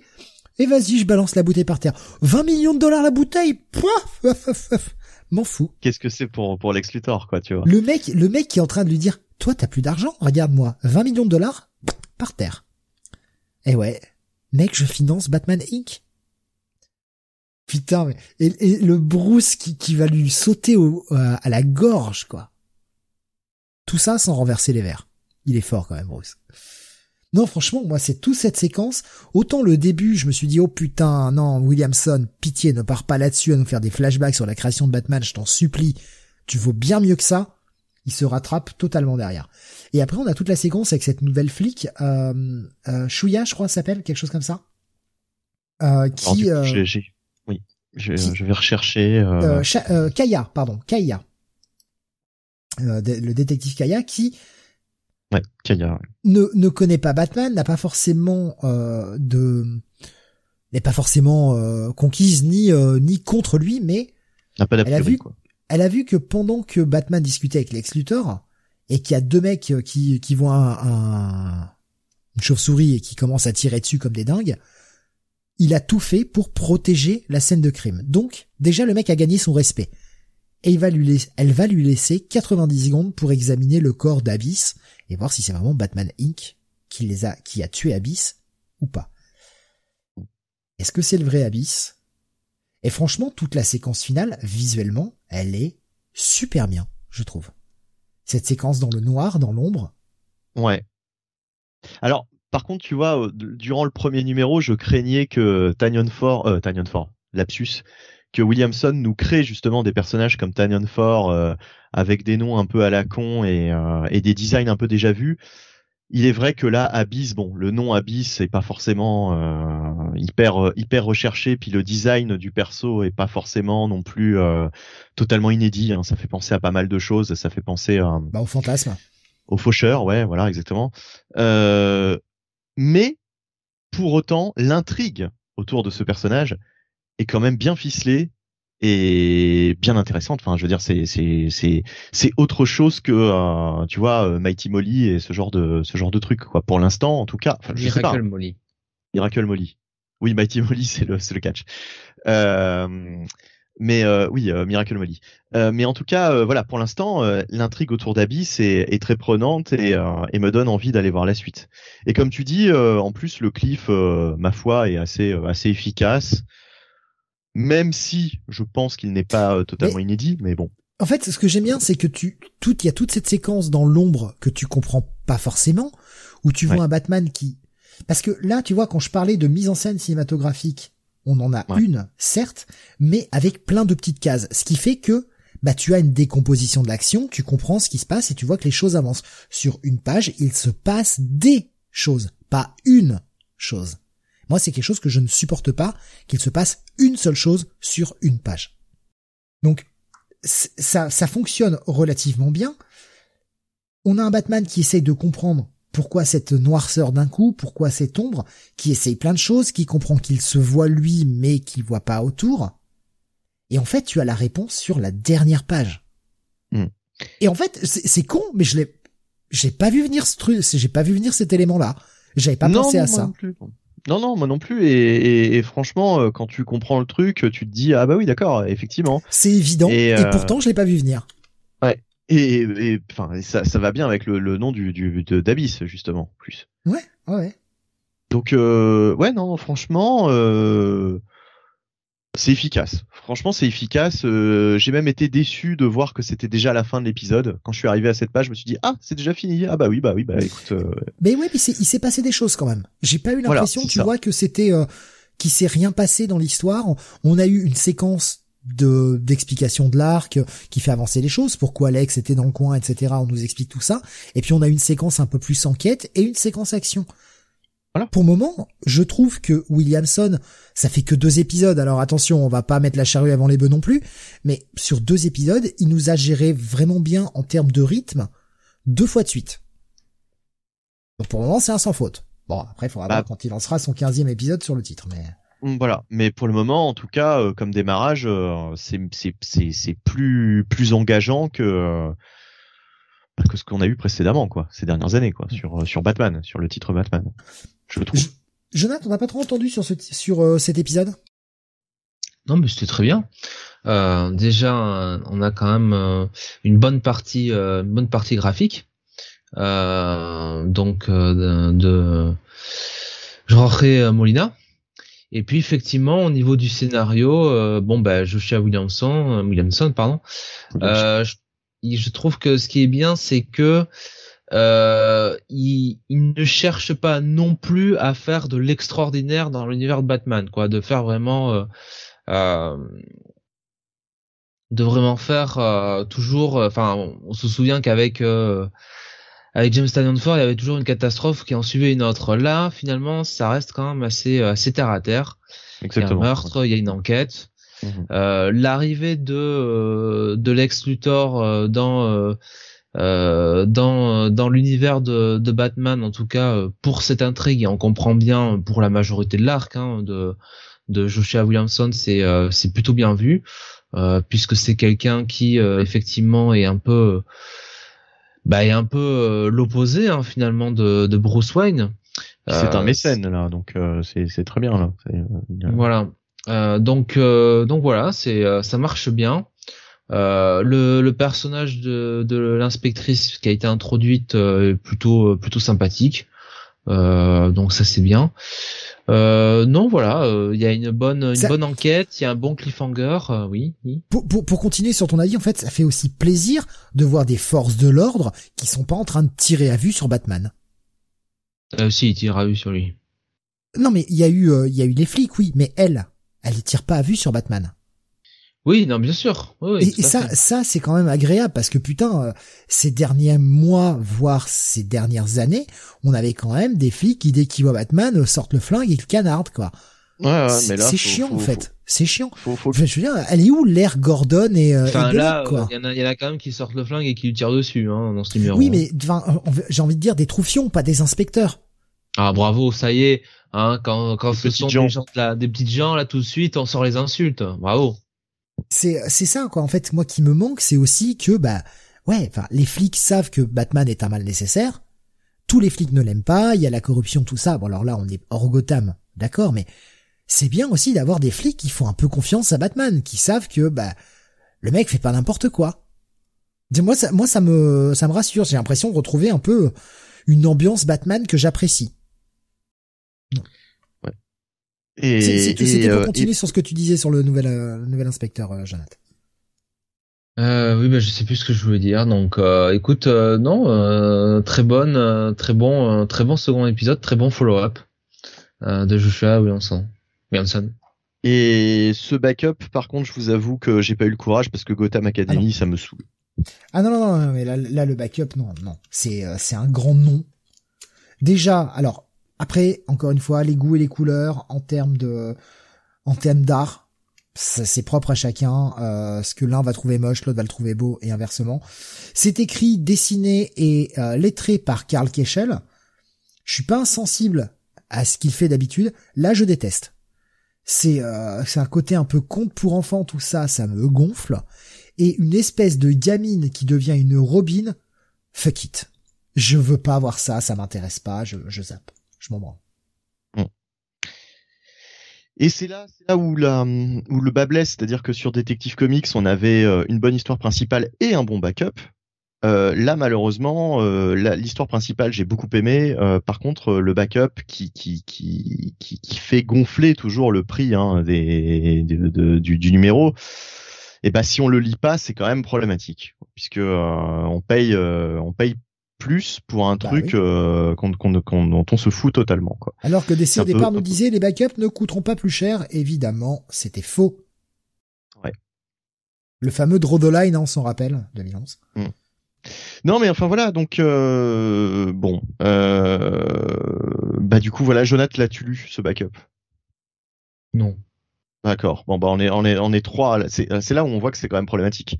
On est trois à avoir fait le choix de ne pas lire ce backup c'est dommage, c'est dommage parce que forcément ça, ça, ça va jouer sur le, le, la note la note la note globale quoi. On peut pas on peut pas se, se, se passer du backup dans la mesure où c'est euh, ça c'est compris dans le dans le prix quoi. Ouais, mais malgré tout, j'ai pris un tel pied à lire Batman et ça vient aussi du fait que depuis 4 5 ans maintenant Batman m'horripile Ouais. Que là, j'en suis. Alors ouais, c'est que le deuxième épisode. Je vais pas mettre. Encore une fois, je vais pas mettre la charrue avant les bœufs. Je me suis fait baiser sur plein de titres comme ça où oh putain la reprise c'est trop bien et puis ça s'écroule très vite. Mmh. Euh, malgré tout, le plaisir que j'ai eu à en lire ce titre Batman, Batman proper, j'y mets un bail même sans le backup en fait. Oui, oui, bah pareil, euh, pareil, pareil. Mais tu vois, je pourrais pas dire c'est mon coup de cœur de la semaine euh, parce que bah, c'est, ça fait quand même chier quoi d'avoir d'avoir un truc un truc comme ce backup. J'ai l'impression que tous les trois, enfin Jonathan on en avait parlé juste avant le début de l'émission, t'avais pas particulièrement de coup de cœur cette semaine. Moi non plus, mhm. j'ai pas de coup de cœur particulier cette semaine. Oui, donc euh, non, non, c'est pas c'est pas un coup de cœur, mais en tout cas c'est très c'est très bien pour ce qui est de l'histoire principale. Voilà. Après c'était bon pas Batman. Une... Euh. C'était pas une mauvaise semaine, hein. Euh. Oh, de loin de là, loin de là. D'ailleurs, je crois que j'ai pas mis de check it ni de pass. Ah si, j'ai mis un check it à Inferno, bien sûr. Ouais. Voilà. En tout cas. Enfin, ça va quoi. Bye pour toi aussi, Jonathan, ou check it? Oui, bye moi. Et voilà, on finit avec trois bails sur du Batman. Ça fait combien de temps que c'était pas arrivé? Oula. Ce silence, ce silence qui veut tout dire. Une décennie. Euh, franchement, euh, qu'on soit unanime sur du Batman, c'est pas arrivé depuis, à mon avis, très très très très, très longtemps. C'est parce que vous n'avez pas compris Batman 1 de Tom King, c'est tout, monsieur. Ouais. ouais.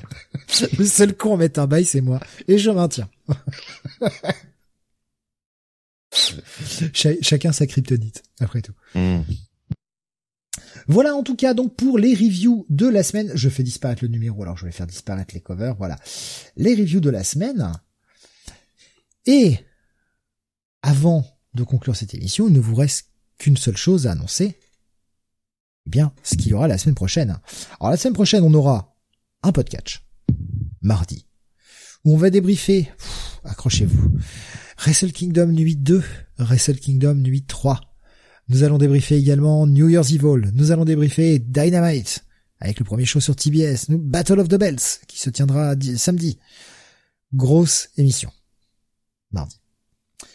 Nous aurons également jeudi le Comics Weekly comme d'habitude avec le retour de la rétro review. Et eh oui, la rétro review revient. On vous avez dit que ça reviendrait. Euh, voilà. Qu'est-ce qu'on aura la semaine prochaine en rétro review, eh bien, je vous laisse annoncer parce que euh, voilà. Eh bien, on aura transition du Batman, eh oui, et du bon Batman, mais du Batman ancien des années 70 avec la saga de Russell Gould, ces fameux épisodes, euh, bah, en fait, qui introduisent. Voilà, euh, je, te laisse donner les numéros parce que je les ai plus en tête. 232 et 244. Voilà, deux épisodes classiques du, du Neil Adams euh, du c'est qui au scénario? Euh, Denis O'Neill bien sûr. Voilà. Euh, qui crée le, personnage de Russell Gould. Donc les, les, premiers épisodes avec ce personnage qui ma foi est quand même l'un de mes ennemis de Batman préférés euh, Alexandre dit ça ressort en VF le mois prochain. Merde, je savais pas. bah, c'est pas grave. Bah justement, justement, on est dans l'actu. Écoute. Eh ben c'est, ce sera prélu. Voilà, vous l'aurez prélu. Bah Avant bah d'acheter votre bouquin. Très bien. mais de toute façon, c'est, je crois, que c'est déjà sorti en VF dans les anthologies euh, euh, Neil Adams, me semble-t-il. Il y a eu trois, euh, trois gros bouquins chez Urban euh, avec plein d'épisodes de Neil Adams sur Batman et je crois qu'il y avait déjà ces, ces épisodes. Euh, mais euh, mais voilà. Donc je sais pas sous quel format ils vont ressortir. Peut-être juste les épisodes avec Russell Gould. Euh, comment ça se passe? Aucune idée. Euh, je crois qu'il y en a eu trois des Neil Adams. Alex dit les deux Neil Adams. Je crois qu'il y en a eu trois. Enfin, il me semble. Euh, ouais. Qu'est-ce que je voulais dire? Non, bah enfin voilà. Donc ouais, deux, deux, deux épisodes classiques, hein, vraiment qui ont marqué qui ont, ah bah, Spider-Man dit qu'il y en a eu deux. Ok, d'accord. Bah, Razal Ghul Saga en février. D'accord, c'est pour ça. Oui, ok, ok, ok. Euh, nous, ce sera vraiment les, deux premiers épisodes. On va pas faire Son of the Demon et euh, ce genre de choses. Non, non, non, non. Euh, mais j'imagine qu'il y aura un peu plus que les deux premiers épisodes dans cette dans ce Russell Ghul saga. Mais en tout cas, euh, en tout cas, voilà, euh, deux épisodes classiques euh, sur un personnage important dans la mythologie de Batman. et comme disait Steve en antenne, je ne crois pas qu'on soit allé aussi taper bah, dans, dans, aussi vieux que ça jusque là. On a fait du du Uncanny X-Men. Et oui, quand même. Qui datait de 74. Ouais. Et là, on est sur du 71. Voilà. donc, je répète, Batman 232 et 244, pas A. Et. Voilà, que deux épisodes. On soit bien clair. Hein. Enfin, si vous voulez les relire à l'avance, euh, vous faites pas chier à relire euh, le 233 au, au 243. Hein. Euh, voilà, nous on va traiter que ces deux-là. Après, si vous voulez les relire pour votre plaisir, faites-vous plaisir, mais c'est juste deux épisodes la semaine prochaine. ce sera bien assez. Hein. vu comment déjà on a fait 3h30 cette semaine. Voilà, ce sera bien assez. Donc, rendez-vous la semaine prochaine et euh, possiblement une émission vendredi, on met ça au clair et on vous fait le planning comme euh, chaque fois dans les annonces sur Discord. Euh, faut juste qu'on cale quelle émission on fait vendredi. je j'ai pas le temps de m'en occuper, mais ce sera annoncé le dimanche ou lundi comme d'habitude. fin de semaine ou début de semaine, vous avez l'annonce de toutes les émissions de la semaine. Voilà pour ce 566e Comics Weekly, premier Comics Weekly de l'année 2022. Encore une fois, on vous souhaite une excellente année. Euh, franchement, si cette première semaine, qui certes n'est pas incroyable, mais si on a cette première semaine est à l'image du reste de l'année, on aura quand même des comics sympathiques cette année. Et tant mieux. C'est tant mieux. Je préfère une année de comics sympathiques plutôt que un truc bien et dix chiasses. Un vieux pieux, messieurs? Pour cette année. Formidable. Bah oui, non, mais euh, rien, de rien de plus à ajouter. Hein. Il hein. y a euh, Alexin qui nous a partagé apparemment la composition euh, Détective Comics 411, 485, 489 et 490, ainsi que le Batman 232, 235, 240, et un arc des trois numéros parus euh, 242, 43 et 44. Voilà. Bon là en tout cas on fera que ces deux-là. Euh, les autres, euh, on les mentionnera peut-être, mais euh, on fera que ces deux-là. Sur ce, passez une très bonne fin de nuit, un très bon week-end, reposez-vous bien et rendez-vous la semaine prochaine pour de nouvelles émissions. Salut à tous